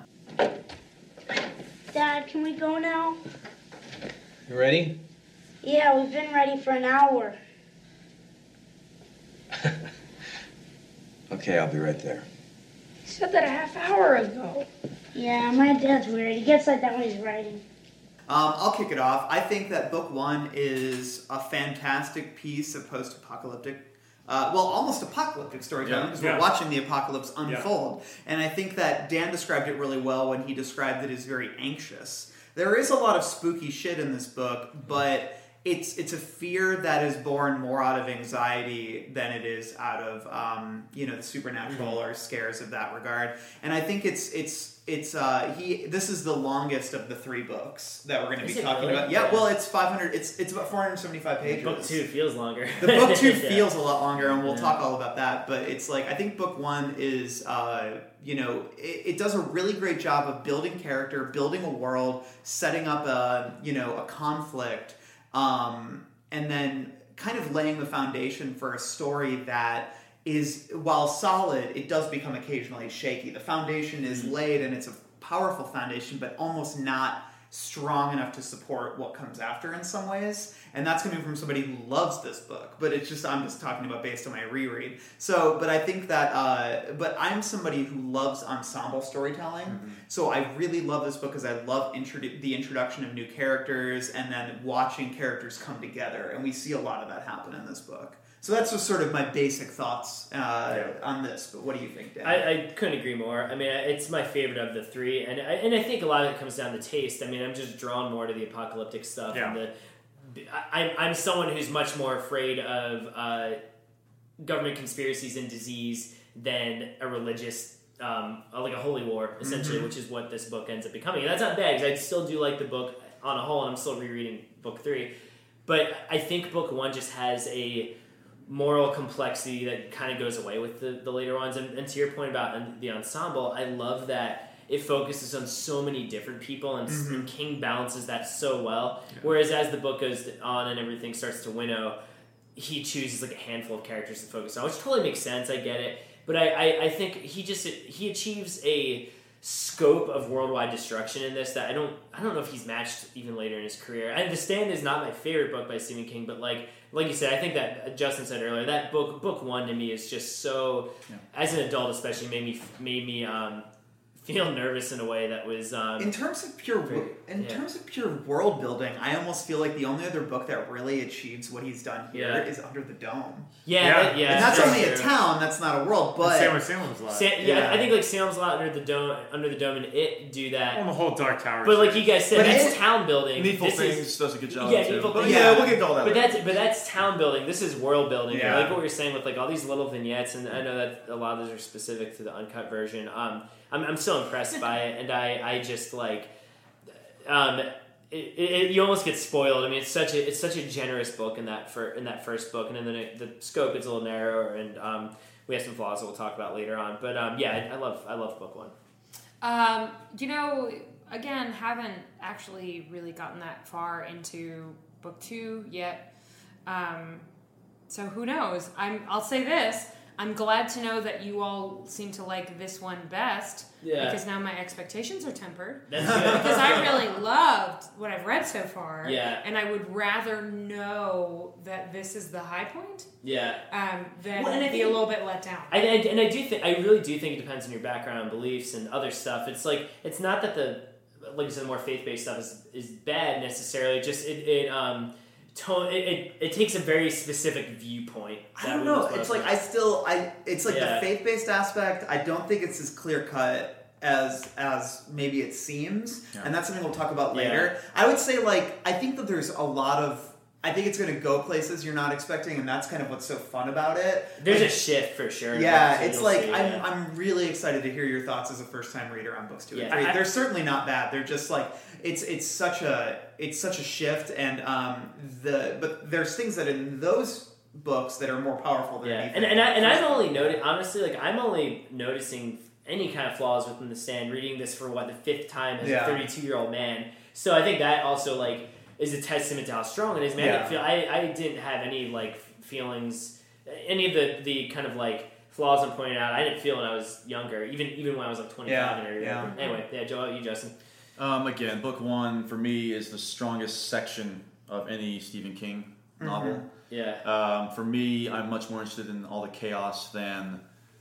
I don't want to spoil anything else. No, I don't care. But It's fine. book one, I'm, I'm saying for the listeners who are reading along too. I mean, Ah, of course. Um, book one is just it blows away the, the books that follow, in my opinion. Uh, the characters are amazing, and you guys uh, said everything else really Yeah. that I can really say about it in terms of the characterization and the world building. It's just and the remarkable. hot hot sex. And the pound cake, of course. I, book two might, but book two beats book one for pound cake. Let's be real. For pound oh yeah, yeah, pound for pound, book two. Oh, I what, what I found actually compelling about this read was that I am actually, you know, the stand has so many ties to the zombie genre. The, jo- the zombie drama, the, the zombie dron- genre. Sting. And Jen, yeah, and Sting. um, but uh, it, it has a lot of, you know, it, it ties that genre in the sense that, you know, we're watching apocalypse going down and just the, the idea, the, the corpses themselves even look like dead zombies in a way. Just like Yeah. the, the, the way that they kind of King animates them The bloated, sort of the way. tube neck, Yeah, the the- tube neck, the sweet yeah. treat. Um, I but so it's interesting now when where we're reading this, where the zombie genre has pretty much been dragged and beaten to the pulp, and it wasn't that case. That that wasn't the case when I first read this No. 50, 10 to 15 years ago. Like nobody really actually cared about zombies. Zombies And- had like a renaissance with like 28 Days Later and the Yeah. Dawn of the Dead remake. So and I, and. I read that like I read this uh, you know much you know the years before that happened. So at, at that point, like the, the fear of the apocalypse and like the that, that sort of like um, breakdown of society was such an interesting, terrifying thing that that that gets amplified when you actually think about it in your head. And so going into the stand and going into book one this time, I actually was worried about that because I was just so tired of post-apocalyptic stories Mhm. and apocalyptic stories now because it's just been done to death. And I still think it works, and I feel I still think it's Yeah. compelling because you know, and I've, I've seen a lot of critics and, and reviewers talk about how this like set the bar for that type of um, narrative, and I, and I absolutely agree with them because none of them, including Romero's work, go to the level of complexity that this With the that this book characters, one yeah. has. Not even just with the characters, but just with the with how everything breaks down. Yeah. it's it, it you know you read book one, and granted, King had a, an opportunity to go back and, and redo stuff, but and add more stuff in. But it is so well thought out and so complicated and so like dense and layered that I really don't. I mean, I don't think there's like a stone untouched like that's that's in this. And When it, and, and if you look at if you look at a lot of those books that he he references as being inspirations, I Am Legend and you know On the Beach and whatever Yeah. else, those are very much books. Um, even something like Planet of the Apes, like th- these are very much works of fiction that. Like I like what you guys are saying. It's not post-apocalyptic; it's apocalyptic fiction. Mhm. And all those works start off with like usually a dude waking up and like having to figure out what happened. Yeah. And he, I, I don't, I'm sure it wasn't the first, but at least the first of its um, quality that where where it was like, no, I'm going to show you how it breaks down. And I and like I said, I don't know. I mean, there have been other good. Apo- I mean, It's like World War Z comes to mind. Yeah. because it- World War Z is They very do show about that, yeah. and because And- you see it from multi, it's like a multifaceted Have, story. have you guys read uh, Robert R. Uh, Swan Song? So, uh, it's uh, You were talking about that actually. That's also a good one. Um, it's not as good as The Stand, but it's sim- it's similar that he does show it on a on a global scale. I can't I don't know which one came out first, but they're kind Robert R. McCann McCammon McCannon out of Here at Boys Life and you know a bunch of other stuff that's really good. But he um, Swan Song is maybe the one that comes closest, but it's still not as quite as good at, as at least the Yeah. the first part of the stand. So Mike, what do you what do you all you guys like better, uh, The Walking Dead or The Stand? yeah, right. Fire I, know. Walking I, I, I think this is um, easily the, the, the best uh, apocalypse story. Well, Walking book Dead, one, though. just book one. Well- yeah, Walking Dead. Yeah. Walking Dead sucks. It's I like so Walking Dead. I, I stopped watching Walking Dead during the first four years of Obama's administration. I gave up on it a long time ago. I, I'm sorry you guys kept with it. I'm sorry you were let down. I stayed with it and was let down. I'll, I'll be somewhat of a defender. I, I, I definitely think it's like flawed. And there's uh, not much left the, sh- the, the show's to say, but I, I thought this season was pretty good. I thought it was entertaining. Uh, I think our comparing boy Josh, our boy Josh Michael. I think comparing The Walking Dead to what we've just discussed is a, a bad comparison. Well, because it goes back to Anything of quality is probably a Well, bad it, goes, well, it just goes back to patience again. Like uh, like King has the patience to let's let like let these details trickle out very slowly and very you know realistically and naturally. Even if you you know on the topic of Walking Dead. Um, you know, look at Fear the Walking Dead. It was supposed to be this, And- and, and- they, yeah. they rushed it by They rushed three it. episodes. They they, you know? they had the problem with Fear the Walking Dead is they got they got it to more or less the same point as as with Yes. the first episode Walking Dead. Which Missed was like opportunity. Four episodes. Like why why not have it? That was really bizarre. Uh, the Yeah. biggest problem with Fear the Walking Dead is that they got Kim Dickens and said, "Let's give her nothing to do." Yeah, that sounds a great. much- She's Yeah. always good too. You know, it's Anyway. all these reasons are reasons why I preferred The Walking Dude over The Walking Dead. there we Uh, go. hey, but in terms of reading about government overreaching and thus tanking society, read the news. uh, I was going to say read The Handmaid's Tale. I was, I was thinking. We read the which one? The Handmaid's Tale, and then that series is coming out. Yeah, is that, it looks Supposed to be- good. it's supposed to be really good. That's that book. Uh, everyone should read that book, but especially if you have male parts, everybody should read that book. Uh, I did. Uh, and the great thing about that is that Margaret Atwood uh, only uses things that have actually happened in human history. So it's a dystopia Oh, that that's everything is. Uh, real. I, I feel like unnerved though. Now I'm gonna like be so scared. And it's got that Elisabeth Moss, who I'm a big Anywho. fan Well, of. she's the best. Anyways, uh, well, thanks so much for listening, guys. This has been the first episode of our four-part series in The Walking Dead. Uh, JK. Uh, this has been the first episode of our four-part series on the stand. Yeah, it's been great. Uh, also, you know, if you like the show, please like us on Facebook. Uh, follow us on Twitter, follow us on Instagram, and please, please, please, please, please leave us an iTunes review. Those really help, and we really love hearing from you guys. And if you are a fan of our Facebook, you'll see that we actually respond and we like to engage and talk to you guys. So please, uh, you know, don't be afraid to send us a message or something. Um, until next time, long days and pleasant nights. I got some hot friends. God, I got some hot friends.